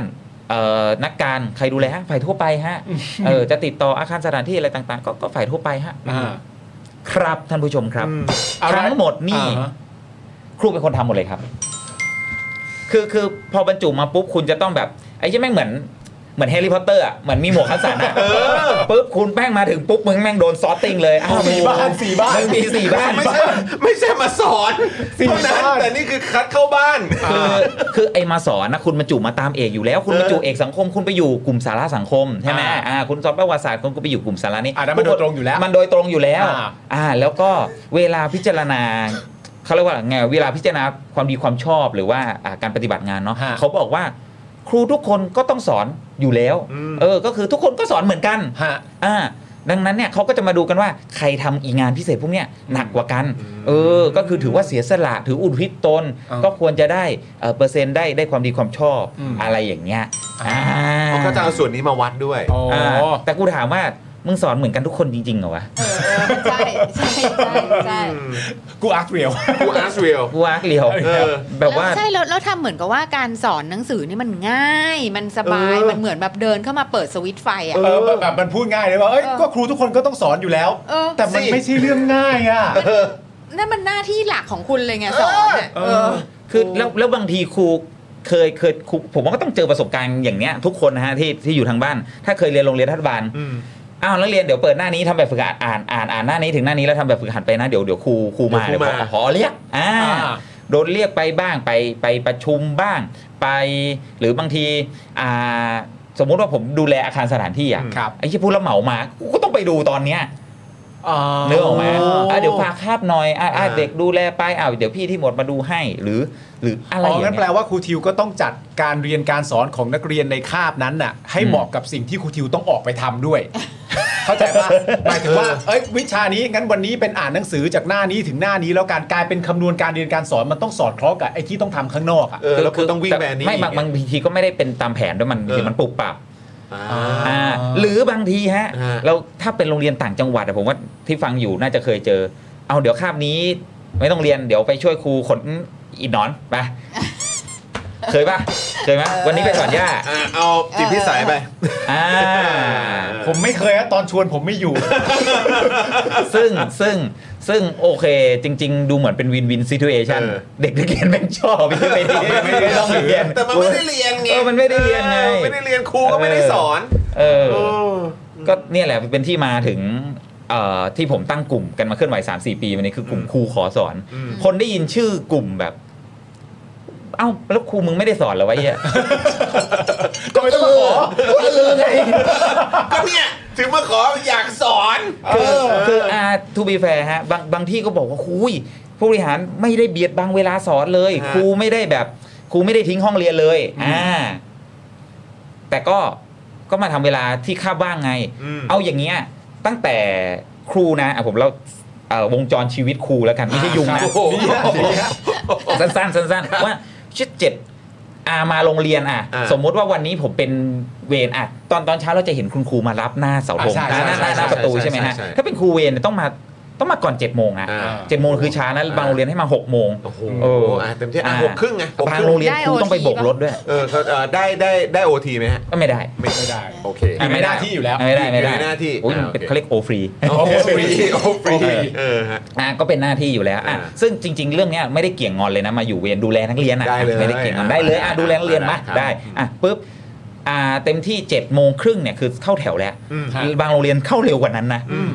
เอ๊ะเด็กก็ไม่ค่อยได้กินข้าวเช้ากูไม่รู้ว่าจะ อืม รีบมาทำไม อืม เออ ตอนผมไปอยู่ออสเตรเลียฮะ แถวไม่มีเอ่ออะไรอ่ะ เข้ามาโฮมรูมก็คือ8ปดโมงห้าสิบเก้าโมงเริ่มเรียน โอ้โหอุ๊ยนอนกันมาเต็มอิ่มแล้ว ก็อิ่มท้องด้วย เอออิ่มท้องด้วย เออ เบรกฟาสต์นี่คือซัดมาเรียบร้อยแล้ว แต่ครูไทยเนี่ยก็มาตั้งแต่เช้านี่เสร็จปุ๊บอ่ะเอาเป็นว่า7จ็ดโมงครึ่งก็ต้องอยู่ดูแถวนักเรียนใช่ไหมพอ8ปดโมงปุ๊บอ่ะเสร็จแถวก็โฮมรูมโฮมรูมถึง8ปดโมงยี่สิบแปดโมงครึ่งก็เริ่มสอนคาบแรก อ่า อ่ะยาวไปอาจจะมีพักกลางวัน ซึ่งพักวันกลางวันบางทีก็ต้องไปอยู่เวรเฝ้าโรงอาหารต้องดูแลดูแลเด็กในโรงอาหารอะไรเงี้ยอ่ะหรือดูแลตามจุดต่างๆ ซึ่งซึ่งมันก็ต้องดูแลนะ อ่าครับ เพราะมันจะปล่อยให้เด็กแบบนะ อ่า อยู่โรงเรียนมันก็ไม่ได้ออกแบบมา ไม่ได้รับการดูแลมันก็ไม่ได้เออ คือโรงเรียนไทยแม่งดีไซน์มาแบบกูอยากจะสร้างตึกตรงไหนมีมุมอับมีห้องน้ำอยู่ตรงไหนก็อยู่ อ่า ซึ่งมันก็ต้องดูแลไง ครับ อ่าโอเคอ่าจนถึงตอนเย็นอ่าถ้ามีเวรเย็นเวรเวรดูแลเด็กนะ ก็ส่ง ครับ หน้าหน้าโรงเรียน ฮะ อ่าก็ถึง4ี่โมงครึ่งห้าโมงถ้าเป็นเพื่อนผมเป็นครูปฐมวัยอ่ะ อืม คือแม่งก็ต้องอยู่กับห้องนั้นจนกว่าผู้ปกครองมารับเด็กจน ครบทุก จ คน นหมดอ่ะ อ่า ใช่ไหม ครับ มันทิ้ผงม อันนี้อันนี้ อ่า เด็กเล็กยิ่งทิ้งไม่ได้เล อ่าย แน่นอน อ่า ครับ คำถามคือครูโรงเรียนประถมครับ หลายโรงเรียนแน่นอนมาสอนหลายวิสอนคนเดียวหลายวิชาเนาะ อืม สามสิบคาบต่อสัปดาห์ฮะ อืม อ่าเฉลี่ยเฉลี่ยวันละ อืม หกคาบ ครับผมโหยหกโอ้โห แล้วคำถามคือคุณครูยิ่งลงยิ่งยิ่งยิ่งถ้าตารางแบบนี้แสดงว่าโรงเรียนเล็ก เออ ยิ่งโรงเรียนประถมเนี่ย อ่า แล้วการดูเด็กก็ต้องต้องละเอียดอ่อนกว่าเนาะแล้วคำถามคือแล้วครูได้ได้สอนหรือดูแลเด็กอย่างเดียวไหมฮะ เออ แล้วคำถามคือแล้วครูไปทำงานหาที่ผมพูดมาก่อนหนั้านเนี่ย เออเออเออ ตอนไหนวะ เออ เออ หลังเลิกเรียนไง อืม อ่ะหรืออย่างหรืออย่างผมอ่ะขนาดผมเนี่ยอย่างวันเนี้ยก่อนมาเนี่ย วันนี้ผมสอน 5 คาบฮะ อืม ฮะ ผมผมมีพักตอนช่วง9โมง10ถึง10โมง อืม แล้วก็พักอีกทีหนึ่งตอนอ่า11โมง40เอ่อจนถึงอ้าวขอโทษ10โมง50 จนถึงอ่าบ่ายโมง 20 อืม ฮะ อ่ะแล้วก็ก็สอนยาวจนจนถึง3โมง อืม อย่างเงี้ยแล้วระหว่างนั้นกูก็นั่งเคลียร์งานไปดิ อืม อ่าก็นั่งเคลียร์งานจริงๆวันนี้ผมก็นั่งอ่าระหว่างผมก็นั่งอยู่ห้องเรียนตลอดนั่งทำข้อสอบทำอะไรไป อืม ฮะ นะฮะคือตอนเป็นครูแรกๆ ผมขนาดที่แบบข้าวกลางวันไม่ได้กินอ่ะคือชีวิตรอดมาได้เพราะแม่งป้าขายลูกชิ้นหน้าโรงเรียนอ่ะกูวิ่งออกไปซื้อป้า อ่าเร็วๆอ่ะ เ เร็วๆอ่ะ เออบางวันก็ไม่ได้กินอะไรอย่างเงี้ยเออบางคนก็ไม่ได้กินข้าวกลางวันเลยทั้งทั้งวัน คือหลังๆเนี่ยพออายุเริ่มเยอะเนี่ย energy ในการสอนเท่าเดิมนะ ครับ แต่แต่แบบสักบ่ายสามเนี่ยสักบ่ายสองเนี่ยเริ่มแบบนักเรียนลูกคามนี้ไม่มีใครขอไปกดน้ำเลยเหรอ กูฝากป๋องหนึ่งได้ไหม อะไรเงี้ย โอ้ย น้ำตาลตก เออ ซึ่งครูก็ต้องมาอ่ะเนี่ยอ่ะหลังสามโมงก็ต้องไปอยู่ตามสำนักงานแล้ว อืม เออ ก็ต้องไปทำงานพวกนี้ นั่นแหละฮะ แล้วแล้วถามว่า อ้าว แล้วไปเตรียมการสอนตอนไหน แล้วไป เออแล้วไปอะไรล่ะ อ่า ตรวจงานเด็กตอนไหน อ่า ที่บ้านน่ะ ก็ต้องหอบกลับ ก็ต้องหอบ ด้วย กลับบ้าน แต่หลายครั้งที่หอบกลับไป เออ ไม่ได้ตรวจ เออ กูไปถึงกูหลับก่อนเลย เออหมดแรง หม แล้ว ด อะ มันหมดมัน เออ จริงๆวันหนึ่งหมดหมด ครับ แรงจริง ๆ นะ ค ค รั รั บบ ครับ มันหมดแรง ครับ จริง ๆ ผมผมยังทึ่งอยู่เลยว่าครูประถมแม่งชูขนาดผมสอนมัธยมนะ อืม อืม ครูประถมอ่ะ เอาแรงมาจากไหน เออจริงนั่นแหละฮะ ม เนี่ยเนี่ยคือสิ่งที่ครูไทยต้องเผชิญอยู่ ม อันนี้อัน ก็ นี้ เลยต้องมีครูขอสอนเนี่ยแหละ อ่า เออ แต่อันนี้ถามต่อเนื่องอยากรู้ว่าก็คืออ่าสี่เขาเรียกว่าอะไรสี่ สี่ฝ่าย สี่ฝ่ายสี่ฝ่ายเนี่ย ครูหนึ่งคนเนี่ย ต้องทำมากกว่าหนึ่งฝ่ายไหม อ่า คือถ้าไปโรงเรียนใหญ่ ๆ เนี่ย คุณอยู่แค่ฝ่ายหนึ่งเป็นแค่ฝ่ายเล็กๆะ โอเค เป็นแค่หัวหน้างานอย่างหนึ่ง อ่า ก็ได้อ่าแต่อ่าโรงเรียนที่ไม่ได้ใหญ่มาก ฮะ อ่ะผมถามแล้วงานโรงเรียนมันต้องมีสี่ฝ่ายเนี่ยเราจะต้องทำกลไกตามกลไกราชการเนี่ยหมดเนี่ยโรงเรียนที่มีครูสี่คนทำไง ก็ต้องทำทุกฝ่าย ต้องทำต้องแล้วดูแลทุกอย่าง อืม แล้วก็ต้องหมุนกัน แล้วยังไม่วายไอโรงเรียนที่ต้องทำอาหารกลางวันอ่ะ อืม ครูก็เป็นคนครูโรงเรียนประถมบางที่อ่ะคือ เงินเงินรายหัวมันมาไม่พอจ้างแม่ครัวนะ ครูก็ต้องเช้ามืดอะผัดเวรกันไปซื้อกับข้าว ซื้อหมูซื้อผักที่ตลาดแล้วก็ แล้วก็มาทำ แล้วก็มาทำอ่าบางทีจะต้องฝากฝากคาบให้กับครูอีกคนไว้แล้วตัวเองเป็นเวรตัวเองไง มา ตัวเองก็ มาผัดกับข้าว มาผัดกับข้าวให้เด็ก โอ้โห อย่างเงี้ยเนื้อเนื้อเนื้อนึกภาพออกไหมฮะ ฮะฮะ คือบริบทเออเวลาผมพูดเนี่ยก็ต้องต้องบอกก่อนว่าบริบทโรงเรียนไทยแม่งแวรี่มากๆ เข้าใจ แบบตั้งแต่โรงเรียนในกรุงเทพ อืม โรงเรียนใหญ่ประจำจังหวัดโรงเรียนประจำอำเภอโรงเรียนประจำตำบล อืม โรงเรียนประถมประจำตำบลประจำหมู่บ้าน โรงเรียนบนดอยอย่างเงี้ย อืม บริบทแม่ง หลากหลาย หลากหลายมาก แล้วยิ่งโรงเรียนเล็ก ภาระยิ่งใหญ่อ้อโรงเรียนสวทครับ สามหมื่นกว่าโรงเรียนเอาตอนนี้เหลือสองหมื่นเก้ามันยุบไปเยอะแล้วเนาะครึ่งหนึ่งคือโรงเรียนขนาดเล็กครับคำว่าโรงเรียนขนาดเล็กก็คือเด็กเด็กต่ำกว่าเด็กไม่ถึงร้อยอะ อืม อ่าครับ ไม่ถึงร้อยไม่ถึงร้อยห้าสิบ อืม เป็นอย่างนั้นครูแบบสี่คน โอ้โห ห้าคนอย่างเงี้ยครึ่งหนึ่ง ครับ ของโรงเรียนไทยเป็นแบบนั้น โอ้โห แล้วต้องแบกอะไรอยู่บ้าง เออ ซึ่งคือเมื่อกี้ที่บอกว่าเอ่อทำหลายอย่างมีมีสี่พัน ใช่ คัดคัดสรรเข้าบ้านใช่ไหมฮะ อ่าคัดสรรเข้าบ้านบวกคัดสรร เออแล้วก็แบบโอ้โหบางทีก็งานก็ไม่เสร็จก็ต้องหอบกลับไป อืม บ้าน แต่คือแบบกลับไปบ้านก็น็อกเหมือนกันเพราะว่า อืม ก็ทำงานมาทั้งวัน อืม มีโอฟรีมีอะไรแบบอะไรพวกนี้อีก แล้วก็ยังมีความเสี่ยงที่จะต้องเจอด้วยใช่ไหมฮะ และไอ้ตะกี้พูดถึงเวรที่ดูแลเด็กกลางวันเนาะ อืม ฮะ เวรกลางคืนนะฮะ เฮ้ยมีเวรกลางคืนด้วยเหรอ มันมีเนาะคือครูครูชายต้องนอนเวรกลางคืน หมายถึงว่าไม่ไม่ใช่นอนเวรพูดว่านอนเวรไม่ได้เขาเรียกว่าอยู่เวรรักษาการอ่า คือเป็นยาม คือเออเป็นยามครับ อ๋อ พูดภาษาชาวบ้านอะไรคือ ฮะ ก็อยู่เป็นยามอ่ะ เฝ้าโรงเรียน เออเฝ้าโรงเรียนต่อให้โรงเรียนที่มียามหรือไม่มียามก็ต้องมีครูที่เป็นข้าราชการอยู่อย่างเงี้ย เพราะมันคือกฎ เพราะมันคือระเบียบ แต่จริง ๆ แล้วจริง ๆ แล้วระเบียบมันมีมันมีข้อยกเว้นไว้แต่เอ่อดุลพินิจของพอเขาก็ ไม่อยากยกเว้นเท่าไหร่นะ ไม่อยากยกเว้นเท่าไหร่ โอเค เออเพราะว่าอ่าในในในมติคณะรัฐมนตรีจริง ๆ เนี่ยอ่าหลักเกณฑ์ของมันเนี่ยฮะหนึ่งคือครูเอ่อข้าราชการสตรีห้ามอยู่กลางคืน อืม อืม แต่มีหลายโรงเรียนให้ครูผู้หญิงอยู่ แล้วนึกภาพครูผู้หญิงต้องไปอยู่เฝ้าเองกลางคืนน่ะ เออ ซึ่งเราบอกว่าต้องอยู่ตามระเบียบ แต่ไอ้เหี้ยจริง ๆ แล้วมันขัดหลัก อืม ขัดขัดหลักเกณฑ์นะ อ่า อ่าสองก็คือเอ่อถ้าโรงเรียนเขาบอกว่าเอ่อถ้าโรงเรียนมีเอ่อรปภหรือมีหน่วยรักษาความปลอดภัยเนี่ย คือหมายถึงว่าไม่ไม่ได้พูดถึงโรงเรียนนะ พูดถึงหน่วยงานราชการทุกหน่วยงาน ฮะ อ่าถ้ามีหน่วยรักษาความปลอดภัยอ่ะจะไม่ต้องให้ข้าราชการอยู่ก็ได้คำว่าก็ได้ อ่ามั มันคือ ก็ได้ ดุลพินิษไง อืม แต่ทีนี้พอก็ไม่อยากจะ เขาเรียกไงอ่ะรับความเสี่ยงรับผิดชอบคนเดียวอ่ะก็ต้องให้มีครูอยู่มีถึงมียามอยู่ก็ต้องมีครูอยู่ แล้วกูถามว่าถ้าเกิดเหตุอะไรอ่ะคือกูก็นอนมีมีห้องนอนให้นะ บางโรงเรียนบางที่ก็ไม่มี อืม เอ่อยามเกิดเรื่อง ยามก็มาเรียกครู อืม แล้วครูก็ต้องโทรรายงานพอ อืม แล้วทำไมมึงไม่ให้ยามโทรหาพอเลย จะเร็วกว่าไหมนะ เออ เออ โดยตรงไปเลย และวันหยุดราชการฮะเสาร์อาทิตย์หรือปิดเทอมต้องมีครูซึ่งอ่ะครูผู้ยาครูผู้ชายอยู่กลางคืนไปแล้วงั้นกลางวันก็เป็นอยู่ครูผู้หญิง ก็ต้องมาอยู่เฝ้า ก็ไอ้ล่าสุดอะที่มีข่าวไอ้ที่คนถือไม้อะไรมาไล่ทุบกระจกอะ อ๋อ มันคือวันหยุดอะแล้วครูไม่รู้เป็นครูผู้หญิงกูอยู่คนเดียวอะ เออ ไม่หรอกครูผู้หญิงบางคนก็ต้องให้แฟนมาอยู่ให้พ่อแม่หรือครอบครัวมาอยู่เป็นเพื่อนอะไรเงี้ เพื่อความปลอดภัย เสี่ยง อืม เออ แล้วลองนึกภาพดิฮะจินตนาการนะโรงเรียนเล็ก ๆ ที่แม่งมีครูผู้ชายอยู่คนหนึ่งหรือสองคน อื อื ม ม แล้วต้องอยู่เวร อืม อืม ได้อยู่กับลูกกับเมียไหมอะ อืม อ๋อ และทั้งหมดนี้ไม่ได้ตังค์นะ หลายคนบอกอุ้ยหมอพยาบาลก็มีเวรแต่มันเวรแบบดูแลคนไข้ไง อืม แล้วมันได้ตังค์ไง อืม แต่ อั อั น น นี้ เนี้ย เป็นเวรดูแลโรงเรียน อ่า โรงเรียนเปล่า ใช่ คือปัญหามันเยอะกว่า คือเวลาใครถามผมก็พูดแกล้งๆว่าแบบอ๋อเฝ้าเสาธงอ่ะเดี๋ยวเสาเสาธงหาย อะไรอย่างเงี้ยนี่นี่คือสิ่งที่ที่ครูต้องเผชิญ ๆ อ่า ฟังแล้วแบบ มันก็นะฮะ ไม่แล้ว คุณผู้ช อย่างอย่างที่บอกเมื่อกี้ไงที่เมื่อกี้เราอ่าพูดถึงเอ่อครูชัยยศใช่ไหมฮะ อืมอืมอืม อันนี้ก็เป็นอีกหนึ่งความเสี่ยงที่ครูก็ต้องพร้อมเผชิญด้วยใช่ไหมฮะ คือคือเคสครูชัยยศ เรื่ เนี่ อง ย เซ็นล้งเซ็นรับหรือแบบแม้กระทั่ง อ่า ประเด็นอย่างนี้ ใช่อ่ะเหมือนอย่างที่ผมบอกผมก็เคยเป็นกรรมการตรวจรับนู่นนี่นั่นเนาะ อย่างครูชัยยศเนี่ยก็ to be fair เลยเราคิดว่ามันเป็นรูทีนอยู่แล้ว ครับ แล้วก็ทุกอย่างก็ก็ก็ก็จัดการอย่างนี้ปกติมันก็ไม่ได้มีรับลมคมในอะไรก็ ครับ เซ็นไป อืม แต่มันผิดระเบียบจริง อืม ๆ แต่ความเพียงซวยของระเบียบก็คืออ่าไอ้เงินเนี่ยมันเขาบอกว่ามูลความผิดก็คือ มันใช้ผิดประเภท ทั้งคนรับผิดชอบ และทุกคนที่มีลายเซ็น อืม หมายถึงว่ากรรมการตรวจรับด้วย ครับ คือถ้ามันผิดอ่ะคุณก็ต้องไม่เซ็น อ่า ม อืม แต่ในความเป็นจริงก็คืออ่ะถ้ามันเป็นเรื่องที่เราคิดว่าเอามันก็มีเน็ตเอเบิลอะไรอย่างเงี้ยแล้วก็อ่ามันเจตนาดีหรืออะไรเงี้ยเราก็ก็ไม่คงไม่คิดอะไรมาก อืม หรือ 2 ต่อให้มันเป็นเรื่องที่แม่ง obviously ว่าแม่งมีการทุจริตหรือแบบไม่ชอบมาพากล อืม คำถามคือคุณปฏิเสธได้ไหมคำว่าปฏิเสธได้ไหมก็คือ คุณเป็นครูในโรงเรียนอ่ะ อืม ยิ่งยิ่งถ้าเป็นโรงเรียนใหญ่ ๆ ที่มีครูใหม่ๆนะแมันจะเอาครูผู้ช่วยเอาครูใหม่ๆอ่ะมาเป็นกรรมการตรวจรับ อืม เพราะอะไรรู้ไหม เพราะ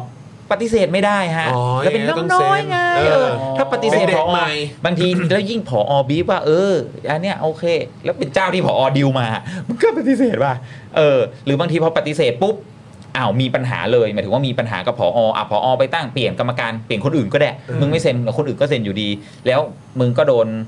อ่ะโดนโดนกาหัวไว้อ่ะ อ่า อ่า อ่าฮะ อ่ะถ้าเรา ขึ้นบัญชี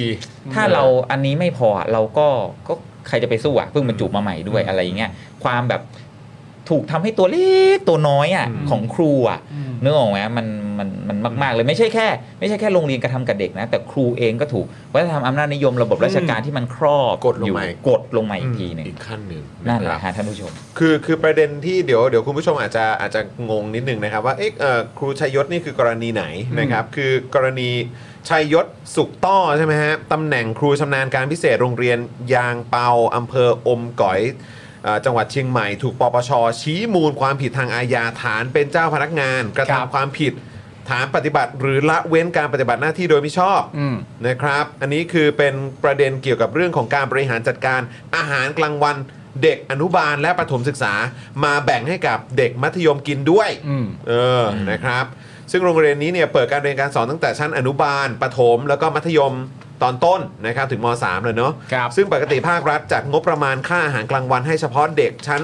อนุบาลและประถมเท่านั้นทำให้เด็กชั้นมต้นเนี่ยไม่ได้รับงบประมาณก้อนดังกล่าว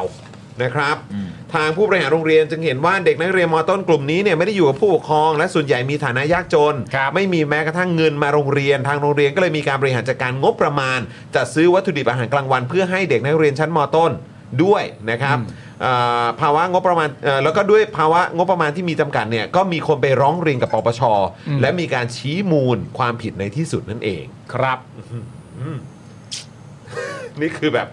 แต่ละอย่างนะคุณผู้ชม อืม เรื่องเรื่องนี้มันพูดยากคือมันก็ผิดจริง อ่ะครับ ก็มัน ผม ก็ผิดจริง แต่ว่าในในเนี่ยถามว่าแล้วที่อื่นล่ะ และ เออก รณีอื่นล่ะ อืม โอ้โหูแม่งอันนั้นคือจงใจชัดเจน แต่ทำไมไม่นี่ล่ะ อืม มันมีเรื่องการกลันแกล้งกันหรือเปล่า อืม อ่าเออคือคือพูดอย่างนี้ไม่ได้เข้าข้างนะ แต่มันก็มีจริง อืมอืม ๆ มันก็ถูกใช้เป็นมันไม่ใช่กลไกการตรวจสอบ โอเค การตรวจสอบอะไรต่างๆ มันก็ดีอะแต่ว่าบางครั้งมันก็กลายเป็นเครื่องมือในการกลันแกล้งเหมือนกันด้วยด้วย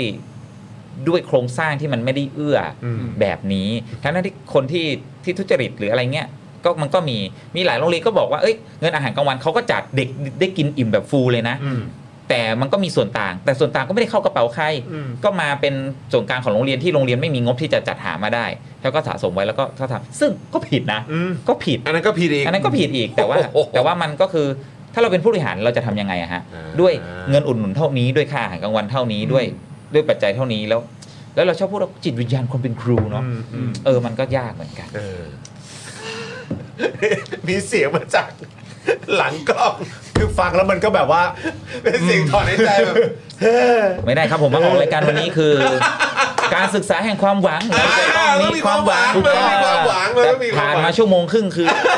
ไม่ว่าก่อนก่อนจะมีความหวังได้มันต้องมันต้องทำความเข้าใจกันก่อน อ่า ก่อนก่อนจะมีความหวังกูอาร์สเรียวก่อน ใช่งั้นอันนี้ผมผมกลับมาที่ประเด็นสีฝ่ายดีกว่าเพราะผมชอบประเด็นเรื่องสีฝ่ายมาก มึงสนใจเรื่อง สิ่ง ฝ่าย ที่ ป ผ ก ม คร อ อง ยาก ใช่ไหม รู้ก็คือว่าอย่างอย่างเช่นตัวครูทิวเองครูทิวบอกครูทิวไปรับงานตรวจรับอะไรนะ เออ ตรวจรับ อ่า เอ่อ ตัวรับ สัญญาณอินเทอร์เน็ต อันเนี้ยมันไม่เกี่ยวกับฝ่ายเลย เอออั อันเนี้ยเราไปขอใครในโรงเรียนก็ได้ ซึ่งส่วนใหญ่ถ้าสมมติเราเป็นเจ้าของโครงการเนาะ อ่า เราก็จะไปหาเพื่อนครูที่คุยง่าย ๆ หรือที่เราไว้ไว้ใจอะไร อ่า อย่างเงี้ย อืม อ่า อ่า ใหญ่สุดที่ผมเคยตรวจคือห้องน้ำสองชั้นฮะ ห้องน้ำสองชั้น ก็คือหมายถึงว่ามันมีการสร้างห้องน้ำ อ่า เอออ อ่าก็มี อ่า เ แต่คือมันก็จะมีระบบ โอเค ระเบียบอะไร อ่า ของมัน แล้วเอาผมยังเป็นแค่กรรมการตรวจรับนะ แต่กรรมการพี่ที่เขารับผิดชอบอ่ะ อืม แม่งต้องมาเฝ้างานด้วยอะ อ่า คือคุมงานเป็นโฟร์แมน เข้าคุมงานอะไรอย่างเงี้ย โอ้ อืม งั้นอันนี้ก็ต้องคุมที่ที่ผมอยากจะถามก็คือ สมมติว่าเราเอามาในฝ่ายที่สี่เลยฝ่ายทั่วไป อ่า ฝ่ายทั่วไปเนี่ยเวลาต้องไปทำงานฝ่ายใดฝ่ายหนึ่งก็ตาม หรือต้องไปรับผิดชอบโปรเจกต์ใดๆก็ตามเนี่ยผู้ที่เลือกให้ครูครูเหล่านั้นไปทำคือใครฮะ ส่วนใหญ่เวลาบรรจุมาใหม่ปุ๊บ ผู้บริหารเขาจะเป็นคนแอสไซน์ ผู้บริหารจะเป็นคน อ่า เอ่อให้งาน หรือบางทีฝ่ายนั้นอ่ะเห็นน้องใหม่มาแล้ว ต้อง อ่ารี รีบชิง มีการแย่งคนด้วยนะ โอ้ อ่าแย่งกันว่าอุ้ยฝ่ายนั้นจองเอ้ยเอาฝ่ายนี้อะไรอย่างเงี้ย แย่ง น้อง แย่งทำไม เออ แย่ง บางที แย่งแย่งเพราะว่าเขาสันทัดกรณีในเรื่องนั้นๆ เปล่าต้องการคนมาช่วยทำงาน ต้องการใช่ มาแล้ว มา นั่นแหละเพราะว่าคำถามที่ผมอยากถามคุณสายก็คือว่าเวลาที่เขาอ s ไซน์งานให้เนี่ย อืม มันมันเกี่ยวข้องกับความถนัดถนีของคนคนนั้นหรือไม่ ก็ไม่ไม่ถึงขนาดนั้น เพราะคนมันก็ไม่ได้พอขนาดนั้น แต่มันก็อาจจะพอเป็นไปได้ เช่น ส่วนใหญ่ที่ดูการเงินจะเป็นครูคณิตอ่ะอาจจะมี อ่า อาจจะมีอยู่ บ้างซึ่งจริงๆครูคณิตจบการเงินมาไหมก็เปล่า กบจบบัญชีมาหรือเปล่า อ่า ก็ไม่ เอาสมมุติสมมติแล้วถ้าถ้าต้องเอ่อแต่งแต่งสร้างสรรค์ความสวยงามในโรงเรียนตามงานวันนั้น อ่า วันนู้นนี้ก็เป็นครูศิลปะก็จะมามีส่วน อ่า ทำในเรื่องเหล่านี้ บ้างหรือบางคนก็ไม่ได้อันนั้นโดยตรงอ่ะอย่างอย่างรูเมทผมตอนอยู่บ้านสมัยอยู่บ้านพัก ครับ ครูเนี่ยเป็นครูช่างก็ดูแลอาคารสถานที่อ่ะ อ่า ดีลกับอ่ะอะไรล่ะอ่ะแม่บ้านอ่ะ อ่า ช่างอ่ะพนักการพะโลงอะไรเงี้ยก็ว่ากันไป ครับ อย่างนี้ แต่ว่าหลายครั้งมันก็ไม่ได้อย่างนั้นเสมอไปเนาะก็อ่ะดูอ่ะดูแววดูทรงดูหน่วยก้านอ่ะได้ก็ก็ชวนไปทำหรือบางทีพออยู่อยู่ไปแล้วเนี่ยเห็นแววเนาะเออถนัดด้านนี้สนใจหรือ เรากระโจนอ่ะอย่างลักษณะผมเนี่ย ตอนเป็นครูใหม่ๆเนี่ย กูจะไม่ทำสิ่งที่กูไม่อยากทำเด็ดขาดดังนั้น ต้องรีบเอาตัวเองไปอยู่ในตรงที่ พาร์ทที่อยากทำ ที่กูอยากทำ อ่าก ลายเป็นว่าตอนก่อนผมย้ายนะ อันนี้ตอนผมอยู่โรงเรียนเก่าอยู่โรงเรียนอยู่แถวเส้นสุขุมวิทเอกมัยนะ ผมเอ่อก่อนย้ายเนี่ยผมเป็นหัวหน้างานลูกเสืออ ม อ่าโอเค คือมันลูกเสือแต่คือเราเป็นคนชอบทำกิจกรรมชอบอะไรอย่างนี้อยู่แล้วพาเด็กไปเข้าค่ายโน่นนี่นั่นอ่ะเป็นเอ่อผู้กำกับรอดอด้วย โอ้โหรอรอด้วย อ่าผมอ่ะเรียนเราเราเรียนรอดอห้าปีไง อ่า มาถึงปุ๊บผออให้ช่วยดูรอดอเลย มา อ่า ดูตรงนี้เลยเออ นี่ยังโอมเลยผมเป็นคนพาไปภาคสนาม อ่า อ่าอะไรอย่างนี้อ่ะแล้วก็อ่ามาดูแลอ่ะต่อมาก็ได้จับพระจับผูมาดูแลงานสภานักเรียนงานกิจกรรมนักเรียน ครับ อ่าก็คือก็มาเป็นงานถนัดอยู่แล้ว เราทำกิจกรรมมาตั้งแต่สมัยมัธยมมหาลัย อ่าโอเค เราก็กระโจนเข้าไปแต่แม่งหนักเฮี้ยเลยนะ ยิ่งงานสภานักเรียนเนี่ยคือทุกงานโรงเรียนมันคืองานกิจกรรมนักเรียน แล้วสภานักเรียนเป็นเจ้าของโครงการ แล้วเจ้าของโครงการก็คือคนที่เป็นหัวหน้างานสภานักเรียน โอเค เพราะฉะนั้นครู อไงี้ย ทิวรับผิดชอบทุกงานโรงเรียน แต่ เออ แต่มันก็ยังอย่างน้อยก็แฮปปี้ที่งานที่เราทำอ่ะแม่งอยู่กับเด็กหมดเลย อืม อ่า ก็คือสิ่งที่เราสิ่งที่เรารู้สึกแฮปปี้อ่ะ ใช่ก็คือมันหนักแหละแต่เราเอาตัวเองไปอยู่ก่อนหูถ้าผมไปอยู่พัสดุนะ อืม หน้าตายิ่งเป็นคนรอบคอบอยู่ด้วยกูน่าจะโดนออกตั้งแต่เทอมแรก โอ้มันก็มีความเสี่ยงอยู่ตรงนั้นด้วยเหมือนกัน อืม เออ โอ้โหเออ ใช่ แต่ว่าจริง ๆ แล้วที่ครูทิวเล่ามาขนาดเนี้ยอันนี้เราถึงพาร์ทความหวังอะนะ อ่า ความหวัง โอเค เพราะว่า เออดีสักทีเพื่อน เท่าทุกที เออเออ เพราะว่าทุกปัญหาเนี่ยมันก็มีความจำเป็นที่ต้องมีทางออก ไอ้ประเด็นหลากหลายเหล่านี้ที่ครูทิวเล่าให้ฟังว่าเออมันก็มีความจำเป็นจริงๆ เพราะว่าทุกคนในโรงเรียนก็เป็นครูอะ อืม แล้วว่าทุกหน้าที่ต่างๆนานามันก็ต้องมีครูเป็นผู้ทำเพราะฉะนั้นมันยากเหลือเกินที่ครูเนี่ยจะทำการเรียนการสอนหรือทำสิ่งที่เกี่ยวข้องกับการเรียนการสอนกับนักเรียนอย่างเดียว แต่ว่ามันก็ดึงเขาเรียกว่าอะไรดึงพลังงาน อืม ดึงเวลา อืม ไปจากประเด็นนี้พอสมควรเหมือนกัน อืม ทีนี้มันต้องลงไปถึงจุดไหนที่เราจะเริ่มต้นแก้ปัญหาเรื่องเหล่านี้ได้ เพราะว่ามันดูแล้วคือประเด็นคือที่ครูทิวอธิบายมาเนี่ยมันเข้าใจซะด้วยสิ อ่า มันเข้าใจซะด้วยสิว่าทำไมครูถึงจำเป็นจะต้องไปทำสิ่งเหล่านั้น อ่าใช่ แต่ทีนี้มันมันยังไงอ่ะ อ่ะเอาเอาเอาเรื่องเอาเรื่องพลังงานครูก่อนเนาะ โอเค ก็เอาเอางี้ผมยกตัวอย่างว่าจริง ๆสบสพทเองเนี่ย ครับ เอ่อเขามีโครงการทำโรงเรียนวิทยาศาสตร์ฮะ อืม อ่า แล้วอัตรากำลังเขาเป็นยังไงรู้ไหมครับ เด็ก 700 ครับ ครับ ครู เด็ก 700ครู 70 และก็มีเจ้าหน้าที่อื่นที่เป็นข้าราชการนะ เป็นบุคลากรอื่นทางการศึกษาเนี่ย 70ฮะ เอ่อที่ไม่ต้องทำการสอนน่ะสนับสนุนน่ะ ฮะ สามสิบคน อ่า อ่ะเก็ตไหมคือคือคือหมายความว่าอ่าเรากำลังจะบอกว่าไม่ไม่ใช่ว่าโรงเรียนนี้ไม่ดีเปล่า คือแปลว่ากระทรวงเอง รู้ว่าการจะทำให้โรงเรียนโรงเรียนหนึ่งเนี่ย อืม มีคุณภาพ รู้ว่าการที่จะสร้างบ่มเพาะนักเรียนที่แบบดีมีคุณภาพครีมเลยเนี่ย อืม ไม่ต้องใช้ทรัพยากรยังไงบ้าง ครับ แต่คำถามคือและที่เหลือ เออ แล้วกลัว เออ เออ เออใช่ไหมคือหลายคนก็บอกอู้เราไม่มีตังค์ขนาดนั้นหรอก โอเค จะเรื่องเอาซอจะเรื่องอะไรก็แล้วแต่เนี่ยก็ก็ก็ว่ากันไปเนาะผมว่ามันมีวิธีการจัดการที่หลากหลายมาก แต่ย้อนกลับไปคำถามที่เริ่มต้นอ่ะ หูนี่จะเพิ่มบุคลากรอีกเหรอ อืม งบประมาณบุคลากรบุคลากรกระทรวงศึกษาธิการเนี่ย ก็เยอะ หูมัน มากแล้ว เยอะแล้วนะ เออ คือมันก็เลยเป็นมายาคติไงว่า เยอะแล้วแปลว่าก็น่าจะดีแล้ว อ๋อ เออ หา ถ้ามัน รู้ไม่ว่า ถ้ามันไม่ดีมันจะเยอะทำไมล่ะ คือแล้วแล้วเวลาเราคำนวณอัตรากำลังครูเนี่ย เราแม่งคำนวณเบสออนจำนวนนักเรียนไง อืม เออดังนั้นจำนวนนักเรียนน้อยครูก็น้อย แต่ภารกิจของโรงเรียนมันยังมีอยู่ อืม วิชาที่สอนมันก็ยังมีอยู่ อืม คือโครงสร้างรายวิชาแม่งมี 8 กลุ่มสาระ แต่ มีครูอยู่ 4 คน อะไรอย่างเงี้ยนึกออกไหมแล้วครูครูโรงเรียนนี้ไม่มีครูจบจบประวัติศาสตร์มาเลยเงี้ย อืม แต่แบบผมเคยเคยคุยกับสภาการศึกษาแล้วก็มีครูที่ครูจบคอมพิวเตอร์มาสอนประวัติศาสตร์นึกออกไหม โอ้ อะอะไรอย่างเงี้ยคือ เออ มันก็ซัฟเฟอร์นะ ครับ แล้วอย่างเพื่อนผมจบเอกสังคมไปไปสอนโรงเรียนประถม แล้วต้องสอนทุกวิชาสอนคณิตสอนอะไรเงี้ย เ พื่อนอะตั้งใจมากเลยนะ แต่รู้สึกผิดอะรู้สึกผิดกับเด็กอะว่าเราไม่สามารถที่จะอันนี้ให้เขาได้เต็มที่อะนึกออกไหม เพราะเราไม่ได้มาแบบเฉพาะทางนี้ อ่าดังนั้นหนึ่งไอการจัดสรรอัตรากำลังครูควรจะจัดสรรตามภารกิจ คือก็มึงก็ไปดูเลยว่าโรงเรียนต้องทำเฮี้ยอะไรบ้าง มึงก็จัดอัตรากำลังทั้งครูและสายสนับสนุนการสอนเหมือนมหาลัยอ่ะเออ เข้าไปให้มันพอสิอ่ะสองหลายคนก็บอกว่าเฮ้ยแม่งเป็นมันมันเรื่องสเกลอีโคโนมีเนาะคือหมายถึงว่าบางครั้งเฮ้ยจะคุ้มค่าหรือเปล่า จะคุ้มค่าหรือเปล่า เอ่ออะไรที่ทำรวมกันได้ หรืออะไรที่เช่นเป็นกลุ่มโรงเรียน แล้วมีฮับหรือมีเขตพื้นที่เหมือนอย่างต่างประเทศอ่ะ ครับ ถามจะซื้อจัดจ้างจัดนู่นจัดนี่จัดนั่นโรงเรียนทำไหมโรงเรียนเขาไม่ได้เป็นผออเหมือนเรานะเขาเรียก principal หรือเรียกเรียกเป็น head head master เนาะ ครับ คือเป็นครูใหญ่ดูแล เป็นหัวหน้าครูอ่ะ อืม คือก็ดูแลแล้วก็มีเป็นคนสอนด้วย ครับ ดูแลเกี่ยวกับวิชาการ ดูแลเกี่ยวกับการเรียนการสอน learning ของเด็กไป ส่วนเรื่องอื่นๆเดี๋ยวท้องถิ่น เดี๋ยวเขตพื้นที่จัดให้ อืม อ่าแต่ถามว่าเขตพื้นที่ทุกวันนี้มันก็จะฟังก์ชันไหมใช่ไหมล่าสุด ล่าสุดก็เลยบอกว่า เฮ้ย งั้นโรงเรียนไอ้นโยบายของกระทรวงเนี่ยเพิ่มพูนสั่งไปใช่ไหม อืม บอกว่า งั้นแก้ปัญหาเลยอ่าโรงเรียนนี้อ่าบุคบุคลากรไม่พอ งั้นก็เดี๋ยวส่วนกลางเดี๋ยวเขต เดี๋ยวเขตทำให้ อ่า ฟังดูดีไหม ดีดี ดีดีดีแต่เขตอะเรียกอีโรงเรียนไหนที่มีอัตราจ้างมีคนทำงานธุรการอยู่อะ ๆอืม ไปกองรวมกันที่เขตนะแล้วเดี๋ยวทำให้อ้าว อ๋อ คือหมายว่าคือเอาคนของฝ่ายนั้นมา คนคนของของในโรงเรียนนั้นนะ อ่า อ่า มาอยู่ที่เขต ซึ่งความบาดซบก็คือบางคนเป็นเจ้าหน้าที่ธุรการก็จริงนะ แต่โรงเรียนครูแม่งขาดธุรการต้องไปช่วยสอนอะโอ้โหแบบซบไปใหญ่อีก โอ้โห เออหรือคือคือคือเรื่องนี้มันซับซ้อนผมเป็นคุย 3 วันก็ไม่จบอะแต่เอาเอาเป็นว่าจะดีกว่าหรือไม่ถ้าหากเราย้อนกลับไปเรื่องการกระจายอำนาจเนาะ ครับ มันก็จะไม่ได้ดูว่ากองอยู่ที่กระทรวงศึกษา และกระทรวงศึกษาก็ไม่สามารถตัดสินใจหรือสามารถรู้ได้ว่า แต่ละพื้นที่แต่ละโรงเรียน ตรงพื้นที่ไหนต้องการแบบไหน แน่นอนไม่ได้เด็ดขาด ก็มันคืออันนี้ก็งานค้าเหมือนกัน งานครับ อืม ครับผมถ้าครับถ้าครับการจัดการศึกษาของโรงเรียนของท้องถิ่นไม่ได้เนี่ย ก็ไม่ต้องพูดถึงการครับของนักเรียนเลย อืม นะฮะ เออ เอออ่ะผมว่าอันเนี้ยเป็นเป็นเป็นเป็นเป็นพอยใหญ่ๆพอยหนึ่ง โอเค แล้วกันก่อนก่อนแล้วกัน โอเค แต่คือดูเหมือนว่าทุกอย่างมันเริ่มเหมือนฉายไปทางคำว่ากระจายอำนาจมากยิ่งขึ้น อืม แล้วก็คนในสังคมก็มองเรื่องของการกระจายอำนาจในหลากหลายมิติมากยิ่งขึ้นนะ ใช่ แล้ววันนี้ผมคิดว่าพอครูทิวมาเนี่ยยิ่ง เออ พูดในประเด็นของการ การศึกษาเนี่ย คือแบบ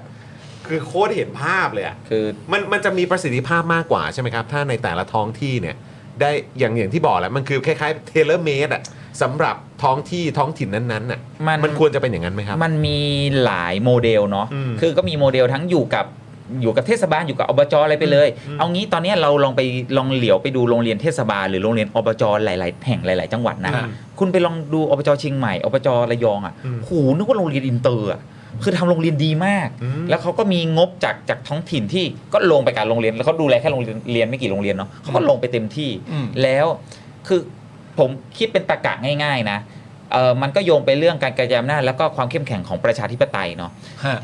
ถ้าหากว่ามีเรื่องราวหรือโรงเรียนอะจากการศึกษาไม่โอเค ไปผู้ปกครองหรือคนที่มีส่วนได้ส่วนเสียไปไหนอะ่ะก็ไปแค่อปทฮะ อืม หรือหรือหรือนายกหรือบอร์ดการศึกษาชุดนี้ บอร์ดที่ดูแลการศึกษาหรือคณะกรรมการ ในพื้นที่ ในพื้นที่ อืม ชุดนี้แม่งออกนโยบายมาห่วย ลูกหลานกูได้รับการศึกษาไม่มีคุณภาพหลอกหน้ากูก็ไม่เลือกมึง เลือกมา อ่า กูก็เลือกใหม่ ครั้งหรือ ต่อไป หรือถ้ามีเรื่องก็ก็ไปถึงได้เลย อืม ทำไมต้องวิ่งมากระทรวงอ่ะ เออ ทำไมทุกเรื่องต้องวิ่งมากระทรวง อืม ใช่ไหมฮะก็มีอีกโมเดลหนึ่งก็คือก็เป็นเขตพื้นอ่ะถ้าอย่างแบบอเมริกาเขตพื้นที่การศึกษาก็คือได้รับงบประมาณ ได้รับอ่าอิสรภาพในการบริหารจัดการเนี่ยอย่างเต็มที่เลยจากรัฐ อืม รัฐก็คือมลรัฐนะเนาะ ฮะ แค่รัฐมีแค่เฟรมเวิร์กหลักสูตรไอไอ แล้ เอ ว ส แต่ ดี คุณเลย ไปคราฟตัวเอง อืม แล้วก็ดูแลแค่การศึกษาบอร์ดอ่าบอร์ดคณะกรรมการการศึกษาเขตพื้นที่เนี่ยมาจากการเลือกตั้ง คุณก็หาเสียงไปคุณก็มีวาระของคุณถ้าไม่โอเค บริ ร หา อ ร บ จั ห ด น้า การไป ก็ก็ก็ก็ว่ากันใหม่ ซึ่งซึ่งแยกขาดกับไอไอ การสอน เอ่อไม่ถึงว่าแยกขาดกับไอท้องถิ่นที่ดูแล อ๋อ เกี่ยวกับอ่าบริการสาธารณะอื่นๆนะ โอเค เอออะไรอย่างก็มันมีมันมีหลายโมเดล แต่ว่า อืม ของไทยที่ที่เหมาะที่ควรควรจะเป็นอย่างไร ผมต้องแบ็กกราวทางประวัติศาสตร์นิดนึงว่า จริง ๆ โรงเรียนประถมทั่วประเทศเคยอยู่กับท้องถิ่นครับ อื อ่าม เหรอ จริง ๆ ตั้งแต่ตั้งแต่แบบเอ่อขอโทษตั้งแต่ก ก่อนกระจายอำนาจปี 40 เนาะแล้วก็ย้อนไปตั้งแต่ช่วงทศวรรษที่ 20 น่ะคือโรงเรียนเราเรียกว่าเคยได้ยินโรงเรียนประชาบาลไหมฮะ อ่าเคยครับ อ่าคือพวกนี้อยู่กับอยู่กับท้องถิ่น ซึ่งตอนนั้นอยู่ภายใต้ผู้ว่าภายใต้อะไรพวกนี้เนาะแล้ว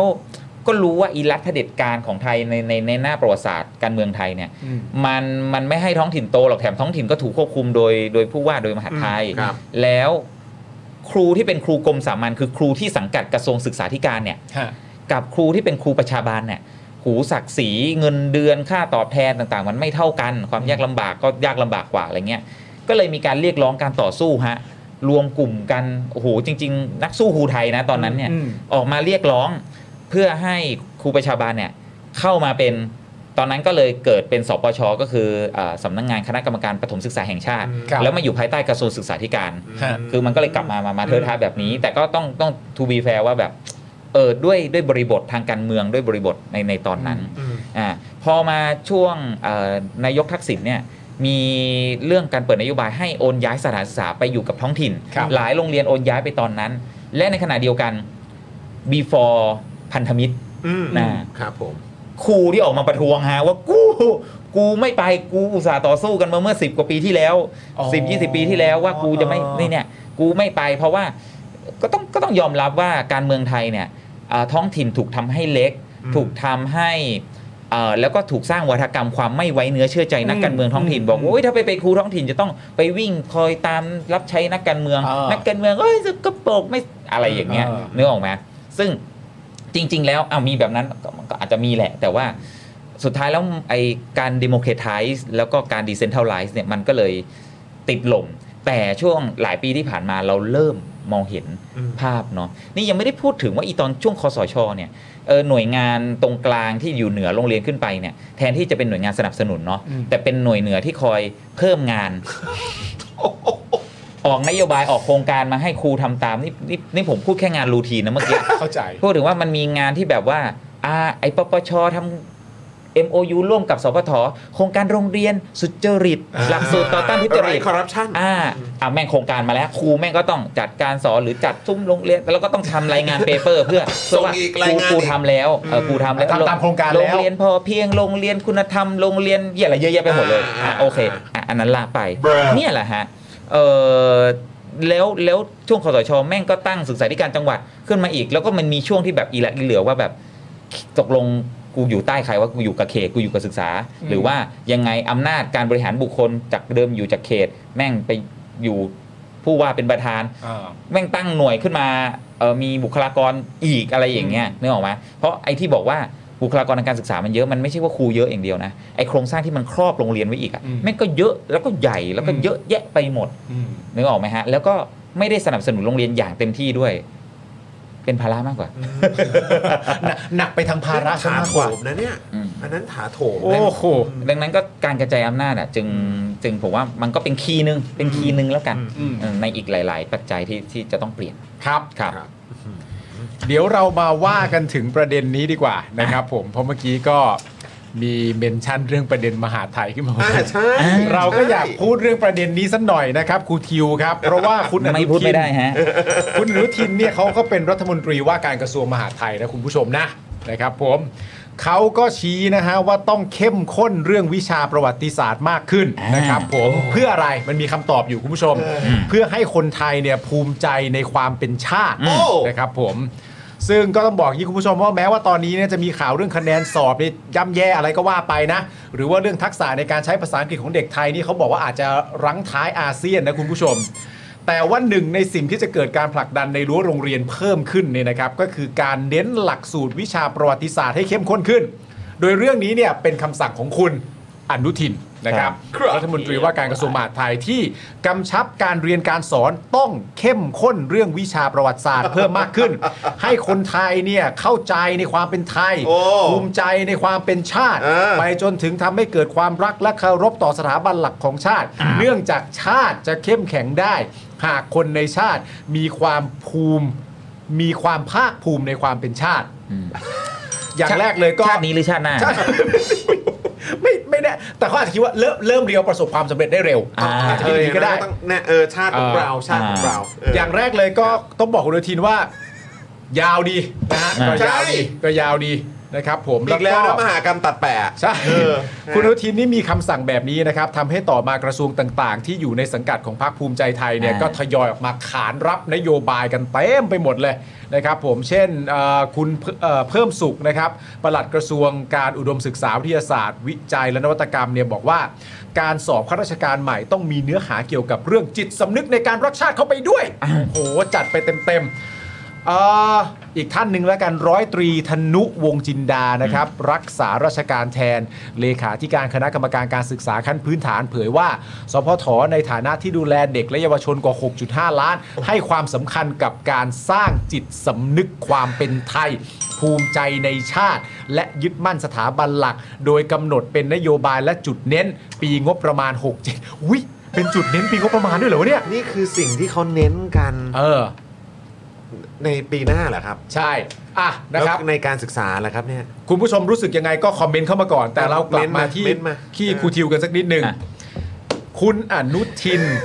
มีความต้องการอยากให้เข้มข้นเรื่องวิชาประวัติศาสตร์มากขึ้น ให้คนไทยภาคภูมิใจในความเป็นชาติ เนื่องจากเหตุผลหลักก็คือว่าชาติไทยจะเข้มแข็งได้หากคนในชาติมีความภาคภูมิใจในความเป็นชาติ ในบรรดาปัญหาทั้งหมด ที่เราสามารถจะพูดถึงได้ในวงการการศึกษาไทย ประเด็นนี้ เอ่อความสำคัญ ที่ครูทิวเห็นพ้องต้องการไปกับครูอนุทินนี่มีประมาณสักกี่เปอร์เซ็นต์นะ เออ ไปยังไงดีวะเนี่ย คือไงดีวะเนี่ย อ่ะก่อนก่อนก่อนผมให้ความเห็นเรื่องเนี้ยนะ อ่า ผมต้องต้องต้องต้องบอกข้อได้จริงอยู่อยู่อยู่สองประการก่อน ครับ ประการแรกก็คือ เรื่องนี้นี่ผมกำหมัดมารายการนี้เลยนะ มาเลย มาเลย มา คือคื มา อ เลย อ่ะผมบอกก่อนว่าผมดีใจมากที่มาเดลี่ท็อปิก ขอบคุณครับ เพราะว่าก่อนหน้ามาเดลี่ท็อปิกเนี่ยเมื่อสักอาทิตย์ก่อนเนี่ยฮะ อืม เอ่อผมไม่ได้ไปออกนะ ผมถูกเอาไปออก อืม ช่องข่าวคุณภาพ อ่า แห่งหนึ่ง อ่า จริง โอเค ป่ะ อ่ะจริงจริง อ่าฮะ จริง เหรอ เนื่อง ช่วง จาก ช่วงนี้มีหลายช่อง เออช่วงนี้มีหลายช่องนะฮะ เอาเป็นว่าแห่งหนึ่งแล้วกัน ต้องถามว่าย่านไหน แห่งหนึ่งแห่งหนึ่งแห่งหนึ่งแห่งหนึ่งแห่แห่งหนึ่งงหนึ่งแล้วกัน แห่งหนึ่งแล้วกัน อ่าโอเคโอเค อ่าคือคือเริ่มมันเริ่มจากอ่าอาทิตย์ก่อนนู้นเนี่ยเนาะคือ แต่แต่ผมทูบีแฟร์กับคุณอนุอนุทินก่อนนะครับอนุทินไม่ใช่คนแรกที่พูดเรื่องนี้ แน่นอน แล้วแม่งพูดมาทุกปี ใช่ ทุกรัฐบาลโดยเฉพาะรัฐบาลคอสชอะไรเงี้ยนะ อ่า อ่ะเอาว่ากันไปอ่ะแต่ว่าวันนั้นเนี่ยผมนึกขำๆเฉย เออ ๆว่าผมก็แบบเอ้ยก็คือเราเป็นครูสอนประวัติศาสตร์อยู่แล้วแล้วผมก็โพสต์เกี่ยวกับการเรียนการสอนประวัติศาสตร์ของผมปกติอยู่แล้วเนี่ย ครั นะ บ วันนั้นก็นึกคึกนะฮะ อยากจะลองแบบอ่าทำทำโครงสร้างอ่าการเรียนน่ะว่ามีหน่วยการเรียนอะไรแล้วก็อ่าเรียนเรื่องอะไรบ้างเนี่ย อืม อ่าแบบเท่ อ่า ๆ โพสต์ลงนะหน่อยแบบเนี่ยอ้าวอยากเน้นประวัติศาสตร์ชาติได้ไหม ได้ เออ ได้เลยเพื่อน จัดให้จัดให้จัดให้ แล้วเพื่อน โอ้นี่ดีไซน์ให้ ดีไซน์ ดีไซน์ให้ ให้ เออ แล้วผมก็ขำๆบอกว่าเนี่ยก่อนจะสอนให้ทันสมัยบอกให้กูสอนทันไหมก่อนดีกว่า เอาความจริงมาพูดอีกแล้ว โอ้โหครับผม โอ้ยเอาเรื่องจริง โหดร้ายด้วยนะ คือคือผมผมก็อาประวัติศาสตร์มันสอนอ่าเทอมมอต้นมันสอนเทอมละยี่สิบคาบเนาะ อืม ครับก็เจอแค่ 20 แต่ 20 คาบเนี่ย เอาจริง ๆ อ่ะ มึงถึง 20ไหม ไม่ถึง อืม เต็มที่ 15 16 นี่คือเต็มที่แล้วนี่คือตัดชั่วโมงสอบตัดกิจกรรม ตัดกีฬาสียิ่งเทอม 2 นี่ บางห้องผมเหลืออยู่ 14 คาบ โอเค แต่ผมก็เขียนมาเต็มเลย 20 คาบนะ ฮะ มารวมสอบรวมอะไร แล้วก็แบบว่าอะไรล่ะ ผมก็อยากเท่ๆไงแบบ อ่า อ่าเราก็เลยแบบอยากให้อยากให้มันเป็นแบบเนี้ยอยากนำเสนออะ อ่า อ่าผมก็ซัดมาเลยแบบตั้งชื่อแบบมาถึงอ่าก็ตั้งแต่หน่วยอ่ารัตนโกสินทร์ตอนต้นอ่าสยามยุคปฏิรูป อืม แล้วก็ยุคประชาธิปไตยไม่ตั้งมั่นแหมบางคนบางคนเขาสะเทือนใจหรื อเปล่า คือเสียงเขาไม่มันมันต้องเป็นเสียงนะบิวอู้อู้ เออ อ๋อ และแล้ว เขาไป แบบ เจ็บอะไรหรือเปล่าใช่ไหม แล้วแล้วแล้วแล้วแล้วชื่อชื่อหน่วยอ่ะผมก็แบบได้แรงบันดาลใจเราเป็นคนเราเป็นคนอ่านหนังสือเยอะไงอ่าเราก็ได้แรงบันดาลใจจากหนังสืออยู่บางเล่ม แล้วก็เอามาตั้งแบบพาดหัวเท่ ฮะ ๆ เช่น แทนที่จะบอกว่าอ่าสังคมและเศรษฐกิจไทยสมัยรัตนโกสินทร์ตอนต้นใช่ไหม ครับ ก็ขึ้นเลยปากไก่และใบเรืออ่า ไปอ่านหนังสือ อั อั นนี้อันนี้ต้องต้องเอ่ออาจารย์นิธินิดนึง อ่า นะ ครับผม อ่าหรือแบบช่วงช่วงอ่าก่อนก่อนเปลี่ยนแปลงการปกครอง อ่า อะ อ่าอ่า อวสานสมบูรณาญาสิทธิราชย์ อ๋อ อ่า ไปเอาชื่ออ๋อโอเค อ่ามีคนมาคอมเมนต์ด้วยนะว่ากี่โมง อ๋ออัน คือด้วยความที่เราก็อิงกับสิ่งที่เกิดขึ้นในประวัติศาสตร์ อ่า อ่าก็ตามนั้นน่ะ คือเราก็ล้อล้อไทม์ไลน์มา อ่า แล้วเราก็ คือแล้วเราก็ตอบได้นะว่าจิ๊กกูสอนตามหลักตามตัวชี้วัดเลยนะ เออเออ เนี่ยเนี่ยเนี่ยที่ที่ออกที่ที่นำเสนอมาเนี่ย ครับ นั่งตามตัวชี้วัด ตามนี้ เลย เลย เออ แต่ก็มีคนรู้สึกไม่สบายใจ เออ แล้วก็แบบว่าอ่ะมันมีมันมีอ่ะอย่างช่วงช่วงหลังสงครามโลกอ่ะก็บอกบทบาทไทยในสงครามโลกที่สอง อืม แล้วหลังจากนั้นเป็นคาบขุนศึกศักดินา พระยาอินทรีย์เออ เออ ก็ อะไร มี เงี้ย ไทม์ไลน์ว่าไป อ่า เออ และท้ายๆมาแบบ 6 ตุลาลืมไม่ได้จำไม่ลงอะไรเงี้ย อ่า อ่าอ่ะก่อนก่อนหนั้นนั้นเป็นก่อนความเคลื่อนไหวจะปรากฏอย่างเงี้ย มันมีคนมาคอมเมนต์ด้วยนะ แล้ว 14 ตุลาล่ะนี่มึงไม่ได้อ่านหนังสือไง ต้องต้องใช้คำอาจารย์สินเพลศรีนะอ้าวนายไม่อ่านหนังสืออ อ นายจะไปรู้เรื่องอะไร ได้ไหมอ่ะโอเค ปรากฏว่ามันก็มีคนแคปไปแล้วก็บอกว่า ครูคนนี้เป็นครูโรงเรียนนี้เนี่ยอะไรเงี้ย เออ ท้าทายท่านรัฐมนตรีท้าทายมทหนึ่งตอนกูโพสต์เนี่ย กูไม่ได้นึกถึงหน้าแม่งเลย ไม่ได้สำคัญขนาดนั้น กูอยากแบบแสดงอ่ะเนกออกปะอ่ะอยากโพโพสต์อะไรเงี้ยเออ ปรากฏว่ากลายเป็นประเด็นว่าเนี่ยผมไปโพสต์ท้าทาย แล้วก็ใช้สำนักพิมพ์ไอ้ที่มันโดนแบนฟ้องร้องคดีกันอยู่ เออ ก็ยังยังยังพูดกันอยู่ว่าโดน เออ อ่าโดนฟ้องร้องอะไรอย่างเงี้ยเนี่ยนะนะแล้วก็มีคนมามาคอมเมนต์คือคือคอมเมนต์เล่นๆกับเพื่อน บอกโอ้โหชื่อเนี่ยเป็นชื่อหนังสือหมดเลย ผมก็ผมก็บอกว่าสนับสนุนโดยฟ้าเดียวกัน เอาโอเค อ่าอ่าอะไรอย่างเงี้ยอ่ะก็เป็นประเด็นไป ไป เขาก็ไปแขวนเสร็จปุ๊บโอ้โหคนก็ก็น่าจะรู้ว่าคนกลุ่มไหนนะฮะ เอออ่ ่าที่เอาไปแขวนแล้วก็ด่านะผลพักมาด่าที่โรงเรียนนู่นนี่นั่นเลยอ่าโอเคก็ว่ากันไป แล้วก็ได้ไปออกภูมิใจมากฮะ อืม รอมานานแล้วฮะ เออ ได้ไปออกช่องคุณภาพ ช่องนี้ ช่องนี้สักที อ่า อ่า ก็คือถูกหยิบยกขึ้นไปนำเสนอเรื่องเนี้ย า ออ ก็เลยอ่าก็เลยเป็นประเด็นนี่แหละว่าแบบเฮ้ย ตกลงแล้วชาติแบบใด เออ สอนประวัติศาสตร์แบบใด เออ ใช่ฮ จะเอาแบบไหน คือก็ต้องบอกก่อนว่าหนึ่งมึงอ่านหลักสูตรหรือยัง มึงบอกว่าอยากให้เน้นรักชาติผมขออนุญาตนะฮะ อ่าฮะ ตัวอันนี้ตัวหลักสูตรเก่านะ ตัวหลักสูตรที่เรายังใช้กันอยู่นะครับ ครับ ในอ่ะถ้าพูดถึงประวัติศาสตร์หน้าที่พลเมืองพวกเนี้ย ฮะ เออเขาเขาเขาไม่ได้พูดถึงแค่ประวัติศาสตร์ด้วยนะ อืม พูดถึงศิลธรรมหน้าที่พลเมืองใช่ไหม อืม เออเพื่อให้คนรู้จักหน้าที่อะไรอย่างเงี้ยก็ว่ากันไป แต่ในหลักสูตรสังคมของหลักสูตรที่เรากำลังใช้อยู่ยังใช้เรียนมันเนี่ยใช้ตั้งแต่ปี 2551 เนี่ยฮะ อืม อ่าเออสาระศาสนานะฮะ ฮะ เออคือคือสังคมมีทั้งหมด 420 ตัวชี้วัด อันนี้ตั้งแต่ป .1 จนถึงม .6 นะ โอเค อ่ะพูด 400 พูดรวมๆพูดรวมๆอ่านะครับผม อ่าศาสนาเนี่ยร้อยสามสิบหก โอเค หน้าที่พ ตัวชี้ ล วัด หน้าที่พลเมือง โอ้โห โอเค 72 เศรษฐศาสตร์ เออ 62 ประวัติศาสตร์ 82 ภูมิศาสตร์ 68 ถ้าคำนวณเป็นสัดส่วนเนี่ย ไอศาสนาเนี่ยเป็น 32เปอร์เซ็นต์ ปร์ซ็น เยอะที่สุด โค นะ ประวัติศาสตร์ ประวัติศาสตร์เป็น 20เปอร์เซ็นต์ฮะ โอ้ยน้อยกว่า อ่าหน้าที่พลเมืองเป็น 17เปอร์เซ็นต์ อืม เศรษฐศาสตร์อ่าเศรษฐศาสตร์เป็น 15เปอร์เซ็นต์แล้วก็ภูมิศาสตร์เป็น 16เปอร์เซ็นต์ ครับ แล้วมึงบอกว่า แล้วมันก็จะมีแบบ เด็กสมัยเนี้ยไม่ได้เรียนประวัติศาสตร์ ไม่รู้ชาติบ้านเมืองแล้วที่มาจากไหน เด็กเดี๋ยวนี้ไม่ได้เรียนศิลธรรมโอ้ยอยากให้เอาวิชาหน้าที่พลเมืองกลับมา มึงไปอยู่ไหน เออ ไม่เห็นเหรอ ไม่เห็นเปอร์เซ็นต์เหรอ คำถามคือ แล้วมันหายไปตอนไหนวะแล้วกูสอนที่อะไรอยู่นึกออกไหมคือมันเป็นความอีหยังว่ามาตลอดหลายปีที่มึงแบบเออมันมีอากิวเมนนี้ แล้วครั้งนี้กลับมาอีกแล้ว แล้วครั้งนี้มึงก็แบบว่ามาส่งเสริมอะไรอย่างเงี้ยนะนึกออกไหมาอ่า ถ้าถ้าอย่างถ้าอย่างสพทก็จะดูดูรู้งานหน่อยก็จะแบบว่าเออส่งเสริมมุ่งเน้น แล้วก็แบบเออจัดการเรียนรู้แบบไหน active learning คือรู้อยู่แล้วมันมีอยู่ในหลักสูตรแต่จัดการเรียนรู้แบบไหน ให้สนุกสนานอะไรอย่างเงี้ย แต่สนุกสนานแบบใด คือคือคือก็ชวนตั้งคำถามว่าแบบเฮ้ย active learning แบบโอ้ยเล่นเด็กเล่นเกมตอบคำถามท่องชื่อลายนามเอ่อลายพระนามพระมหากษัตริย์ได้ทุกพระองค์ อ่า แต่ถามว่าความคิดในเชิงวิพากษ์หรือเอ่อความคิดกันเป็นเหตุเป็นผล การกระบวนการให้เหตุผลวิธีการทางประวัติศาสตร์เอ่อการคิดเชิงเอ่อประวัติศาสตร์ หรือความเข้าใจอะไรพวกเนี้ยมัน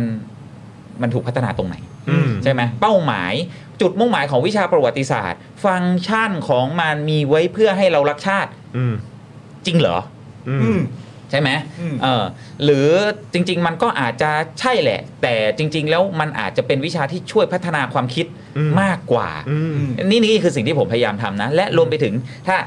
ในสังคมศึกษาทะลุกะลานะครับ อืม ครับผมเชิญ เล่มนะนี้เลย ขายของนะฮะ นี่ครับ เออ ข้อนี้ นี่ ค ครั รั บบ กล้อง ดี นี้นะ ฮะ ฮะ อืม ครับ บท ผม บทสุดท้ายเนี่ยอ่าคุณครูพาคินเขียนเรื่อง ครับ ประวัติศาสตร์สู่อนาคต หมายความว่าเราไม่ได้เรียนเรื่องอดีตเอ่อหรือเพื่อทำความแค่เข้าแค่ทำความเข้าใจปัจจุบัน หรือเรียนอดีตเพื่อให้โอ้โหชาติกูเคยยิ่งใหญ่ อ่า อ๋อหรือกูเคยมีบาดแผลที่เจ็บปวดอะไร อ่าน นะฮะแล้วก็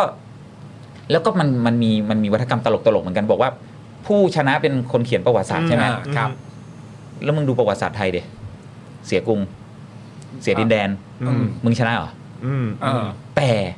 คือคือคือเราไม่ได้เป็นผู้ชนะก็จริงอะแต่จริง ๆ แล้วคือคนมีอำนาจอะ อืม ต่างหากที่เป็นคนกำหนดทิศทางว่า ไอสตอรี่นี้มันจะถูกเล่าเป็นนารีทีแบบไหน ให้และมันไม่ได้อยู่ในฐานะแค่ไอแฟกต์ที่เกี่ยวกับอ่าอดีตและการเปลี่ยนแปลง หรือเรื่องอดีตและการเปลี่ยนแปลงอย่างเดียวอ่ามันหมายถึงอุดมการณ์ทางประวัติศาสตร์ และทิศทางของอนาคตด้วยว่า เราเข้าใจประวัติศาสตร์แบบนี้ เราทำความเข้าใจที่มาที่ไปของสังคมแบบนี้ หรือบางเรื่องเราถูกลืมไป บางเรื่องเราถูกไม่ไม่ไม่ไม่สามารถพูดถึงมันได้อย่างเงี้ย อืม แล้วทิศทางในอนาคตข้างหน้า เราจะไปอย่างไร อืม หลายคนบอกว่าโอ๊ยเนี่ยเออเราเรียนรู้ประวัติศาสตร์จะได้ประวัติศาสตร์ไม่ได้ซ้ำรอยกูถามว่าฮิตเลอร์ไม่ได้เรียนประวัติศาสตร์เหรอ อืม กูถามว่าแบบสมัยสลิดถนอมไม่ได้เรียนประวัติศาสตร์เหรอ อืม มึงเรียนกันมาหมดนั่นแหละประยงประยุทธ์นี่มึงไม่ได้เรียนประวัติศาสตร์เหรอ อืม เออคนเนี้ยน่าไล่ไปเรียนก่อนคนแรกเลย แต่นั่นแหละ แล้วทำไมยังทำซ้ำๆอยู่ล่ะ อืม รู้ว่า อืม เอ่อผลลัพธ์ของมันมันมันคืออะไรมันมีแพทเทิร์นแบบไหนอยู่ อืม เห็นไหมสุดท้ายแล้วมันมันถูกใช้เป็นเครื่องมือในการครอบงำ อืม ในการทำให้เชื่อบางอย่างมากกว่าการที่พัฒนาการคิดและทำให้เรามองรากฐานของเราไปสู่อนาคต อืม นะฮะการที่เราจะทำให้ให้คนเรารักชาติได้เนี่ย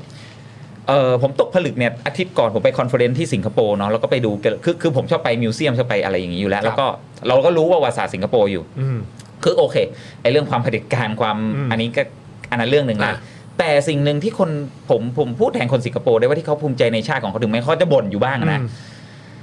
คือเขาเห็นอนาคตตัวเอง เขารู้ว่าชาติของเขาสังคมที่เขาอยู่เนี่ยมันจะไปทิศทางไหน อืม อืม แต่เราเนี่ยไอการรักชาติมันไม่ใช่ว่ารักเพราะกูเคยยิ่งใหญ่อะไร อืม หรือกูเคยเจ็บปวดอะไรมา แต่กูรู้ว่าที่กูอยู่ในสังคมเนี่ยในชาติที่กูเรียกว่าชาติเนี่ย อืม มันมันจะไปทางไหน อืม มันจะไปยังไง อืม แล้วเราจะเป็นส่วนหนึ่งของความยิ่งใหญ่นี้ อืม เออ เราถึงจะภูมิใจกับมัน เออ แต่อนาคตนะฮะ ผมบอกเด็กๆว่า คุณอยากเห็นอนาคตของประเทศนี้ไหม อืม คุณหลับตาสิ อืม เห็นอะไรไหม ตึบแน่นเลย อ แน่นเลย แน่นๆเลย อ่า เออ เออคือคือมันมีอ่ะเอามันมีแหละอ่าทูบีแฟมันมีแหละโอ้ยยุทธศาสตร์ชาติยี่สิบปี โอ้ย กูหลับตาดีกว่า โอ้ยพูดอย่างนี้แล้วแม่ ตาดีกว่า อ่ะมันมี เรากำลังพูดถึงเรื่องเส้นแนงความหวังกันอยู่นะ นี่เรา นี่เรากลับมายุทธศาสตร์ชาติ 20 ปีเลยนะ โอเคโอเค โ คือคือคือมันเหมือนจะมีทิศทางให้ไป แต่มันเป็นทิศทางแบบใด อืม ทิศทางของใคร อืม เรื่องราวเหล่านี้มันมีคนทั่วไปธรรมดาอยู่ไหม อืม มีประชาชนอยู่ไหม อยู่ในสมการ อยู่ใน ห ส เปล่ มการนี้หรือเปล่า อืม อย่างประวัติศาสตร์ที่ผมสอนในห้องเนี่ย โอเค เรื่องบทบาทของสถาบันของกษัตริย์มันก็ต้องมีอยู่แล้ว ครับ เขาก็ต้องมีบทบาทอยู่แล้ว ครับ เนื้อออกไหมาเราก็ต้องสอน อืม เออแต่ประเด็นสำคัญก็คือไอการที่เราเป็นเราทุกวันเนี้ยประชาชนหรือเอ่อปัจจัยจากภายนอก ปัจจัยจากภายในตัวประชาชนคนทั่วไปไพร่ฟ้าธรรมดาเนี่ยมันมีพลวัตยังไงบ้าง ครับ ทำให้เรามาเป็นอยู่ทุกวันนี้เนี่ย อืม เนี่ยคือสิ่งที่ผมต้องการให้เด็กเนี่ยมองเห็นภาพแล้วแล้วเข้าใจ อืม อ่ะทำไมถึงต้องเกณฑ์อาหารทำไมทุกวันนี้ไอ้ธุรกิจห้างร้านส่วนใหญ่เป็นของคนไทยเชื้อสายจีน อืม หรือเจ้าสัวทำไมมันมีแต่คนจีนว่าอะไรอย่างเงี้ย อืม เออมันเป็นเพราะเอ่อขยันหรือเป็นเพราะโครงสร้างทางเศรษฐกิจสังคม เราก็ไล่กันไป อืม แล้วพอเด็กเชื่อมโยงมาได้อ๋อรู้แล้วอ้าวแล้วทีนี้มองไปอนาคตข้างหน้า แล้วตอนเนี้ย ไปยังไงกันต่อ โครงสร้างสังคมตอนนี้มันเป็นยังไงอยู่ อืม แล้วเราคิดว่ามันมีตรงไหน อืม ไหมที่มันเนี่ยถ้ามันเป็นอย่างนี้อยู่อ่ะ อนาคตมันก็จะเป็นแบบนี้แหละ อืม และเรากล้าจินตนาการถึงสังคมที่เราอยากเห็นไหม อืม เนี่ยเนี่ยคือผมคิดว่า ถ้าให้ผมบอกว่าจะสอนให้เด็กรักชาตินะมันต้องมาแบบเนี้ย อืม อืม ในวิธีคิดของผม ฮะ อืม แต่ เพราะว่ามันมันมันก็ต้องทำให้จินตนาการหรือว่าทำให้เห็นภาพของว่าอนาคตเนี่ย ชีวิตเราแล้วก็สังคมที่เราอยู่เนี่ย มันจะดีขึ้นได้ มันจะดีขึ้นได้หรือมันจะ move ไปในทางไหน ใช่ ใช่ไหมครับ อันนี้มันเป็นพาร์ทที่สำคัญมาก สุดท้ายแล้ว sense of belonging มันไม่มีอ่ะ อืม คือคือหมายความว่ากูทุกวันนี้กูยังเป็นคนชังชาติอยู่เลย ทุกวันนี้ยังมีคนที่ ตราหน้าเราไว้อา ยังไม่รู้จักกูเลย แต่ก็บอกว่า โอ้มึงไปอยู่ที่อื่นอะไรอย่างเงี้ย อืมอืม อ่ะ อื กู ม ไปก็ได้ไปนะเอออย่าท้า ก็มีคนไปกันเยอะเลย ก็ นะ ก็ไปกันจริง ใช่แล้วแล้วแล้วแล้วนั่นคือคือคนที่มีศักยภาพด้วยนะ อืม ใช่ไหมฮะนี่แหละ ผมก็ก็ถือบอกว่า คือถ้าถ้าเรายังไม่ได้รู้สึกว่าเราเป็นส่วนหนึ่ง ไอ้ทิศทางที่จะไปข้างหน้ามันตกลงมันเป็นของใครมันเป็นแบบใดถ้าเรามันเรามีส่วนร่วม หรือเราเป็นคนที่มีชุดคุณค่าของเราได้อยู่ในในทิศทางของอันนั้นด้วยผมไม่ได้บอกว่าทำให้คนในสังคมจะต้องคิดเหมือนกันทุกอย่างนะ แต่ให้มันเป็นเป้าหมายของทุกคนน่ะ ตรงไหนที่ร่วมกันได้ก็ร่วมกันไปคุณก็เออ แต่ส่วนไหนที่มันแตกต่างกันเอ้าจะแยกกันเดินไหมหรือตรงนี้อ่ะใครจะจุดไหนยังไงหรือ หรือจุดตรงกลางมันมันควรจะอยู่ตรงไหน ให้สังคมนี้มันเป็นของทุกคน ให้ประวัติศาสตร์นี้มันเป็นของทุกคน ครับ ไม่ใช่แค่ไม่ใช่แค่ของคนกลุ่มใดกลุ่มหนึ่ง อืม ชนชั้นใดชนชั้นหนึ่ง อืมอืม มันเราถึงจะรักชาติได้อะ อืม อืมแล้วนี่ก็โดนเอาไปแขวนเต็มที่เลย โอ้โห เต็มเหนียวเลย เต็มเหนียว นุกนานะนุกนานะใครๆก็เจอทั้งนั้นแหละครับ โอ้แล้วแล้วแล้วแล้ววันนี้ก็เป็นวันที่เอ่อครูจิวได้ออกช่องคุณภาพ คุณภาพ คุณภาพอีกช่อง คุณภาพไปช่องหนึ่ง คุณภาพอีกช่องหนึ่ง ก็ก็เรียกเรียกว่าอ่าล้างสวยที่แล้วกันนะ ได้ อ่า ช่วงนี้ โอ้ยดีฮะดีฮะ เหมือนเหมือนเหมือนวันนี้มาอาบน้ำมนต์ล้าง พี่ซี่นี่วันนี้เหมือนมาอาบน้ำมนต์นะ นี่เป็นไง ออ อ่า ครูคะครูคะ หลังจากที่ออกช่องคุณภาพ เอางี้งั้นงั้นผมถามครูด้วยว่าแล้วหลังการเลือกตั้งมาคอ่ารูมีความหวังขนาดไหน โอ้ยเอาเอาเอาวันที่เลือกตั้งเสร็จเลยนะ อ่ะ มีดิ อ้าว เออ โอเค เอางี้เอาเอาถ้าพูดถึงแง่การศึกษานะ เช้าเช้าวันที่ 15 พฤษภา คือ มีความหวังเลย ผมผมไม่เช้าอะผมเอาคืน 14 เลย คืนนั้นเลย นั่งมอนิเตอร์แบบโอ้โห เพราะมันก็นับคะแนนกันอยู่นานนะ อ่าอ่ะเอาเป็นว่าก็เกินคาดแล้วก็อ่าอันนี้พูดตรงๆว่าอันนี้จากโพลด้วยนะคุณขอสอนทำโพลด้วยโอเค มันอาจจะไม่ได้เป็นตัวแทนอ่าประชากรทั้งหมดได้ ครับ แต่เอ่อครูส่วนใหญ่ก็พูดถึงนโยบายการศึกษา อันนี้เปรียบเทียบทุกพักนะครับ พักที่มีนโยบายที่ดูแล้วเข้าใจปัญหาที่สุด อืม นโยบายไม่ได้ฉาบฉวยใช้บัสเวิร์ดเยอะแยะไปหมด ที่รู้ว่าปัญหาจริง ๆ คืออะไรพูด พูดถึงการลดภาระงานครู อืม พูดถึงเอ่อเรื่องอำนาจนิยมในโรงเรียน พูดถึงสิทธิมนุษยชนในห้องเรียนพูดถึงไอเวลบีอิงในโรงเรียนกระทั่งยันเรื่องส้วมเรื่องอาหารการกิน อืม มันมีอยู่พักเดียว อืม คือพักเก้าวไกล ครับ อ่าแล้วครูส่วนใหญ่ทำโพลมาแบบโอ้โห เรียกได้ว่าแลนด์สไลด์ อ๋อเหรอในวงการครูเหอ ในวงการ ในวงการครูเหรอ แต่ผมก็ไม่ใช้คำว่าแลนด์สไลด์นะ อ่า เอาเป็นว่า โอเค เอ่อ อ่ะถล่มทลาย ถล่มทลาย อ่าถล่ม อ่ ทลาย ค แล้วกั รูเผื่อๆเขาจดสิทธิบัตรไปอะไรโอเค มันจดไม่ได้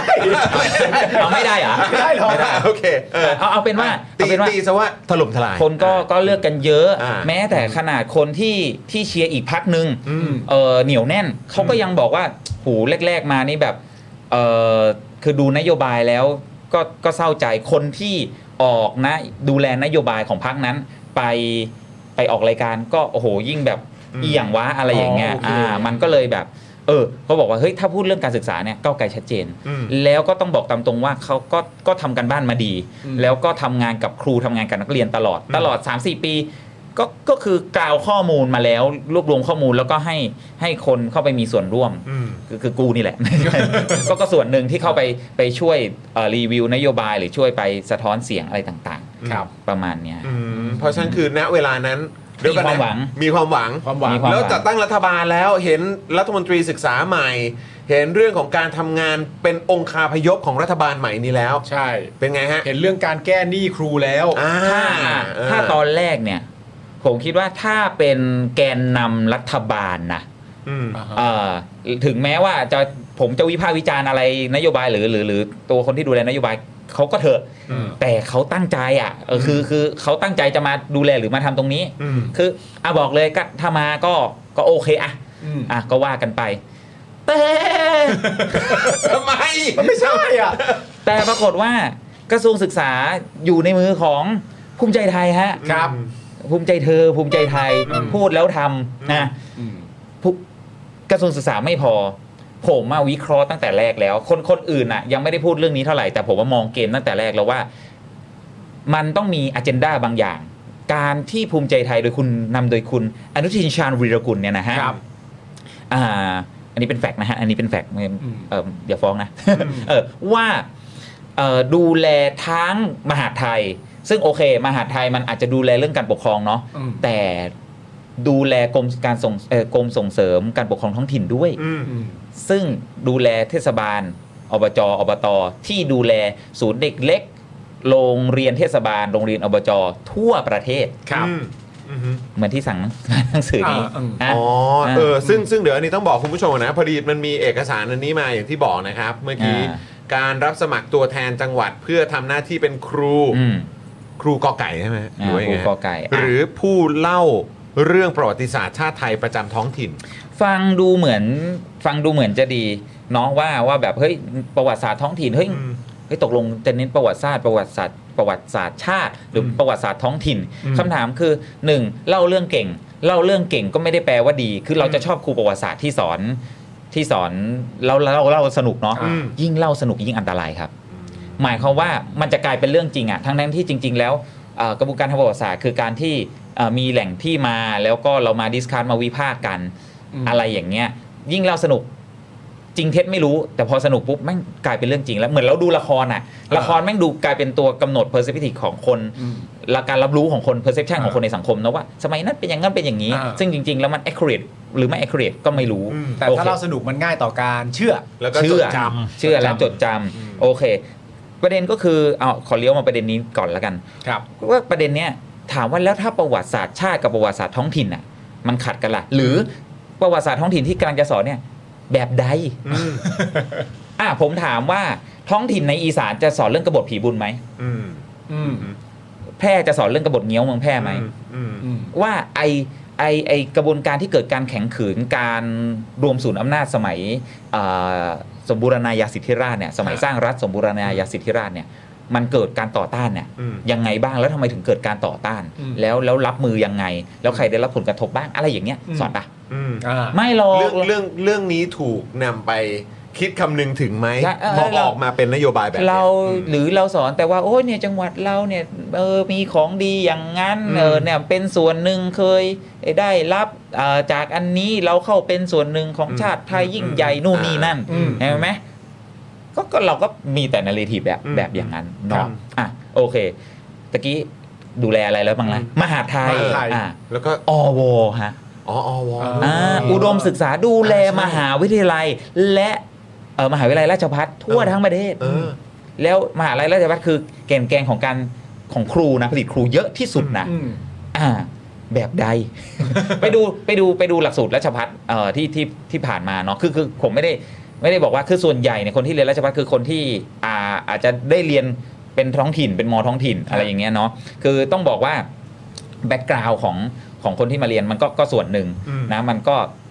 มันไม่ได้ไฮคอมเพ t i ทีฟคนที่ที่มีศักยภาพก็มีเยอะ ฮะ อ่าคือคนที่แค่อยากเรียนใกล้บ้านแค่นั้นแหละ อืม แต่หลักสูตรเนี่ยอ่ะใครเป็นคนเข้าไปดูแล แล้วมันยึดโยงกับอะไรโดยเฉพาะ อืม อะไรเงี้ย อืม หลักสูตรมันก็จะไปทางนั้น อืม นะครับ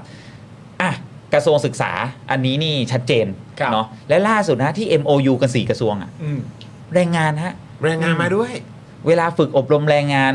เอ่ออะไรต่างๆ ต้องปลูกฝังเรื่องความรักชาติ โอ้โห อ๋อใช่ ด้วยฮะ ใช่ แล้วนี่ก็คือ 4 กระทรวง คือแม่ง ใน ทุกองคาพยพ ภูมิใจไท แม่งตั้งแต่แบบจากคันบรรดาถึงชงตะกร อืม นะใช่ไหมเออ ก็คือตั้งแต่เด็กเล็กจนไปถึงแบบวัยทำงานเลยอะ อ่า อุดมศึกษาเออขั้นพื้นฐานอุดมศึกษาไปถึงวัยทำงานเลยอะดังนั้นผมวิเคราะห์ตั้งแต่แรกแล้วว่า จริง ๆ แล้วอ่าภูมิใจไทยเองมีอ g e n d a อืม ในการมาดูแลกระทรวงพวกนี้ดูดูดูเหมือนจะโอ้ยสบายใจและกระทรวงใหญ่แบบคมนาคมสาธารณสุขเมื่อก่อนอ่าโอเค อืมอ่าตอนนี้เปลี่ยนมือ ดีลจนได้ แล้ว อ่ะเปลี่ยนมือละ ม ผมว่าแม่งน่ากลัวกว่าเดิมอีก อืม ไออันเนี้ยคือเป็นอำนาจแฝงอะ่ะ อืม มันไม่ได้แบบกันตรงๆเป็นอ g e n d a ที่แบบเอ้ยจะมาอย่างนั้นอย่างนี้กันตรงๆ ใช่ไหมเป็นเห็นเม็ดเงิน แต่มันคือ ideology มันคือเอ่ ทัศ อ นคติ value มุมมอง ค่านิยมบางอย่างที่จะถูกฝังผ่านระบบการศึกษาเนี่ย อืม ผมว่าแม่งมีอ g e n d a ที่ค่อนข้างชัด แล้วตอนนี้ชัดเจนแล้วว่าพักภูมิใจไทยเนี่ยจะกลายเป็นหัวหอกของฝ่ายอนุรักษ์นิยม ฝ่ายจารีตนิยม อ่าฮะ หรือแม้กระทั่งฝ่ายกษัตริย์นิยม อืม ชัดเจน อืม ครับ ซึ่งซึ่งอันนี้ จะถามต่อว่าแล้วถ้าเกิดว่ามองเป็นอ g e n d a อย่างเงี้ยแล้วก็อย่างเรื่องที่แบบอ่ะอย่างจะพูดถึงความเป็นชาตินิยมหรืออะไรก็ตามเหล่าเนี้ยคิดว่าในในยุคสมัยนี้ที่เอ่อเด็กสามารถเข้าถึงข้อมูล หรือคนรุ่นใหม่ก็สามารถเข้าถึงข้อมูลที่หลากหลายมากยิ่งขึ้นเนี่ย อืม คิดว่ามันจะมันจะแบบยังยังน่าเป็นห่วงอย่างที่เรากังวลกันไหมครับ คือหลายคนบอกว่าเวลาอยู่ข้างเราเนาะ อืม แต่ว่าถ้ามึงอยู่เฉยๆไอ้เหี้ยมัน เวลาไม่ อยู่ข้างเราหรอก เออเออเออ คือคือในฐานะที่เป็นครูแล้วเราทำงานทางความคิดแล้วเราอยู่กับเด็กรุ่นใหม่ๆมาตลอดเนาะ อืม เออผมผมดูเลยเนี่ยปีเนี้ยเป็นปีแรกที่ผมไปลงสอนวิชาเพิ่มมหนึ่ง อืม ฮะ แล้วเราดูความคิดของเด็กเด็กมหนึ่งนะผ่านผ่านกิจกรรมของผมนี่แหละก็ ครับ แบบอ่ะโยนอะไรบางอย่างแล้วให้เด็กได้ดิสคัตได้ได้ถกเถียงกัน อืมฮะ กับเด็กมสามที่เอ่อเรียนกับผมมาแล้ว หรืออ ม มันอาจจะไปผ่านโลกอะไรบางอย่างมาแล้วเนี่ย เออ ขู่มันกลับหัวกลับหางกันอ่ะ อืม แปลว่าเฮ้ยตั้งแต่ประถมมันมันมันถูกปลูกฝังหรือมันถูกอะไรมา อืม เออแล้วเราเราอ่ะคือเราก็พยายามทำหน้าที่เขย่า อืม อ่านะฮะดังนั้นเนี่ยคือไปดูอ่ะเด็กประถมตอนเนี้ย อืม แบบฝึกหัดทำอะไร ครูให้ร้องเพลงอะไร อืม ครูให้เขียน อืม อะไรบ้าง อืม อย่าบอกว่าการกำหนดนโยบายแบบว่าทำอะไรไม่ได้หรอกโห อืม เดี๋ยวนี้โลกอินเทอร์เน็ตทุกคนเข้าถึงแล้ว ถามว่าอ่ะคนที่เข้าถึงก็เข้าถึงไป คนที่เข้าถึงได้ แต่ก็ไม่ได้ถูกเขาเรียกไงไม่ได้ถูกสอนเอ่อไม่ได้มีแว่นเรื่องความเป็นธรรมทางสังคม หรือหรือเชิงวิพากษ์อะไรเงี้ย อืม ก็แล้วรู้สึกว่าตัวเองได้เปรียบกับสังคมแบบนี้อยู่แล้ว อืมอืม ก็จะรู้สึกว่างั้น โอเค กูก็จะต้องรักษาสเตตัสโคของตัวเอง อืม ไว้ อืม ก็ไม่เป็นไร ไม่ได้ อ่า สนใจอะไร อืม แต่สองก็คือคนที่เข้าถึงได้ แต่ก็มองเห็นมีแว่นเรื่องนี้ แล้วก็เริ่มตั้งคำถามเริ่มเอ๊ะอันนี้ก็ถือว่าโชคดีไป อืม นะแต่คนที่ไม่สามารถเข้าถึงพวกนี้ได้ อืม คนที่ไร้อำนาจ หลัก คนที่ อืม เอ่อครูคือทุกอย่าง อืม อะไรอย่างเงี้ยเอ่อไม่มีช่องทางอื่น ๆ ในการเรียนรู้หรือมันมันถูกปกคลุมด้วยอะไรอ่ะ คืออ่านไม่ออกเขียนไม่ได้คือใครบอกแล้วก็มันก็ต้องเชื่ออไม่มีการตั้งคำถามไม่ไม่มีอะไรแล้วอำนาจที่มันกดทับเนี่ยมันทำให้เราเอ็กซ์เพรสไม่ได้หรือตั้งคำถามไม่ได้ สุดท้ายก็ต้องสยบยอมไป อืม ยังน่ากลัวอยู่ไหมฮะ อืม แล้วจำนวนในในบรรดาความเหลื่อมล้ำที่ผมพูดมาตั้งแต่แรกอะ อืม กลุ่มไหนที่เยอะสุด อืม อืมอืม ใช่ไหม อืม แล้วบอกว่าทุกคนเข้าถึงสื่อ แล้วถามว่าสื่อที่ออกมามันก็มีหลายฝ่ายถูกต้องไหมแล้วคนที่เชื่อ อืม อ่า เอ่อคนที่เชื่อสื่อคุณภาพอะไรอย่างเงี้ย ก็มีจริง มันก็มีอยู่จริง อืม อืม ใช่ไหมซึ่งซึ่งโอเคเราก็ว่าไม่ได้เราไม่ได้ก้าวไก่ายอยากเชื่อก็เชื่ออะไรอย่างเงี้ย แต่ว่านั่นแหละสุดท้ายแล้วมันก็ก็ก็ก็ยังเกิดสิ่งเหล่านี้อยู่ อืม เนาะอืม เออ แต่อันนี้เป็นเป็นประเด็นที่น่าสนใจมาก เพราะว่าพอย้อนกลับมาอย่างที่ครูทิวไล่าให้ฟังพอมาดูเป็นเปอร์เซ็นต์แล้วเนี่ย มันก็ทำให้เราเห็นมาโดยตลอดว่าตัวประเด็นเรื่องวิชาประวัติศาสตร์เนี่ยมันไม่ได้เคยหายไปไหน อืม ม แล้วก็ยังค่อนข้างอยู่ในเปอร์เซ็นต์ที่สูงพอสมควรเลยทีเดียว เพราะฉะนั้นเอ่อเราเราเราเข้าใจบริบทโดยรวมของคุณอนุทินว่าคุณอนุทินต้องการให้เป็น อืม อย่างนั้น แล้วก็แบบชี้แจงให้เห็นว่า เมื่อมีวิชาประวัติศาสตร์เข้าไปเนี่ยมันจะทำให้ประชาชนเกิดความรักชาติใด ๆ ก็ตาม แต่ว่าคุณอนุทินก็ไม่ได้บอกออกมาอย่างตรงไปตรงมาว่าแบบเขาจะสอนอะไร เขาจะเพิ่มเติมอะไรเข้าไป มันไป อืม มันไปบางตอนไหน มัน อืม มันมันไปมันไปไม่ตรงใจคุณอนุทินตอนไหนหรือใด ๆ ก็อันนี้ก็ไม่ได้บอกออกมา เอ่อผมวิเคราะห์อย่างหนึ่งอันนี้นี่นี่ขอขอขอบอกกันเลยว่า อันนี้ผมอ่านเกมนะ จริง ๆ ตั้งแต่ปีที่แล้วก็มีช่วงนี้เลยคุณ ฮะ คุณตรีนุชก็ออกมาพูด อืม ก่อนหน้านี้ก็ออกก็ออกมาพูด หรือแม้แต่มันมีช่วงที่กระทรวงจะออกหลักสูตรใหม่อะผมก็ไปเป็นคณะทำงานด้วย ครับ อ่ะก็มีสายตรงอกองคมนตรีมาถึงแบบอ่าประธานที่ดูแลการทำงานหลักสูตรเนี่ยอยู่ว่า เออเนี่ยจะต้องเน้นเรื่องนี้นะ อืม จะต้องจะใช้ชื่อวิชาสังคมไม่ได้ให้ใช้ชื่อวิชาต่างหากเลย เพราะเนี่ยเด็กเดี๋ยวเนี้ไม่ได้เรียนคำถามก็คือไอ้เฟกนิวเนี่ยมันมาจากไหน แล้วก็มีหลายเฟกนิวด้วยที่บอกว่าเนี่ยรัฐบาลเพื่อไทยสมัยจตุรนต์เอยอะไรเอยจนคุณจตุรนต์ต้องออกมาบอกว่า ไม่เคย อ่ากู กูไม่เคยยกเลิก อืม เออ นั่นมันเป็นการโจมตีไงเป็นการสร้างข่าวสร้างสร้างข้อมูลบิดเบือนขึ้นมามาโจมตี ดังนั้นผมมองมูฟตั้งแต่รัฐบาลที่แล้วจนถึงรัฐบาลนี้ว่าอ่าอ่ะอเจนดารอบเนี้ยผมว่าชัด แต่อีกอย่างหนึ่งก็คือมันคือ political message ฮะ อืม หมายถึงว่าเราจะเห็นว่าก็มีคนกลุ่มหนึ่งเนาะที่ยึดถือชุดคุณค่าอีกแบบหนึ่งแล้วก็ยึดถือความเชื่อแบบหนึ่งบอกว่า โอ้ย ประวัติศาสตร์เดี๋ยวนี้เด็กไม่ได้เรียนโน่นนี่นั่น อืม มันคือ political message ที่ฝั่งเนี้ยต้องการจะบอกว่าเนี่ย คุณบอกว่าคุณคุณบอกว่าอยากให้เด็กสมัยนี้ เด็กสมัยนี้ไม่รู้หน้าที่เด็กสมัยนี้ไม่รักชาติ ไม่รู้ความเป็นมา นี่ไง ฉันออกนโยบาย เพื่อตอบสนองให้กับพวกคุณนะที่พวกคุณเรียกร้อง ตอบ มัน โจทย์สิ่งที่คุณรู้สึกว่ามัน อ่า ขาดไป ผมว่าคนคนยังพูดในประเด็นนี้น้อยนะว่ามันคือเกมมามันคือ political message อย่างหนึ่งของ อืม ฝั่งฝั่งนี้ เพื่ออ ม เอาอกเอาใจ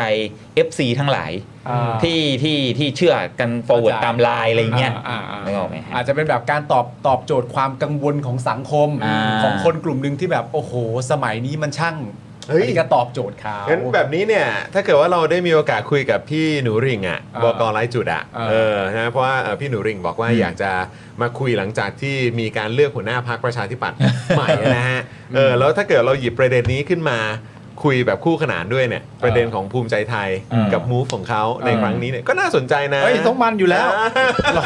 รอเลย ครูทิวครูทิวบอกว่า โชว์ให้หวาน บอกต้อง เจี๊ยบ ต้องสังเกตเรื่องนี้ไว้ดีๆนะ เออ เออใช่ไหมเพราะว่าก็เหมือนแบบเขามารับไม้ต่อหรือว่าขึ้นแท่น อ่า ขึ้นมาแทนหรือเปล่า อ่า ขึ้นมาแทนหรือเปล่า อยู่ดีก็แบบเฮ้ยมันแทนกันไม่ได้หรอก เอ้ยยังไงพี่หนูหลิงช่วยวิเคราะห์อันนี้หน่อยนะฮะ เดี๋ยวมาเดี๋ยวมา คุณ แน่นอ ทิ น วเปิดไปแล้วนะฮะ อ่า บอกเลยว่าหวานเจี๊ยบ หวานเจี๊ยบ หวานเจี๊ย ช บ มหวาน เออน่าคุยต่อน่าคุยต่อ อ่า ว่าจะเป็นอย่างไรนะโอ้โหคุณผู้ชมนี่คือเราคุยกันมาเท่าไหร่เนี่ย เราคุยนี่นี่สองทุ่มกว่าแล้ว นะเนี่ยเออนี่เราคุยกันไหลๆเลยนะเนี่ยเออโอ้โหนี่คือรู้เลยว่าในประเด็นการศึกษาที่ครูทิวบอกว่าเฮ้ยจริง ๆ อันนี้คือแบบแตะๆด้วยซ้ำนะ ใช่ ยังมีอีกเยอะใช่ไหมฮะ คือแต่มันมีเรื่องหนึ่งที่ เออ ที่ที่มันมีในประเด็นในวันนี้แต่ เออ ว่าผมคิดว่าอาจจะจะเวลาสั้นๆ ก็แล้ว เออเออ ได้สื่อสารเรื่องนี้ ครั นะ บ อืม เรื่องหนี้ครูฮะ อ่า เรารู้สึกแบบว่าเฮ้ยเอ้อโดนสังคมตราหน้าว่า เออ ครูเนี่ยฟุ้งเฟ้อนู่นนี่นั่นอะไรอย่างเงี้ยโอเค เรา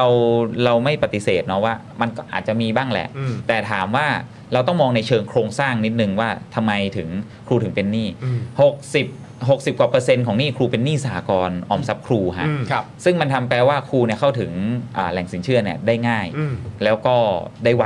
ด้วยอ่าแต่ทูบีแฟร์กับครูนิดนิดนึงอะครับอ่า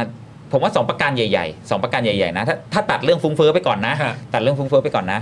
อ่าเอาความจำเป็นที่ครูจะกู้เงินก่อน อืม หนึ่งคือผมถามว่าคนกลุ่มไหนในสังคมอ่ะสมมุติว่ามีครูร้อยคนน่ะครูส่วนใหญ่มาจากคนกลุ่มไหนในสังคม มาจากชนชั้นไหนในสังคม ครับ มาคือ ซึ่งส่วนใหญ่ผมเชื่อว่า ครูหลายคนน่ะเป็นคนแรกด้วยซ้ำที่จบปริญญาตรีในครอบครัว อืม พ่อแม่เป็นชาวไร่ชาวนาหรือเป็นแรงงาน ยากลำบากไม่มีสวัสดิการไม่มีอะไรอย่างนี้ ฮะ หลายครั้งคือถูกผลักดันในรัฐที่แม่งไม่มีเซฟตี้เน็ตเนี่ยไม่มีสวัสดิการเนี่ย อืม เฮ้ยลูกต้องรับราชการเพื่อที่จะได้มีสวัสดิการให้พ่อแม่ อืม อ่าอ่าดังนั้นอันนี้คือประเด็นหนึ่งเนาะว่าเขาส่วนใหญ่ก็ปฏิเสธไม่ได้ว่าว่ามาจากกลุ่มนี้ อืม นะครับและมาจากกลุ่มนี้ก็มีอยู่จำนวนไม่ไม่เอ่อไม่น้อยเลยทีเดียวที่มีหนี้นอกระบบอยู่ พ่อแม่ติดที่นาติดจำนองอยู่ ครับ ดังนั้นวันที่คุณเข้ามาในระบบแล้วสามารถเข้าถึงอ่าสินเชื่อในระบบ ได้ ได้แล้ว ก็ควรจะรีบเอาไปโปะตรงนั้นไหม อืม อ่า อืม แล้วแล้วการยกคุณภาพชีวิตล่ะ ใช่ไหมแล้วแล้วยิ่งต่างจังหวัดอะผมผมก็ไม่ไม่ไม่ได้ตัดสินเหมารวมนะ แต่คนมัรับ เกิดแบบนี้จริง ๆ ว่า อืม เอ้าบ้านลูกนี้บ้านเป็นครูเว้ยทำไมยังอยู่บ้านจำเจ้าคือ คือสถานะทางสังคมของครูในต่างจังหวัดแม่ง แบบ โอเค สูงส่งมากอะไรเงี้ยอ่ะเอ่อก็จะต้องอ่ากู้หนี้ยืมสินมาทำบ้านให้พ่อให้แม่อีก โอ้ยในลูกไม่กระตันยูเลยอุตส่าห์เป็นข้าราชการทำไมไม่พ่อแม่ยังอยู่ลำบากอยู่นึกออกไหมนึกออกไหมเอ่อสองก็คือตัวครูเองเนี่ยสมมุติว่าถ้าคุณไม่มีต้นทุนชีวิตอะไรเนี่ยนะมาอ่ะมาถามว่าคอนดิชันในการทำงานของครูอะ อืม ผมว่ามีอาชีพไหนที่ต้องทำงานได้เงินมาเพื่อซื้อของทำงานด้วย อ๋อ นึกออกไหม เออ ผมถามว่าทุกวันนี้ครูสอนเดี๋ยวนี้ครูใช้คอมพิวเตอร์หมดแล้ว อืมอืม จริง ๆ ไม่ใช่ครูทุกคนที่มีคอมพิวเตอร์ด้วยทำคอมพิวเตอร์นี่ใครซื้อ มีครูกี่คนที่เอ่อใช้คอมของโรงเรียน อืม ในการทำงาน อืม อ่ะมีสำนักงานมีอะไรเงาะแต่มันก็ไม่สะดวกอ่ะ อืม ใช่ไหมเวลาปริ้นงาน ผมเคยไปเอากระดาษโรงเรียนมาปริ้นแผนการสอนส่ง ฮะ เฮ้ยไม่ได้ นี่ต้องใช้เป็นงานโรงเรียน แผนการสอนเป็นงานส่วนตัว เอ้าไอ้เหี้ยแล้ว แต่นี่สอนเด็กนะ แล้วแล้วกูสอนเด็กแล้วกูไม่ใช่งานโรงเรียนเหรอวะ เออ แล้วกูไปเบิกจากไหนอะไรอย่างเงี้ยว่ามึงต้องตั้งตั้งโครงการอะไรก็ว่ากันไปนะเออผมถามว่าแล้วโรงเรียนที่อยู่ไกล อืม ๆ โรงเรียนที่อยู่ไกลๆเนี่ยอ่าครูไปทำงานยังไงหนึ่งบ้านพักครู หลายคนคงมีประสบการณ์บ้านพักครูต่างจังหวัดนะฮะ ฮะ อ่าก็คือเหมือนบ้านผีสิงจริง อืม ๆจะเก็บตังค์ เข้า ใครอยากมาชมก็ เก็บตังค์เข้า โอ้โห โอเค สภาพเนาะอ่าบางคนก็ต้องไปเช่าที่อยู่ หรืออยู่บ้านก็จริง แต่ว่าบ้านอยู่ห่างจากโรงเรียนหลายสิบโล ฮะ แล้วต่างจังหวัดอ่ะ อืม นี่ย้อนกลับไปเรื่องกระจายอำนาจเลยแล้วนะ ก็ไม่ได้มี มี ระบบ ฟาส ขนส่ง มีระบบขนส่งมวลชนไหมฮะ อืม ครูไปทำงานยังไง อ่า ใช่ไหมในขณะที่หน่วยงานราชการอื่นๆอ่ะ มันอยู่ตัวอำเภออ อ่า แต่โรงเรียนเป็นหน่วยงานราชการที่บึงอยู่แบบ อยู่ไหนก็แล้วแต่ อยู่ไหนอยู่ซอกหลืมไหนก็แล้วแต่ใช่ไหมอ่ะครูไม่มีรถส่วนตัวก็ก็ยากแหละ ครับ อะไรเงี้ยแล้วไหนจะอ่ะเวลาไปงานโรงเรียน โรงเรียนที่ไม่มีคนขับรถ หรือไม่มีรถประรถโรงเรียน เวลาครูจะไปอบรมพาเด็กไปแข่งพาเด็กไปกิจกรรมอะไรต่างๆ ซึ่งมันก็จำเป็น อืม ไปไง คือจะบอกว่ามักง่ายก็ได้นะ คือจริงๆมันก็เบิกได้อะไรได้ แต่ว่าไม่ใช่มันยุ่งยากมากราชการอ่ะ อืม เป็นผมบางทีพาเด็กไปแข่งผมก็อ่ะพอเริ่มมีรถแล้วก็เออกูขับรถไปเองเลย ไปเลย ไปเลยอะไรอย่างเงี้ยนะก็ขออนุญาตไปแล้วก็อ่ะขับรถไปเอง ซึ่งถ้าไม่มีรถทำ เป็ ยังไง ส่วตั ค่าว น้ำมันยังไง อืม เออแล้วอ่ะทีนี้เออก็มันก็เอาเงินมาใช้ยกคุณภาพชีวิตของตัวเอง แล้วก็ในการทำงานเนาะสุดท้ายก็คือปัจจัยใหญ่ก็คือการเข้าถึงสินเชื่อเนี่ยอ่าทั้งบัตรเครดิตทั้งสากลอะไรต่างๆ เอาประเด็นเรื่องอะบัตรเครดิตก่อนละกัน ไปทำงานหน่วยงานราชการบางทีอีในหน้าบัตรเครดิตอะแม่งมาขออนุญาตตั้งบูธใช่ไหมเราก็แบบว่าตั้งตึกคุณครูมีบัตรหรือยังคุณครู เออ เออมีนี่เอามีอันนี้ได้สามารถสอนนู่นนี่นั่นได้อ่ะครูก็เอออ่ะอ่ะอ่ะอ่ะเอาไปอ่ะพอมีก็เออก็ก็ใช้ก็ใช้จ่ายไปบ้างถ้าไม่รู้เท่าทันหรือไม่สามารถจัดการการเงินได้เนี่ยคือบัตรเครดิตมันไม่ได้แย่เนาะถ้าเราใช้ ครับ เป็นอะ ครับ ประโยชน์มหาศาลเลยแต่ ถ้าเราคุมไม่ได้วินัยการเงินไม่มีโหแม่งเละเทะ ยาว นะฮะสองก็คือคือคือแดนพวกเนี้ยเข้ามาในโรงเรียนได้ง่ายมาก เพราะเขารู้เพราะสถาบันการเงินเนี่ยรู้ว่าครูเป็นอาชีพที่มั่นคง ไล่ออกยากใช่ไหมยกเว้นไปเซ็นอะไร อ่า ในอนะครับ ผม อ่ะ เออ โอเคอ่ะดังนั้นก็จึงเข้าหาข้าราชการและครู แล้วทำไมครูจึงภาพหนักกว่าข้าราชการอื่นๆ ก็จำนวนแม่งเยอะกว่า อืม เออพอภาพรวมมาแม่งก็เลย เออเยอะเทอะเลยเยอะเยอะแยะอย่างนี้เนาะเลอะเทอะไปหมดนะครับ สุดท้ายคือหนี้สากลอันนี้คือโจทย์ใหญ่ครับ อืม คำถามคือหนี้สาสากลเป็นใคร ก็คือสากลคือการรวมกลุ่มเนาะ อืมครับ นะครับนะแต่ถามว่าแล้วใครเป็นผู้บริหารใครเป็นบอร์ดสากลฮะพอโรงเรียนครับ อ่า พอเขตฮะ อืม คุณคือมันมีความสัมพันธ์ที่มัน complicated อยู่ เออ มัน เออ เป็นความสัมพันธ์ที่ ซับซ้อนซับซ้อน นะครับ ซับซ้อน หนึ่งคือเป็นผู้บังคับบัญชาด้วย เออ สองเป็น จะบอกว่าเป็นเจ้าหนี้ก็ เออ ก็ว่าได้ คนปล่อยกู้ด้วย เออ นี่ยังไม่ได้พูดถึงว่าตอนเลือกคือคือคือมันมีการเลือกตั้งสากลคือมันเป็นการเลือกตั้งเนาะ ครับ คือระบบสากลเนี่ยเลือกตั้งบอร์ดเลือกตั้งอะไร แล้วพอพวกนี้ก็เอารถโรงเรียนบ้างอะไรบ้าง อืม เอ่อวิ่งวิ่งเดินสายไปหาเสียงไปแจกใบตามโรงเรียนต่างๆนะอ่าอันนี้ไม่ไม่อ่าไม่ไม่พูดถึงนะไม่พูดถึ งนะอ่ะโอเค สุดท้ายแล้วเนี่ย คือคุณในฐานะที่คุณเป็นผู้บังคับบัญชา คุณก็ควรจะให้อ่าผู้ใต้บังคับบัญชาหรือครู หรือคนร่วมอาชีพของคุณเนี่ยมีคุณภาพชีวิตสุขภาพทางการเงินที่ดีเนาะ อืม อ่าแต่ในขณะเดียวกัน มึงเป็นกรรมการสากลที่ต้องการกำไร อืม ที่จะได้ปันผลให้กับครูตามที่หาเสียงไว้ อืม และ ของตัวเอง อืม นึกออกไหมดังนั้นเนี่ยแทนที่จะแบบว่า เอ้ย ให้ยับยั้งนู่นนี่นั่น หรือเป็นที่ปรึกษาเรื่องการเงิน แบบเดี๋ยวพึ่งเลยอย่าเลย ไม่ อะไร เอา เอ เอา อ เชียร์ อ่า เชียร์ คือแทนที่จะใช่ไหมแทนที่จะมา แทนที่จะ ทักกันหน่อย เออคือก็เชียร์แล้วก็แบบมันก็เอื้อให้ครูเนี่ยกู้ได้ได้ง่ายมาก ไอไอที่บอกว่าไอ้ยกำหนดเพดานเหลือเหลือไม่ต่ำกว่า 30%เนี่ยเอาจริงก็ทำไม่ได้หรอก อืม แล้วแล้วครูบางคนพอมันไม่พอจริงๆแม่งก็ไปหนี้นอกระบบไปนู่น อ่า ไปนี่ไปนั่นแบบ แล้วแม่งก็บา อี น ลุงตุงนาง อีลุงตุงนาง อืม เนาะคือผมก็เอ่อหลายคนก็บอกว่าคือผมก็พูดได้ เพราะเอาจริง ๆ ก็ต้นทุนชีวิตดีแบบ อืม อ่ะหนึ่งคุณนึกภาพเด็กเป็นครูแล้วบรรจุก่อนหน้านี้นะ คือหมื่นห้าแปดร้อยหมื่นห้าแปดสิบหรือหมื่นห้าแปดร้อยแล้วแต่วุฒิเนาะสมมติว่าอยู่ในกรุงเทพอยู่ต่างจังหวัดต่างกัน ฮะ ต่างจังหวัดก็มีค่าใช้จ่ายอีกแบบหนึ่งอยู่กรุงเทพก็ใช้ใช้จ่ายอีกแบบหนึ่งอย่างผมเนี่ยไม่ต้องส่งเงินกลับให้ที่บ้าน อืม พ่อแม่เป็นข้าราชการมีเงินทั้งคู่ ครับ ครับก็เราก็ไม่ต้องเลี้ยงดูไม่ต้องส่งเสีย แต่หลายคนต้องส่งเงิน 3 4มสี่พันกลับบ้าน อืม ใช่ไหมเลี้ยงดูพ่อแม่ หลายคนต้องเสียเงินค่าค่าหอ ผมโชคดีได้อยู่แฟลตได้อยู่บ้านพักครู อืม ตั้งแต่แรกอะไรเงี้ยตอนแรกอยู่บ้านพี่ แล้วก็มาอยู่บ้านพักครูอย่างเงี้ยใช่ไหมต้นทุนชีวิตมันมันต่างกันหลายคนก็ต้องไปเช่าหออยู่แถม บางคนสมัครใจไม่อยู่เองแหละเพราะมันมันจุกจิกเนาะ อืม อยู่บ้านโรงเรียนเนี่ยอ่ะก็ไปเช่าหออยู่ต้องนั่ง BTS ต้องนั่ง เดินทางมาเอาไหนจะอ้าวไม่สะดวกสบาย ต่อให้อยู่กรุงเทพมันก็บัตรซบอยู่ดีแต่กูขับรถอ่ะขับรถก็ผ่อนรถอีกอะไรอย่างเงี้ย อืม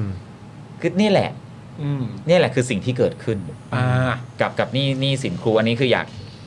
อยากอยากให้สังคมเข้าใจในมุมหนึ่งด้วยเนาะว่าอ่าพื้นฐานอ่าต้นทุนชีวิตของแต่ละคนมันไม่ไม่เท่ากัน อย่างผมทุกวันนี้อ่ะผ่อนบ้านได้มีบัตรเครดิตก็ใช้อ่าจ่ายเต็มทุกงวด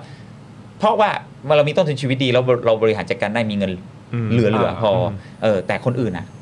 โอ้โหเขาแบก คนละ ต้น สถานการณ์ เขาแบก กัน ต้นทุนชีวิตที่ที่ที่ที่หนักกว่ามาก แล้วเวลามีคำแนะนำมาก็จะมีคำแนะนำประเภทแบบอ้าวก็อย่าไปใช้เงินอย่างนั้นสิก็อย่าไปทำแบบนั้นสิไอ้นั่นก็อย่าไปอะไรอย่างนั้น อย่าแหไปใส่ซองมเออ ก็นั่นแหละรายมันคือรายละเอียดที่มัน เอ แต อก เขาบ ต่า อง กให้ล้างจานนี่นะใช่ไหม ใช่ถอยล้างจานเอา ครูล้างจานเป็นเปล่า เออครูทิวล้างจานยัง เออ ครูทิววันเนี้ยทั้งวันเนี่ยเรามีพาร์ทไอความหวังยัง เราจัดพาร์ทความหวังไปบ้างยัง เอ้ยเขาก็บอกว่า เออ ผมผมสรุปอย่างนี้ว่า อืม ความหวังอย่างหนึ่งก็คือ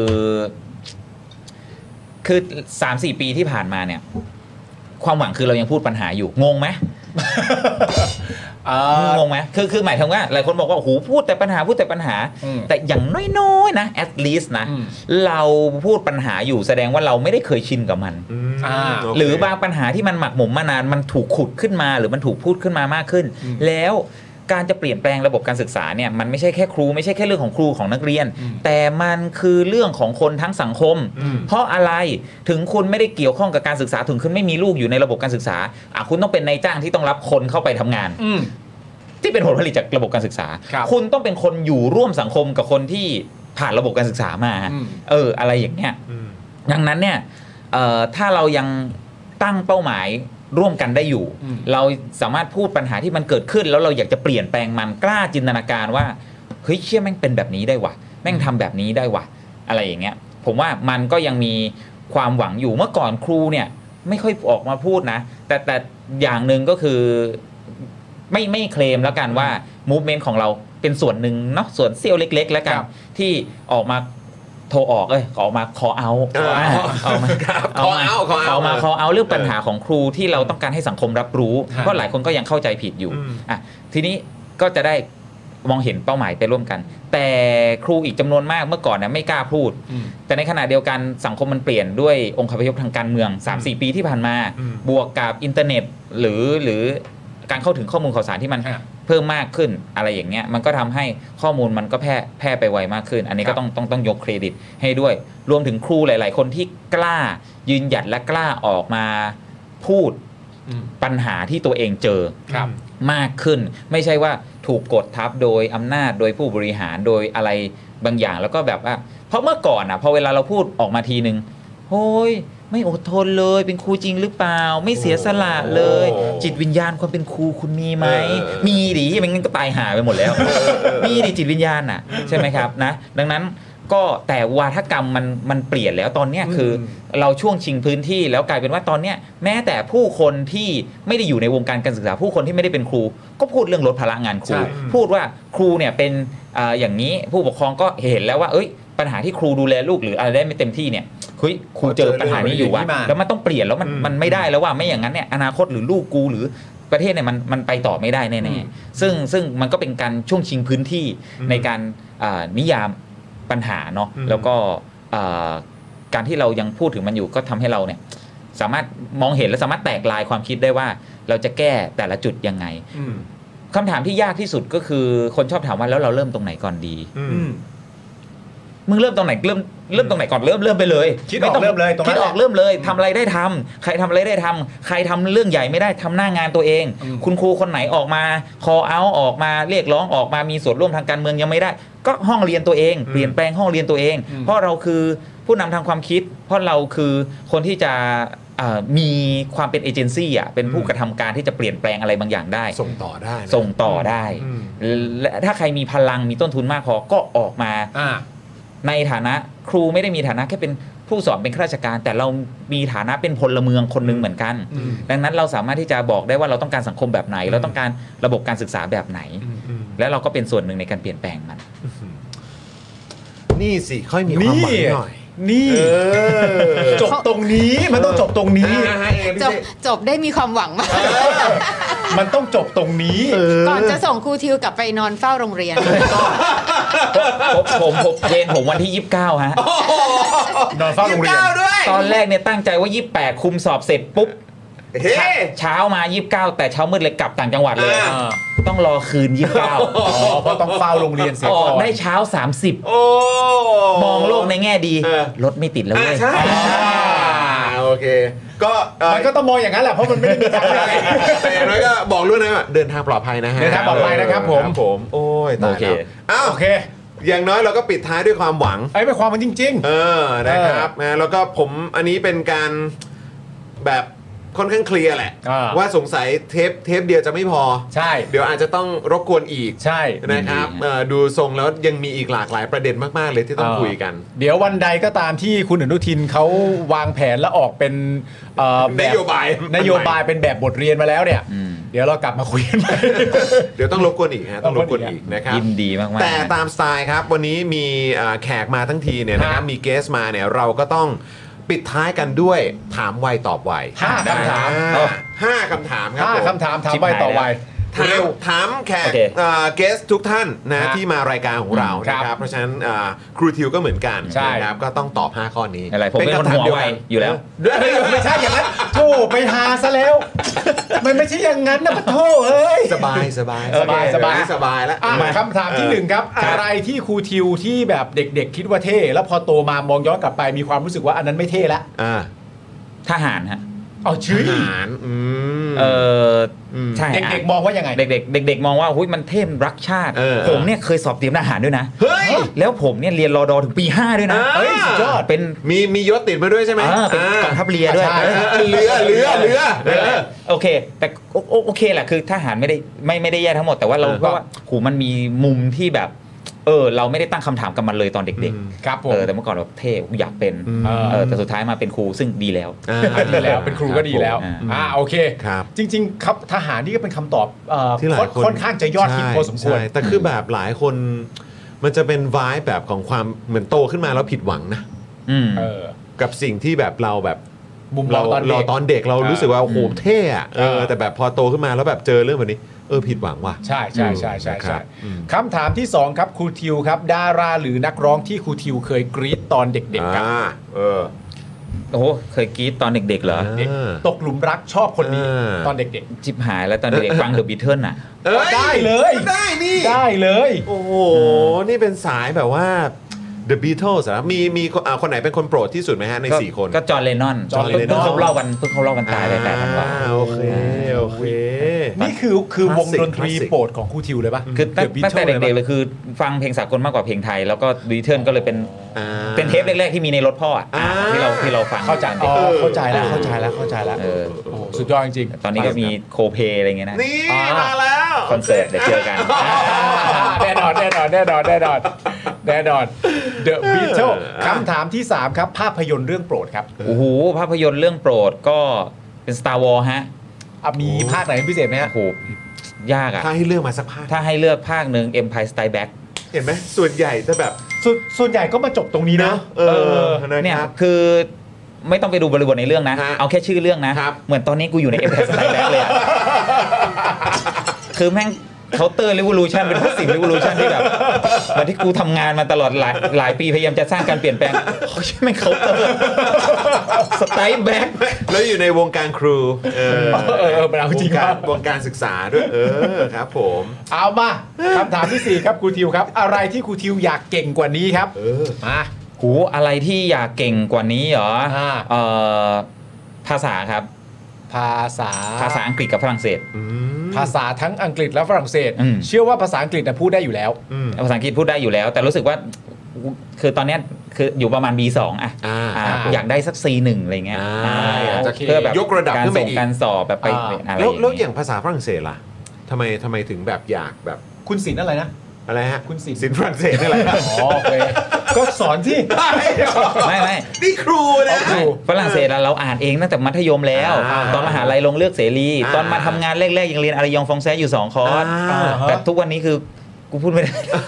อ๋อคือแบบคล้ายๆ แบบเหมือนร้างราไปนะ คือมีไว้ไว้เท่ๆ คือแต่เด็กอะเราเลเบลอไงเรา อ่า เราแฟนคลับแบบ โอ้ ทีมชาติฝรั่งเศส โอ้ อ่ะเมื่อก่อนนะ อ่า เป็นเด็กปืนด้วยเด็กฝรั่งเศสด้วย โอ้ยนี่มาแน่นอนแฟนนอนเหรอครับเนี่ย ครับผม โทรน่าเสียดายอดหนาวกันซะแล้ว ไม่ไม่ไม่ก็ก็ให้ให้ให้ให้ให้วิกหนึ่ง อ๋อให้วิกหนึ่งให้วิกเดียว วิกหนึ่งวิกหนึ่งเพื่อนเออ เราก็เลยเราก็เลย นะนะนะ เราก็เลยสนใจเราชอบภาษามันสละสลวยดีอะไรอย่างเงี้ย เอ อ่า ออื้อหือ ครับ เห็นไหม ทุกวันนี้ก็มี ครับ โอกาสได้พูดคงไม่ค่อยมีโอกาสได้พูดได้ มี ใช้เท่าไหร่ มี แล้ว อยู่บ้างคือกับทิชเชอร์ครูครูที่ สอน ที่โรงเรียนอ่ะ อ่า เขามีมีทิชเชอร์ที่เขาพูดอังกฤษฝรั่งเศสอะไรเงี้ยคือ อ๋อ คือครูฝรั่งนะ โอ้โห เขาก็คุยเขารู้ว่าเราพูดได้เขาก็ชวนเราคุยอะไรอย่างเงี้ย เออ เราก็ฝึก อ๋อ เราฝึกอยู่บ้าง โอเคโอเค เอออย่าง เป็น น้อยก็ ภา ดี ษา นะ อังกฤษกับภาษาฝรั่งเศสนะครับผม คำถามที่5คุณทิวครับ ครับผม รู้สึกอย่างไรกับการทำรัฐประหารหรือคนทำรัฐประหารครับ พูดไปมันจะหยาบคายไหมวะ อยากทายทุกคนเห รอฮะที่พูดมา เอาเป็นว่ารู้สึกเอ่อ terrible terrible รู้สึกแย่มาก รู้สึกแย่มาก แย่มาก พูดภาษาอังกฤษแล้ว เออรู้สึกรู้สึกแย่มาก รู้สึกแย่ บารทำรัฐประหาร เออ ครับผม นั่นแหละก็คือเอาเป็นว่ามันแย่แล้วกัน ครับ เอา ผ เป็น ม แย่ โอเค พราะว่าคือมันมันแย่แบบไม่รู้จะมีคำไหนมาบรรยายอ่ะ อืม เอ เอ อ อ มีก็แย่อะไรก็ว่าไป เอาเป็นว่ามัน terrible มัน มาก terrible เอาเป็นว่าพอ แย่ มี มาก พอมีรัฐบาลทหารครั้งใดทุกอย่างมันถอยหลังหมด โดยเฉพาะการศึกษา อืม มันก็จะอยู่ถูกกำหนดโดยคุณค่าแบบกลไกที่รัฐต้องการเนาะ อืม เป็นพลเมืองแบบ 12 ประการ อืม หรือว่าแบบใด อ่า ครอบครอบโดยอำนาจเผด็จการนั่นแหละ ครับผม นะครับการศึกษามันจะเบ่งบานได้ยังไง ถูกต้อง โอเค ออนะฮะโหครูทิววันนี้แบบ สนุกชิบหาย รัวเลยฮะ มากครูทิว รัวเลยรัว รั เล วมาย ก แล้วก็เมื่อสักครู่นี้เห็นมีคุณผู้ชมบอกว่าเออเหมือนว่าวันนี้เนี่ยพอครูทิวมาเนี่ยก็เหมือนว่าเออจะมีแฟนๆรายการเราที่เป็นคุณครูเยอะเหมือนกันนะเนี่ย ใช่ เออทำงานอยู่ในแวดวงการศึกษาเยอะเหมือน จ กัน ริง ๆ หลาย ๆ คนก็คือรอฟัเอองใช่ครับ ครูทิวมาเหมือนกัน ถูกต้องครับถูกต้อง นะครับ ครับ ผมเพราะเป็นคุณครูเป็นคุณครูฝึกสอนก็เยอะ ใช่ เป็นคุณครูสอนพิเศษก็เยอะ ครับ นะฮะ ใช่ครับ เด็กๆ ผ ก็ ม ดูฮะนี่มีนักเรียนทักผมมาก่อนจะเข้าห้องมานี่ เออ บอกว่าหูวันนี้อาจารย์เออได้ออกรายการระดับดังระดับโลกเลยเหรอครับ ดังระดับโลกอะ เอาผมให้ดูแชทเลยก็ได้ ดังระดับโลก จริงจริงจริง ขอบคุณมากครับ ก็ น้อครู ง ทิวก็น่าจะตอบไปว่าครับ ๆ ก็มันแน่นอ เป็น นเป็นรายการทีเดียวกับอะไรนะ ที่เร็วคุณสรยุทธ์เนี่ย นะ ผมพูดได้พูดได้ ครับท่านผู้ชมครับ เออนะ ได้เลยครับ อ่ะโอเค คุณผู้ชมครับ ด้วยความที่วันนี้เอ่อเวลาอาจจะล่วงเลยมาพอสมควรนะครับ อ่า เดี๋ยวก่อนอื่นขอขอบคุณคุณการจนา คุณ ครับ วาริศ KR นะครับ คุณข้าวผัดวีแกน เออ คุณเพนพิชา คุณธีรวิทย์นะครับ คุณ Lover Rainy คุณอาคิโรโซไรคุณบลูจี้คุณวีรักษ์คุณไฮโซ และคุณไอไอด้วย กี่คน เอ่อ11ไหม 11 1 2 คนเลยเหรอ 3 4 5 6 7 สุด 8 ยอด 9 10 11อ่านะครับ ยอด ก็เอ่อเบื้องต้นอันดับแรกก็คือฝากเอ่อทั้ง 11 ท่านนะครับ ได้ทักเข้าไปที่ inbox นะครับของ Daily Topics ในแฟนเพจนะครับ ครับ แสดงตัวนิดนึงว่าวันนี้มามาเปิดเมมกับเรา ใช่ นะจะได้รับแก้วสโป๊กดาร์กกลับไปเลยแบบฟรี ครับ ๆมูลค่า 399 บาทนะครับ ส่งตรงให้ฟรีถึงบ้านเลยนะครับนะ ครั ฮะ บ แล้วก็สำหรับรุ่นพี่นะครับ ผมขอรวบยอดไว้สำหรับวันพรุ่งนี้ละกัน ได้เลย ดี๋ยวบวก บวกไว้อีก 11 นะครับนะแล้วก็ ครับ ขอบคุณเมมเบอร์นะครับที่มาเปิดใหม่กันในวันนี้ด้วยนะครับ แล้วก็ ครับ ฝากคุณผู้ชมที่เป็นผู้สนับสนุนของพวกเราอยู่แล้วนะครับ ฝากเช็คกันด้วย ใช่ เช็คสถานะเมมเบอร์นะครับ ครับ ว่าหลุดกันไปหรือเปล่านะครับถ้าหลุดแล้วก็อยากสนับสนุนก็ฝากมาต่อเมมกันด้วยนะครับ ครับ นะ ผม ฮะแล้วก็เอ่อวันพรุ่งนี้เนี่ยนะครับคุณผู้ชมเดี๋ยวเราจะได้อยู่กับอาจารย์สีโรดด้วย ถูกต้องครับ โอ้ยนี่วันนี้ก็แซบไปกับครูทิวนะ ใช่ ออนะ เดี๋ยวพรุ่งนี้ต่ออาจารย์ ต็ม ศิโรจน์เลย เดี๋ยวพรุ่งนี้ก็ต่อกับอาจารย์สีโรดด้วย แล้วก็อยากให้ ฝาก ครูทิว นะ ได้เอ่อประชาสัมพันธ์อีกสักนิด เชิ หนึญเล ง ยครับครูทิว ฝา ครั ก บ หนังสือเล่มนี้หน่อย เดี๋ยว นี่ เดี๋ยวไปแปะลิงก์ไปที่เพจนี้เลยครับ ครับ สังคมศึกษาทะลุกะลาสั่งซื้อได้ ครับ นะครับ ก็คือเป็นหนังสือเกี่ยวกับอ่าสังคมศึกษาเชิงวิพากษ์เขียนโดยอาจารย์และคุณครูสอนสังคม ครับ ตัวจริงนะครับสิบบทความ 10 คนนะครับนะเจอโอ้โหเปิดมาแบบอ่าตั้งแต่สังคมศึกษาในยุคเปลี่ยนไม่ผ่านอ่ากษัตริย์นิยมในสังคมศึกษา อ่า พระราชอำนาจน อ่า ำในหลัก ครับ สูตร ผม นะทบทวนการสอนกฎหมายในวิชาสังคมผ่านม่านนิติอธรรม อ่า อ่า อ่าจนถึงไปถึง post colonial การสืบสอบเชิงปรัชญา เรื่องเล่าเกี่ยวกับสังคมศึกษา จนบทของผมฮะ ครับ สังคมศึกษาเพื่อความเป็นธรรมทางสังคม เราจะสอนสังคมยังไงให้มองเห็นนะครับจนไปถึงการพูดถึงพลเมืองโลก แล้วก็ สังคมศึกษาเพื่อสร้างจินตนาการใหม่ทำยังไงสอน ครับ สังคมให้คนจินตนาการถึงสังคมแบบใหม่ได้ ครับ และสุดท้ายคือประวัติศาสตร์สู่อนาคต เราจะไปสู่อนาคตกันยังไงได้ นี่ฮะ ผ่านประวัติ ใคร ศาสตร์ รู้สึกว่าสิ้นหวังเพราะกะลาครอบอยู่ สังคมศึกษาเธอลูกกะลาฮะ อ่าน ครับ เล่มนี้นะครับ อ่านเล่มนี้ ครั นะ บ นะครับ คุณผู้ชมไปที่เพจนี้เลยนะครับ สังคมศึกษาทะลุกาลานั่นเองนะครับ ครับ แล้วก็ไปสั่งกันได้นะครับ อ่า ไปอุดหนุนกันได้ ไปสนับสนุนกันได้อัน ค นี่ รับผม สำคัญมากๆเลยนะครับ นี่ ครับผม คุณก้าครับนะฮะซึ่งเป็นผู้สนับสนุนของพวกเรานะครับ บอกว่าขอบคุณครูทิวมากๆเลยครับ จากครูฝึกสอนที่ไม่ได้เงินสักบาทครับผมนะฮะอันนี้ก็เป็นประเด็นที่เราก็เคยหยิบยกขึ้นมาพูดเนาะ ใช่ครับ เออ เออนะครับนะก็คุณกาก็เป็นอีกหนึ่งตัวแทนของคน ครับ ที่ออกมา call out เหมือนกัน ใช่แล้ว ในประเด็นนี้ในฐานะของการเป็นครูฝึกสอนด้วยเหมือนกัน ครับ ครับ นะ ผม ครับผมนะโอ้โหวันนี้นี่สุดยอดมากๆ ใช่ นะครั แต่สำหรับวันนี้นะครับ ครับ ผมแขกรับเชิญของเรานะครับ ผมก็คือครูทิวและแน่นอนครับ ครับ ทุกครั้งที่มีแขกรับเชิญมาครับ ครับ แขกรับเชิญของเราก็จะได้ เย้ โอ้โหสมนาคุณครับนี่ครับคุณดิวครับ ขอบคุณโกแก่นะครับ ขอบคุณทั้งโกแก่นะครับผม อืมนะโกแก่ เป็นกระเป๋า มีเขาเรียกว่าเป็นเออของ Exclusive ถูกต้อง ให้กับเกสของเรา นี่กินประจำชอบประจำเลยฮะ ชอบปวาระจำ ซาบิวาซาบิ วาซาบิ วา ด้ว ซาย บิอ่า นั่นไง ข้างในก็จะมีอะไรอยู่หลายอย่างเหมือนกัน โอเค เดี๋ยวคุณทิวไปเปิดดูได้นะครับ ผม ใช่ ขอบพระคุณ ครับ ทางโกแก่ด้วย ครับผม นะคนะครั รับบ แกงถั่วทุกเม็ดฮะ ทั่วทุกเม็ดจริงๆ แน่นอนนะมั่นใจฮะ เอ คุณทิว อ เป็นจริง นะครับ นี่คุณ Love เอ่อ Lover Rainy นะครับ ซึ่งมาเปิดเมมใหม่ของเราด้วยนะครับ ก็บอกว่าเป็นกำลังใจให้น้องจิวนะ ขอให้อยู่เวรให้แฮปปี้นะ เฮ้ยเป็นกำลังใจที่ดีนะ เอ โอ อ เค นะฮะ แล้วก็เดินทางปลอดภัยด้วย ครับ ในช่วงอ่าจะขึ้นปีใหม่ด้วยนะครับ ครับ นะฮะ ผม โอ้วันนี้ขอบคุณครูทิวมากนะครับนะฮะแล้วก็วันนี้ขอบคุณคุณผู้ชมมาก ๆ เลยนะครับนะฮะ ครับ ที่ติดตามพวกเรามาตั้งแต่ต้นจนจบรายการนะครับ ยังไงฝากคุณผู้ชมที่อยู่กับเราตอนนี้กดไลค์กันด้วย กดแชร์กันด้วยนะครับ แล้วก็พรุ่งนี้เดี๋ยวมาติดตามกันได้ ส่วนใครที่เป็นเมมเบอร์ของเราอย่าลืมนะครับติดตามกันได้กับเนื้อหา ครับ Exclusive ของเราเอ่อเดี๋ยวพี่บิวช่วยเอาภาพทิ้งท้ายขึ้นหน่อยได้ไหมฮะนี่ นี่ Daily Ghost ผี 100 วันที่ชั้น 14 เอาทำไมครูทิวไปขำอย่างนั้นล่ะครับ มันเรื่องผีครับครูทิวมันน่ากลัวครับ คุณบอลเข้ามาเล่า โอ้ ให้กับ คุณบอล พี่แจ๊ะฟัง เออนะครับ ขนลุกไปหมดแล้ว เออใครไม่อยากพลาด ก็เปิดเมมแล้วก็กดเข้าไปดูในเนื้อหา Exclusive ของเราได้นะ นี่แหละ รับ คุณผู้ชม 11 ท่านที่มาเป็นเปิดเมมวันนี้เนี่ย เออ นี่เข้าไปดูได้แล้วนะ เข้าไปดูเลยนะ ไปดูเลย เออนะครับ เออ ห้ามพลาดนะครับห้ามพลาดนะครับ ฮะ นะฮะขอบคุณคุณจูนด้วยคุณจูนบอกว่าวันนี้สนุกมากๆเลย ขอบพระคุณ น ครับ ผมนะครับเอาละครับคุณผู้ชมวันนี้หมดเวลาแล้วนะครับ ผมจอมินยูนะครับคุณปาล์มนะครั ครับ บผม ครูทิวของเรา พี่บิวพี่โรซี่นะครับพี่ออมด้วยนะเออนะค ค รั รั บบ พวกเราทุกคนลาไปก่อนนะครับ สวัสดีครับ สวัสดีครับผม สวัสดีครับขอบคุณครู ค ทิ รู ว ทิวขอบคุณมากครับ ขอบคุณครับ ผม กับจอห์นวินยู อยากจะเชิญชวนคุณผู้ชมนะคะ มาเป็นซัพพอร์ตเตอร์ให้กับช่องสป็อคดาของเราค่ะ ตอนเนี้ยทำง่ายมาก แค่คุณผู้ชมนะครับ กดดอกจันนะครับ แล้วก็ตามด้วยเบอร์ที่ขึ้นอยู่ตรงนี้ แล้วก็กดโทรออก หรือกดโทรออกข้างล่างนี้เลยก็ได้นะครับ แค่นี้เนี่ยคุณก็สามารถเป็นซัพพอร์ตเตอร์ให้กับพวกเราแบบรายเดือนได้เลยนะครับ ผ่านเบอร์โทรศัพท์มือถือนั่นเองครับ เราต้องการซัพพอร์เตอร์ผู้สนับสนุนเท่าไหร่นะครับ 15,000 คน ตอนนี้เรามีซัพพอร์ตเตอร์ 5,000 คน ใช่ นะ ซึ่งก็ได้บอกความต้องการนี้ไปเมื่อประมาณปีกว่าๆที่แล้วแล้ว เราก็พยายามกันนะครับเรื่อยๆเรื่อยๆเป็น 1 3ื่นครับ ตอนนี้เหลือ 5,000นะครับไม่เป็นไร ครับ เรายังสู้ต่อครับอีก 10,000 คน อีก1 ะครับ 0,000 คนเท่านั้นเอง ใช่ค ใช่ รับ ก็คือเราก็พยายามจะทำให้ง่ายที่สุดนะคะ สะดวกที่สุดสำหรับคุณผู้ชมนะคะ บางทีเนี่ยอาจจะแบบว่าเออไปสมัครเป็นซัพพอร์ตเตอร์ไปทำอะไรคือแบบมันกดหลายลิงก์ ใช่ มันวุ่นวายใช่ไหม ใช่ มันบางทีแบบว่ามันไม่ค่อยแน่ใจว่าทำยังไง แต่ว่าอันเนี้ยคือง่ายมากที่สุดเลย แล้วก็ท่านใดที่สมัครแล้วนะครับ ก็สามารถไปติดตามคอนเทนต์ Exclusive นะครับ ได้ที่ Facebook Page Spoke Dark Supporter ได้เลย แล้วก็สำหรับ Supporter ท่านใดที่เป็นผู้สนับสนุนอยู่แล้วทาง YouTube หรือ Facebook นะครับ ก็สามารถทักแชทเข้าไป บอกเป็น Supporter อยู่แล้วอยากเข้ากลุ่มลับ Exclusive สำหรับผู้สนับสนุนเท่านั้นนะครับ รีบสมัครแล้วก็รีบทักแชทกันไปได้เลยนะครับ มากันเยอะๆนะคะ อืมสมัครกันเลยครับผม อีก 1 0,000 คนจะถึงเป้าแล้ว มาสนับสนุนพวกเรากัน